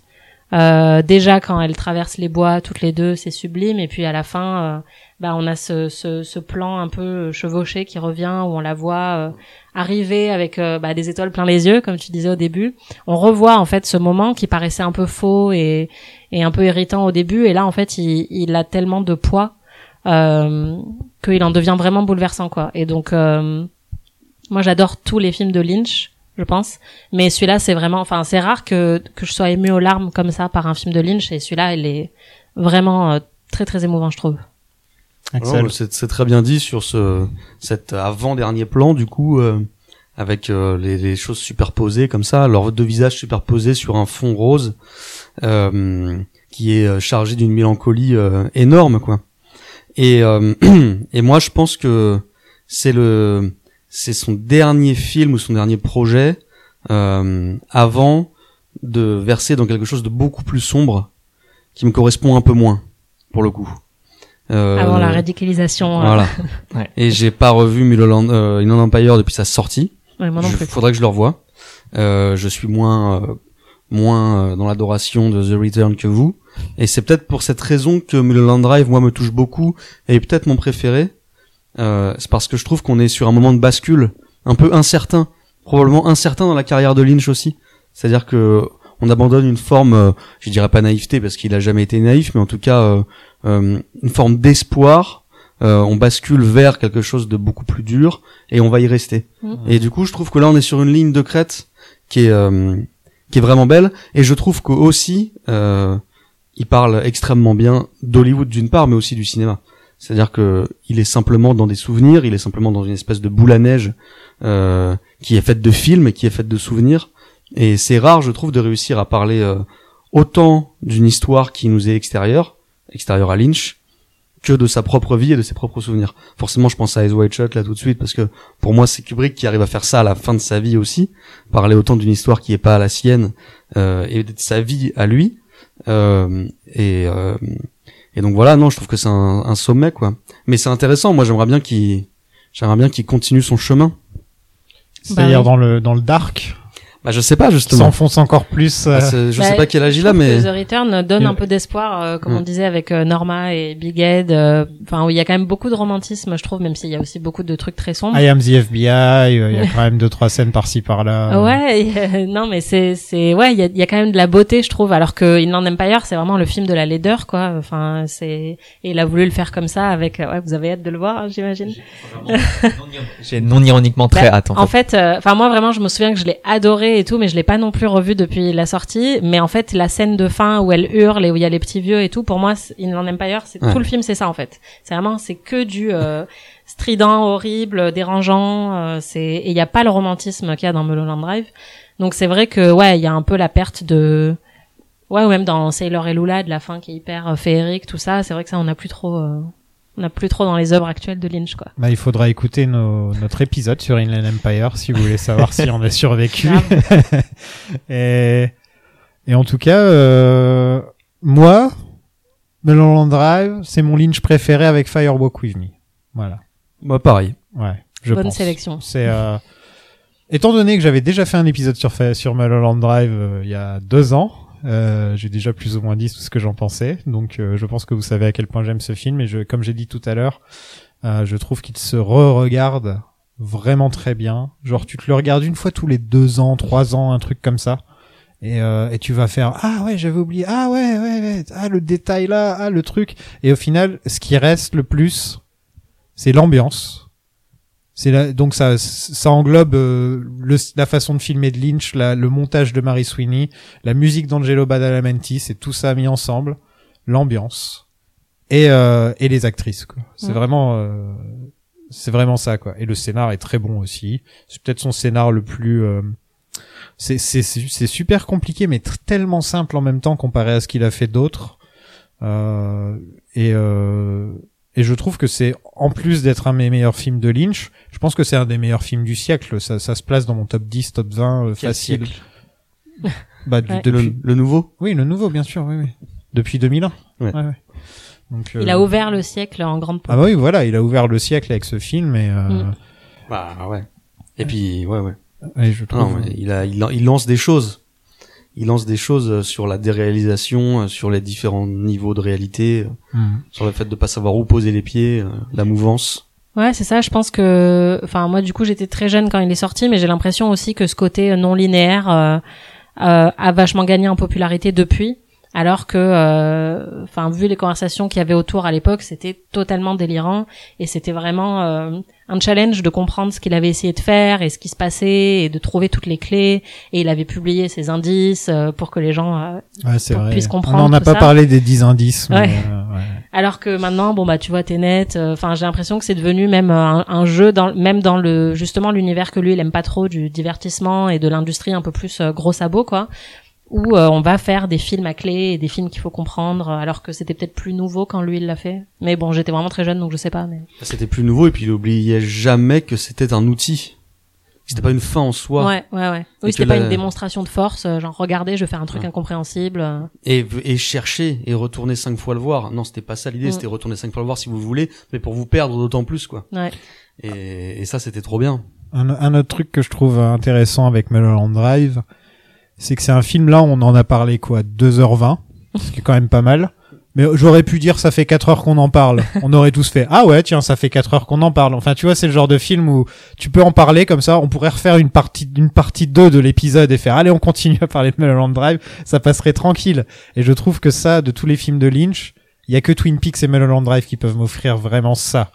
De, de pouvoir en parler Attends, il n'en aime pas hier. Ouais, peut-être, mais peu- en tout cas de pouvoir en parler euh, plus que Lost Highway, plus que Eraserhead, euh, vraiment que je peux en parler euh, dans, dans, dans, dans un an, on me dit, ah, on refait n'aura un- jamais tout dit en fait sur ce film. Il y a un truc hyper intéressant parce que je sens qu'on arrive sur la fin et Oui, ça oui. va et je pense que ça dit des choses aussi. C'est le le film est dédié à Jennifer Sim, Sim, je sais pas comment on dit, Mhm. euh, S Y M E. Euh, elle joue dans Lost Highway euh, et en fait elle est elle est décédée, euh, je crois, juste avant le deuxième tournage à la suite d'une fête chez Marilyn Manson, euh, qui joue aussi dans le Stayway évidemment. Euh, euh, elle a été très droguée, elle est, elle est, elle est rentrée chez elle, elle est repartie, elle a eu un accident de voiture, elle est repartie pour retourner la soirée, elle a eu un accident de voiture, elle est morte. Par ailleurs, c'était le, elle, ve- enfin, elle venait d'avoir une, une fausse couche avec euh, d'un enfant qui était celui de Keanu Reeves. Bref. Euh, ah oui, ok. C'est est- c'est pour ça que je me Ouais. disais que je connaissais ce Ouais. nom. on est, je trouve que c'est intéressant. de- euh, bon, l'histoire est l'histoire est tragique, mais au-delà de ça, je trouve que ça dit quelque chose d'Hollywood aussi. Et le fait que, alors je sais plus si c'est à la fin ou au début du film qui qui, qui dédie le film à à cette femme, je trouve qu'il y a quelque chose sur euh, le mythe d'Icar, sur les destins brisés. euh, euh, sur les gens qui ont potentiellement tout et qui en fait euh, ont un stop euh, sans Ouais. préavis quoi. Ouais. Ouais. Et euh, je trouve ça beau que le film soit dédié à elle euh, déjà parce que je pense que ça c'est c'est une femme dont il était probablement proche et puis par ailleurs euh, ça parle du film aussi. Ouais, totalement. Dorian. Oui, euh, moi c'est la deuxième fois que je vois le film. La première fois que je l'avais vu, c'est je crois le premier Lynch que j'ai vu et j'ai pas énormément accroché. À cette époque-là, j'étais assez euh, hermétique en fait. Mm. Euh, et c'est entre temps où j'ai vraiment découvert avec euh, Twin Peaks et tout ça. Et, euh, et donc là, le revoir une, une, une deuxième fois, euh, je l'ai vraiment, euh, je l'ai vraiment beaucoup aimé. Ce sera pas mon Lynch préféré. Je pense que ça le sera jamais. Il est trop parfait pour euh, être mon film préféré en fait, je pense. C'est De lequel Lynch. ton Lynch préféré? Je saurais pas dire. J'ai envie de te dire The Return en fait, mais euh, mais voilà. Bouh. C'est pas un Euh, film. si tu veux. Euh, peu importe. Euh, c'est un truc qu'il a fait et c'est mon truc préféré. Euh, mais euh, cette fois-ci, quand je l'ai vu, euh, je l'ai vraiment pris. Euh, en fait, vous parliez de, de, de moments où tout d'un coup, de, du rêve, on passe à la réalité et machin. Moi, j'ai presque une approche plus encore, euh, plus encore euh, extrémiste euh, que toi, euh, qui, qui en parle comme un, euh, comme si c'était pas si, il y avait pas une si grosse différence entre le réel et, pour moi, c'est vraiment une, une collection de vignettes oniriques qui parlent de des rêves brisés, euh, des carrières, euh, des carrières brisées et, euh, et des espoirs brisés. euh, de, des, des, des jeunes actrices et acteurs qui vont à Hollywood et, en- et, et à quel point Hollywood euh, peut absolument t'en- t'en- te faire euh, envoyer en spirale dans quelque chose de très très dur, très dark. Et en fait, c'est pour moi c'est une sorte de, de collage en fait. On peut le voir comme une histoire et ça tient très bien et comme on vient de le décortiquer. Mais moi, je l'ai vraiment reçu comme une sorte de de collection de thèmes et de thèses, euh, un truc, mais mais présenté de manière onirique. Et, euh, et autant ça peut être des vignettes, autant ça se regarde aussi vachement comme un tout. Ce que peut-être les héritiers de de euh, de Mulholland Drive ont moins réussi à faire sur certains films qui explorent aussi un peu euh, euh, Los Angeles comme une sorte de, de, de pays des merveilles mais un peu cauchemardesque. Euh, Je Mm. sais que récemment il y avait euh, comment il s'appelle Under the Silver Lake je crois. Euh, ouais, qui ouais, voilà moi moi non plus. Euh, mais j'y ai trouvé beaucoup de Mulholland Drive mais pas f- pas Ouais, fait avec euh, référentiel, voilà. Enfin, Ça n'a- pas la même ampleur. Euh, Ouais. Et bref, en tout cas, tout ça pour dire que que euh, ouais, je le trouve vraiment vraiment parfait. J'aurais rien à lui redire, mais je sais pas, c'est pas mon préféré. Parce que là où je trouve qu'il est vraiment transcendantal, presque, ça tombe bien avec Lynch, c'est que, euh, en tout cas, euh, où il dilue les frontières entre réalité et, et fiction, au-delà de le faire dans le film même, c'est qu'il a probablement réussi à faire en sorte que ça n'arrive pas à Naomi Watts. Euh, Ah oui, il a exorcisé un peu ça. Bah, en tout cas, il a réussi au travers d'un film à sauver une carrière, et une carrière, elle le dit elle-même, qui était à deux doigts de ne Ouais. plus exister. Donc il y a quelque chose d'hyper beau là-dedans, je trouve. bah, elle un dit qu'elle lui doit tout. Elle, enfin Ouais. que sans lui, euh, elle aurait pas la carrière qu'elle a aujourd'hui et que du jour au lendemain, tout le monde l'a appelée et que, enfin, elle est devenue Naomi Watts quoi. Et, et lui, il dit ça d'elle aussi. Il dit, euh, il dit, on s'est, enfin, c'était, j'ai eu une chance énorme de la trouver. Ouais. Et t'as Naomi Watts qui est à côté de lui et qui fait non, c'est pas vraiment comme ça que ça s'est passé parce que moi j'étais à deux, deux- deux doigts d'être à la rue. Elle était à la rue d'ailleurs. Bah ouais. Et, et Ouais. ouais, donc euh, C'était euh, La La Land, mais euh, c'est ça. plus dark. La La Land, voilà. Mulholland Drive, c'est La La Land en plus en plus dark. Le mot de la fin. Où, où est-ce qu'on peut vous retrouver? Euh, C'est-à-dire? Bah podcast, euh, podcast et autres. euh, Po- podcast, podcast et autres. Où est-ce que vous écrivez? Où est-ce qu'on peut vous retrouver Les gens quoi? qui veulent vous suivre et Ouais, entendre voilà. plus de votre part. Sur Twitter, sur. euh, Bon, Twitter, je suis pas sûr, mais enfin oui, j'y suis, mais bon, c'est pas forcément passionnant. Mais euh, ben, j'ai fait quelques livres, dont un sur Wide Shut que j'aime beaucoup, mhm. un autre sur Twin Peaks qui est, que je pense est moins abouti, mais qui est pas mal, je pense. Quels sont leurs titres? Euh, As White Shot, ça s'appelle euh, le, le dernier rêve de Stanley Kubrick, enquête sur As White Shot, et Twin Peaks, ça s'appelle Voyage à Twin Peaks au pluriel. Voilà. Euh, et puis sinon, euh, danse au film notamment. Anaïs? Euh, bah moi, dans Slate notamment, et euh, dans le podcast euh, PIC TV, Mhm. et la newsletter PIC TV. Et là, je viens de lancer une newsletter cinéma qui s'appelle Mozzarella Sticks. Euh, voilà. Donc, si ça vous intéresse, Mozzarella sticks voilà, de parler de cinéma et de fromage euh, Mm. fondu, bah voilà, vous savez où aller. Parfait. Bah en tout cas, c'était un plaisir de vous avoir reçu. Euh, Bah, merci. quand- Merci, si, ouais. si un jour on se décide enfin à, faire, à refaire The Return, vous êtes en tout cas invité quand vous le voulez. Euh, euh, bon, faut peut- peut-être pas aux épisodes où il y aura Pacom parce que Pacom vaut mieux l'avoir tout seul. Ouais. Et sinon, mais sinon les autres épisodes, y a pas de problème, la porte est ouverte. Et en tout cas, bah, je vous ferai signe si euh, si euh, si on se lance enfin à faire The Return. Euh, ne partez pas tout de suite, auditeurs. On a plein de trucs à vous dire et on va rester un peu plus longtemps avec vous, donc ne partez pas. Coucou mes petits oiseaux, merci d'être restés avec nous euh, jusque la fin. Euh, on sait qu'il y a il y a les vrais qui Bah, restent. c'est les vrais, hein, Voilà, tout simplement. la famille. La famille. Donc on va vous parler de, de tout ce qui se passe euh, de nouveau dans, dans la vie de Lynch Planning. Euh, déjà Lynch Planning rejoint euh, l'enseigne Plan Séquence, euh, planséquence.net, qui est une enseigne que j'ai créée. Donc en fait Lynch Planning ne rejoint pas vraiment, c'est juste que ça a été créé pour foutre Lynch Planning dedans. Ça Et, et euh, d'autres trucs. voilà. J'ai fait, euh, oui, ça et tous mes podcasts en fait, et aussi les podcasts que je vais produire, ainsi que les podcasts que je vais faire dans dans le futur, et certains devraient vous intéresser très certainement. Dans les dernières semaines, on a fait pas mal de trucs. Enfin, j'ai fait pas mal de trucs. fait pas mal de trucs. J'ai euh, fait pas mal de trucs. euh, donc, on va commencer par quoi? On va commencer par la boutique. Euh, Commençons par la boutique. Donc, euh, vous avez été nombreux et nombreuses à, à demander euh, depuis la création du podcast à ce qu'on puisse euh, acheter les visuels de Dorian, les posters, les t-shirts et tous ces trucs-là. Donc, ils sont tous disponibles maintenant sur Redbubble. Euh, le lien sera dans Ouais. les descriptions, bien sûr. Vous pouvez aussi le retrouver sur planséquence.net. Ouais, ouais, ouais. Euh, Il y a tout. Il y a tous les goodies, tous les Il y a trucs. tout et plus puisque euh, j'ai- j'en ai, profité pour retaper un poster que je t'avais fait pour toi à la base Mhm. euh, sur euh, Lynch Painting en fait avec le, le, le logo de la du podcast, euh, le visuel du podcast, euh, en y ajoutant le, notre oiseau Mhm. tout simplement, la mascotte, La mascotte. la mascotte avec les arbres puis euh, Le puis le vent et puis euh, tout ça. The Euh, wind. et puis euh, en, en faisant un petit un petit poster euh, de l'oiseau tout seul, euh, il, très, aussi. il est super bien ce poster de l'oiseau d'ailleurs. c'est très gentil. Je suis content que ça te plaise. J'espère que ça plaira aux gens euh, qui s'intéressent à la boutique. Et puis la boutique permet de soutenir le, le podcast en fait. Ouais, c'est surtout ça. hein. C'est vraiment pour soutenir le podcast. Euh, c'est aussi pour ça que, que j'ai créé un Patreon. Ouais. Euh, parce qu'en ce moment, les temps sont un peu durs. Enfin, je suis pas le seul à, à traverser des périodes difficiles, j'imagine. Et euh, mon très cher Michel, que vous connaissez sûrement, euh, enfin, obligé que vous, en, que vous le connaissiez, franchement, si vous connaissez pas Michel. souvent des caméos dans les dans Voilà. les épisodes, souvent fois, parce qu'il dort, parce qu'il est mignon. Ce qu'il n'est pas en dehors des podcasts, on va pas se le cacher. C'est pas un chat très sympa. Euh, vous vous souvenez peut-être de lui pour la fois où il a vomi dans un épisode de Twin Peaks The Return. Eh ben Michel est très malade en ce moment et, euh, et comme vous le savez peut-être, euh, les vétos sur Paris ça coûte un peu la peau du cul. Et, euh, et donc j'étais un peu dans une situation où je me disais est-ce que je continue à payer pour les podcasts? Parce que oui je paye tous les mois pour chaque podcast sur SoundCloud, euh, je paye pour l'hébergement. Et euh, et donc j'en étais un peu à, avoir un choix à faire. Et donc j'ai fait un petit appel euh, aux auditeurs de, de mon autre podcast Marvel Initiative pour savoir si ça les intéressait qu'on crée un Patreon. Et oui, en effet, ça les intéressait. Et donc le, le Patreon a été créé. Euh, Il y a déjà une petite trentaine de personnes dessus.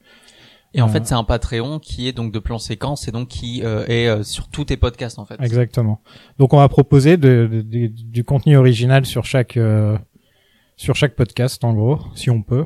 Euh, et nous pour Lynch Planning par exemple, on pensait faire des petits des petits mini-zodes Ouais. sur des autres sujets dont temps on a- temps, dont euh. on n'aurait pas forcément parlé euh, dans le podcast. On, on- ce qu'on fera, c'est qu'on on parlera de sujets un peu satellites à Lynch, Mhm. euh, dans des formats un peu plus courts. Et puis, mais sinon pour, euh, sinon ça change rien au podcast. Il sort quand même euh, gratuit pour tout le monde Oui, bien sûr. et euh, il sera juste un peu en avance vous aurez les épisodes en avance. Par exemple, là, les gens qui, qui sont sur Patreon, ils auront les épisodes. Par exemple, celui-ci, ils l'auront à peu près une semaine avant tout le monde. Mhm. Euh, et euh, au niveau des minisodes, on avait parlé peut-être euh, de faire euh, un épisode par album de David Lynch, album de musique. Ouais, Même si on n'est pas, des gros pros euh, On pourra faire éventuellement le- l'épisode sur ses courts métrages. sur les courts métrages, euh, peut-être un sur les peintures, euh, sur les tableaux. Ouais, voilà, il y a de quoi faire. Il y a de quoi faire. Ou même on parlait de peut-être parler de faire un sur ces sur les films qui l'ont inspiré. Voilà. Euh, donc soit un par minisode, soit un, un minisode sur plusieurs. euh, On aurait du Vertigo, du Sunset Boulevard, euh, ce genre de film. Quoi. du Fellini, euh, 8 et demi, du euh, du Voilà. Orphée. du Orphée, voilà, les, fi- les films qui ont inspiré Lynch et on ferait pas autant euh, dans la profondeur. Bah ce sera pas du scène par scène, je pense, mais euh, Non, on fera plus une conversation. Voilà. Ce serait plus plutôt une conversation. En plus, nous, on va pouvoir faire ça sur Skype euh, sans avoir à essayer d'organiser ça avec des, des invités, parce que c'est souvent pour ça que les épisodes sont parfois espacés, parce qu'il faut vraiment essayer de trouver les bons invités, de les de, de, de savoir qui, pourquoi, et aussi de, Mhm. de s'arranger avec les emplois du temps de tout le monde. Quand il y a quatre personnes qui doivent se réunir pour parler pendant trois heures d'un film, C'est une grosse euh, organisation. C'est une grosse organisation. Alors c'est pour ça que les, les mini épisodes sur Patreon, ça va être un peu parfait si on veut continuer euh, continuer ce qu'on ce qu'on a déjà commencé. Et euh, et ouais, et puis peut-être peut-être par la suite, on va s'éloigner aussi de David Lynch. Je pense que vous aimez bien traîner avec nous. C'est pas que parce qu'on parle de Lynch que vous êtes euh, que vous nous suivez. Vous aimez bien. En tout cas, en Voilà. tout cas, toi, t'as déjà d'autres podcasts. Ouais ouais, mais de temps en temps, je veux dire pour les minisodes, on pourrait, euh, Ouais, on ouais, n'est on- pas obligé de se tenir qu'à Lynch, quoi. Tu vois, on, on pourrait verra, on faire, verra. euh, Ouais, de toute façon. euh, un truc un truc que j'avais j'avais pensé c'est par exemple un épisode Dorian me fait découvrir un film et moi je lui fais découvrir un film dans l'épisode d'après parce qu'il y a plein de films qu'on a on a vu toi t'as vu et moi j'ai pas vu et vice versa on pourrait faire un C'est vrai qu'on a des goûts on- qui, sont, qui sont euh, notre d- diagramme de veine se joint à David Lynch, mais c'est vrai que d'ici sinon nos réalisateurs préférés sont pas nécessairement les mêmes. ouais. Donc on pourrait, il y a, on, y a on- matière. on à- aime bien Paul Thomas Anderson on tous se rejoint sur Pitié, Ouais, on se rejoint voilà. sur Lynch. Après, on, on, on diverge pas mal. euh, Voilà. Et moi, je vais, je vais proposer euh, par la suite, parce que. Lynch Planning va très certainement arriver à sa fin naturelle au bout d'un moment.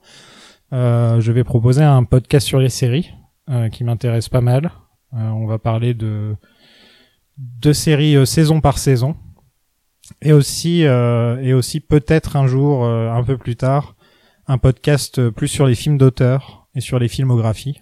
Ouais. Et et ça, euh, j'y réfléchis. Et tout ça va, ça va. Je vais, je vais d'abord voir combien de personnes rejoignent le Patreon, qui exactement est représenté. Donc, euh, s'il y a pas mal de gens de Lynch Planning, vous pouvez me m'envoyer des messages pour me dire ah j'aimerais bien que tu fasses un podcast là-dessus ou ce genre de choses. Enfin, on est ouvert à, à, à toutes les euh, toutes les remarques et, euh, et suggestions.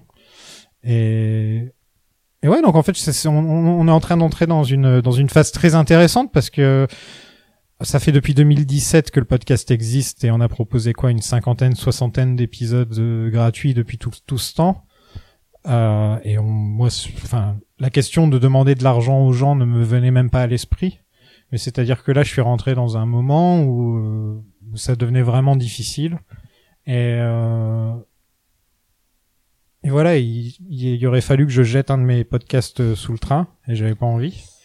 Et surtout pas Lynch Planning parce que comme je le dis souvent, c'est mon petit chouchou, c'est mon podcast préféré de tous ceux que je fais.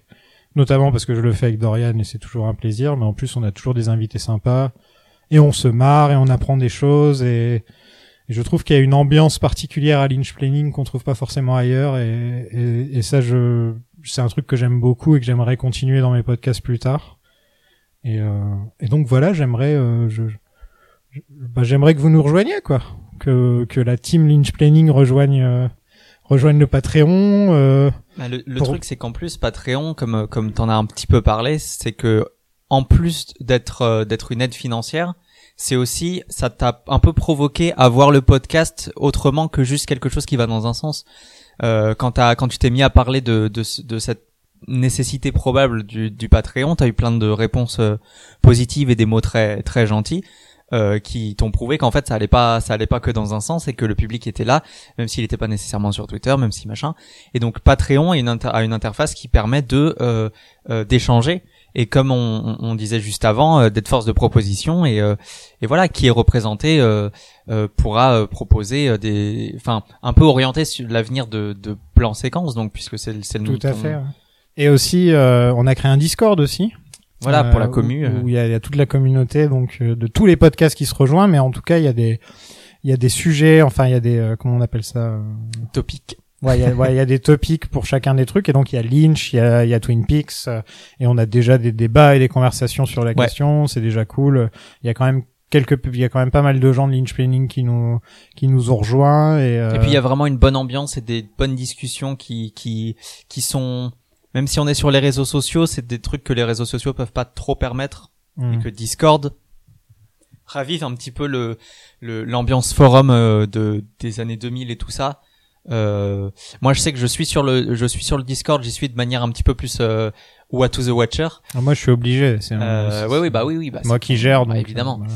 Euh, mais en tout cas, oui, je, je peux attester du fait que c'est c'est un c'est un très bon c'est une très bonne plateforme pour euh, pour une communauté et qu'on vous engage à rejoindre si vous êtes curieux vous avez envie d'échanger avec nous, avec toi sur euh, que ce soit Lynch ou euh, n'importe quel autre euh, sujet de tes podcasts ou podcasts futurs aussi.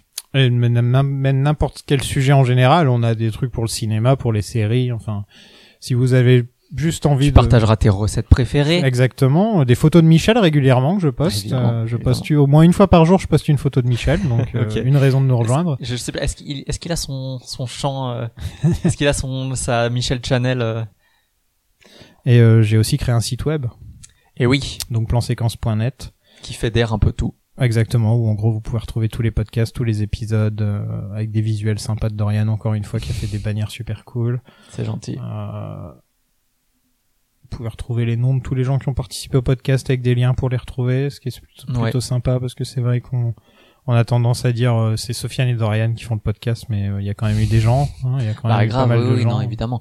Puis il y a eu Charlotte, autres, euh, Jacob, Lucie, Pauline, Océane, il y a quand même eu, il y a quand même eu pas Ouais, mal de ouais. gens. Ouais, même avant qu'on puisse euh, qu'on puisse euh, bosser avec Charlotte et puis euh, euh, Ouais. voilà, la première incarnation de Lynch Planning, c'était euh, tous ces gens. Ouais, voilà. Donc euh, c'est cool. On a aussi mis tous les toutes les publications dans lesquelles on est apparu. euh, c'est vrai que- ces petits trucs là, voilà. C'est vrai que c'est assez assez fou. Et en tout cas, ouais, moi, ça me ferait vachement plaisir parce que bon, euh, le Patreon est lancé, tout est lancé. Euh, mais ça me ferait vachement plaisir de savoir que la communauté Lynch Planning, la communauté Twin Peaks et tout euh, fait partie de tout ça parce que c'est un, Ouais. comme je- comme j'ai dit, c'est mon podcast préféré, donc euh, que ce soit euh, à le faire ou à l'écouter, c'est un podcast que j'aime vraiment beaucoup. Pareil. Et désolé, on est un peu fatigué, il commence à, bientôt Non, non, 23 mais, euh, de toute façon, euh, n'importe qui qui serait euh, qui serait curieux de ce qu'on vient de dire, tout est sur le site en fait. ouais, Il y a voilà. des liens vers la boutique, vers le Discord. Euh, et puis euh, si vous faites, si, si par exemple vous écoutez Lynch Planning mais que vous écoutez pas bah, tes autres podcasts, peut-être moyen que vous trouviez quelque chose qui vous plaît aussi, maintenant ou dans le futur. Et Puis le Patreon pour. Et en gros, l'argent du Patreon Oui. euh, sert à payer tous les comptes SoundCloud et euh, le matos. Euh, et en fait, surtout à investir dans du futur matos. Là, j'ai investi. euh, le, le Patreon est ouvert quand lundi. Ouais. Euh, j'ai déjà investi dans un micro. Voilà, et on a pu faire l'épisode d'aujourd'hui Ouais. où on était quatre. Sinon, on avait Voilà. trois micros et on pouvait pas le faire. Voilà. Et donc, euh, Tout simplement. on pouvait pas le faire. Donc, j'ai- je suis allé acheter un micro aujourd'hui. Et, euh, et donc, j'ai pu, euh, j'ai pu mettre l'argent du, du Patreon quoi, Donc, contribution. merci aux gens qui ont merci, déjà rejoint merci le aux gens qui ont déjà rejoint le, le Patreon. Et, et bref, je pense que cette année a été difficile un peu pour tout le monde. Ouais. Euh, on a besoin de, on a besoin d'être ensemble et d'être, euh, de savoir qu'on est avec des gens, euh, euh, avec des gens avec qui on partage des choses qu'on qu'on apprécie. Et moi, je sais que vous me connaissez plus que moi je vous connais. Euh, vous, vous me connaissez euh, déjà depuis depuis quand même trois ans. Vous connaissez toutes mes conneries, tous les trucs que j'ai dit. et, et moi, j'aimerais vraiment vous connaître en fait. J'aimerais vraiment avoir vos avis sur plein de trucs. Et, euh, et Twitter, euh, Twitter c'est sympa, mais euh, mais C'est malsain aussi des fois et ça permet pas des vrais échanges en réalité. Voilà, c'est très court et euh, et je sais que vous n'êtes pas tous sur Twitter non plus. Tous les Oui, gens qui façon, voilà, oui, tous oui. les gens qui sont qui sont ici ne sont pas tous sur Twitter. Allez sur planséquence.net et, et dites-moi euh, dites-moi si vous aimez bien. Ouais, rejoignez, rejoignez le, le Discord si vous en avez envie. Participez au Patreon si c'est quelque chose que, que vous pouvez vous permettre ou, ou- ou Mhm. vous en avez euh, l'envie. euh, parce que comme comme Sofiane vous l'a dit, tout sera tout permettra en fait à tout sera réinvesti dans le podcast en fait. La boutique, tout tout ça c'est c'est c'est pour le podcast et pour pouvoir euh, ensuite euh, avoir des projets futurs euh, intéressants. Ouais, voilà, il y a, il y a plein de projets qui se préparent. Bon, déjà, il y a un podcast sur les sagas au cinéma qui est déjà prêt et qui, qui sera, qui va sortir dans les mois qui viennent, euh, qui devrait être sympa, où on va parler des, des sagas au cinéma, pas forcément les plus grosses. On va peut-être pas faire Star Wars et ce genre de nécessairement les plus discutés, Voilà. On va mais faire- euh, mais ce sera intéressant et j'ai très hâte d'écouter moi en tout cas. Ouais, on... on sait pas encore avec quoi on va commencer. Ça pourrait être Rocky, Retour vers le futur. Ça pourrait être euh, Fast and Furious. C'est justement aux gens de Patreon de décider, parce qu'on va faire des sondages régulièrement. Donc sur Patreon, vous pourrez trouver donc des sondages. Vous pourrez trouver euh, les épisodes en avance et aussi des épisodes bonus suivant ce que vous donnez en fait. Et vous pouvez donner à partir d'un euro. Il y a rien qui vous force à donner plus d'un euro. Si vous voulez donner juste un euro, vous donnez. Euh, et euh, ouais, donc ça, ça fait qu'il va y avoir plein de nouvelles choses parce que nous, au niveau de The Return, euh, étant donné que moi je me lance dans pas mal de choses et que Dorian lui euh, va rentrer dans sa vie euh, active, Ouais. dans la vie active, que ça vraiment va me là. tenir il- pas mal occupé. Monsieur euh, mention très bien. T'es obligé de la placer. et oui.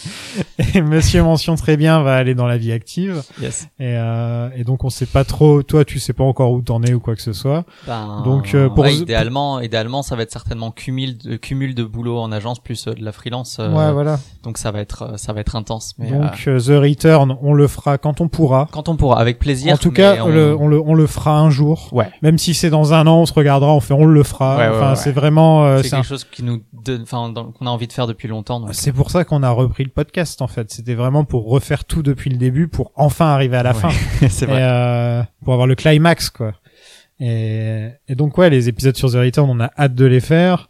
Euh, le truc c'est qu'on sait pas trop si on fera ça avec des invités ou juste à deux parce que les enregistrements, enfin s'or- s'organiser, ça risque d'être compliqué.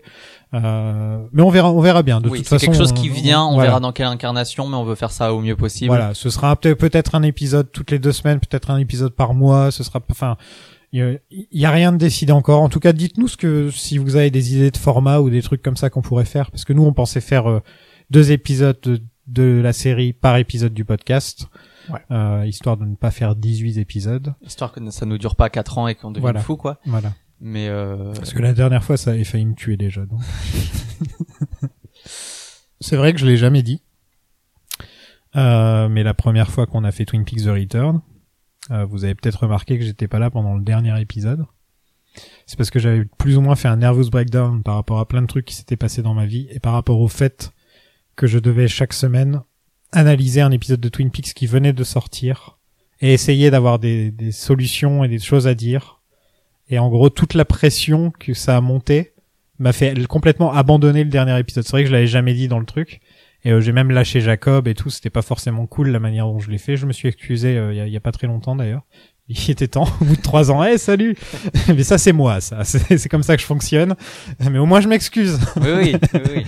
Mais c'était... euh, c'était un truc, euh, c'était très difficile de faire The Return en fait quand ça sortait épisode par épisode comme ça. Ouais. Euh, parce que déjà c'est une série dark et il en fait il fallait à chaque fois que je regarde les épisodes trois fois d'affilée euh, avant d'enregistrer, Oui, non. Puis Et je imposé un truc. Euh... c'était trop en fait par Ouais. rapport à The Return, c'est beaucoup mieux avec le re- avec le recul. C'est ça, et tout le but de ce revisionnage de The Return quand il, quand il viendra, Mhm. ce, ce, ce- cette réanalyse de, de The Return, c'est de justement pas le précipiter, y mettre le temps si nécessaire, Exactement. et pour pouvoir faire ça à tête reposée, à proposer des, des choses intéressantes. Quitte à faire des épisodes de 4 heures. euh, Ouais, quitte à faire des épisodes de 4 heures qui sortent pas euh, toutes les deux semaines voilà. ou toutes les trois Ouais. semaines, mais voilà, y mettre le temps, faire ça bien, et que et que ça te mette pas une pression euh, plus que nécessaire, quoi. Non, c'est ça. Parce que là, rien rien n'y oblige en fait. Donc, euh, Non, là je suis zen maintenant, mais je te c'était juste pour euh, parce que je sais pas, je, je pensais qu'il était temps que je Oui, puis ça, partage. ça t'a- ça t'avait frustré. Tu m'en parles souvent du fait que t'avais pas pu euh, débriefer cette, ces derniers épisodes-là. Ça, j'y pense tout le T'as temps. envie, t'as envie d'en parler. J'y pense tout le temps. ça, le fait que j'ai jamais parlé du dernier épisode de Twin Peaks alors que j'ai un podcast Attends. sur Twin Peaks. T'en as des hot takes sur le.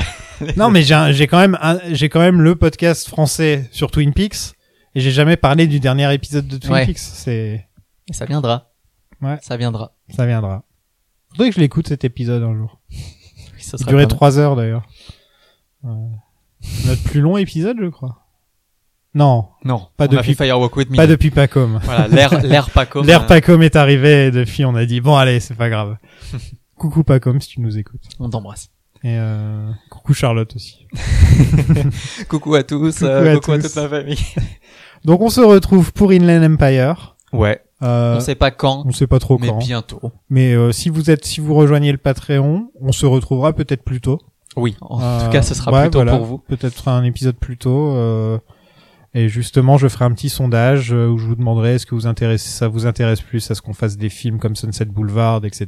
Est-ce que vous intéressez Ouais. plus à la musique? Le ciné-club de Lynch, Ouais, ou alors, voilà. Voilà, ça. ou alors les petits, les petits, ces petits projets annexes. C'est ça. Donc, euh, donc voilà. En tout cas, c'était un super épisode, ça m'a fait plaisir. Ouais. Euh, on a, Très bons invités. bien, euh, Good ep. Good Ep. Un, un bon épisode comme on les aime, avec des bons invités, un très bon film. Ouais. Euh, J'espère que Inland Empire sera au niveau. J'ai très hâte. Et J'avoue qu'Anaïs a, a, a dit des choses qui, moi, m'ont m'ont pas mal hypé. Juste en disant que ça allait être un cauchemar total. c'est ce que je te l'ai déjà dit, ça en plus. oui, oui, non, mais je sais, mais euh, moi, ça me suffit. Michel vous fait un petit coucou. Et, euh, et à la prochaine tout le monde. À la prochaine. Salut. Salut. Yo estaba bien por un tiempo, volviendo a sonreír.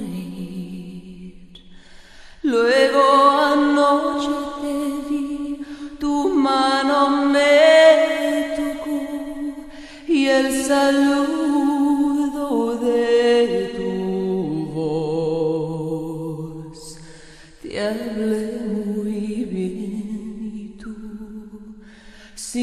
saber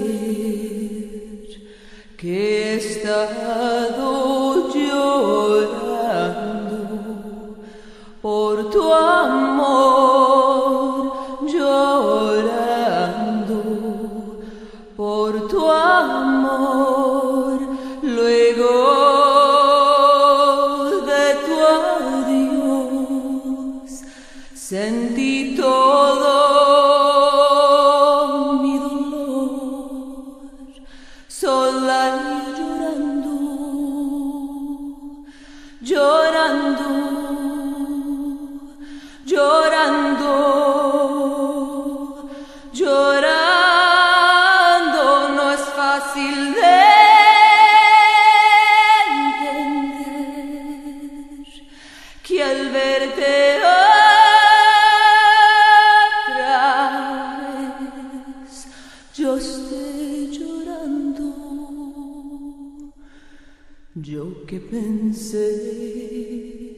que te olvidé, pero es verdad, es la verdad que te quiero aún más, mucho más que ayer.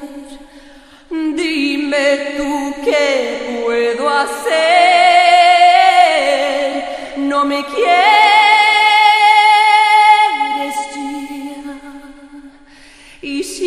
Today.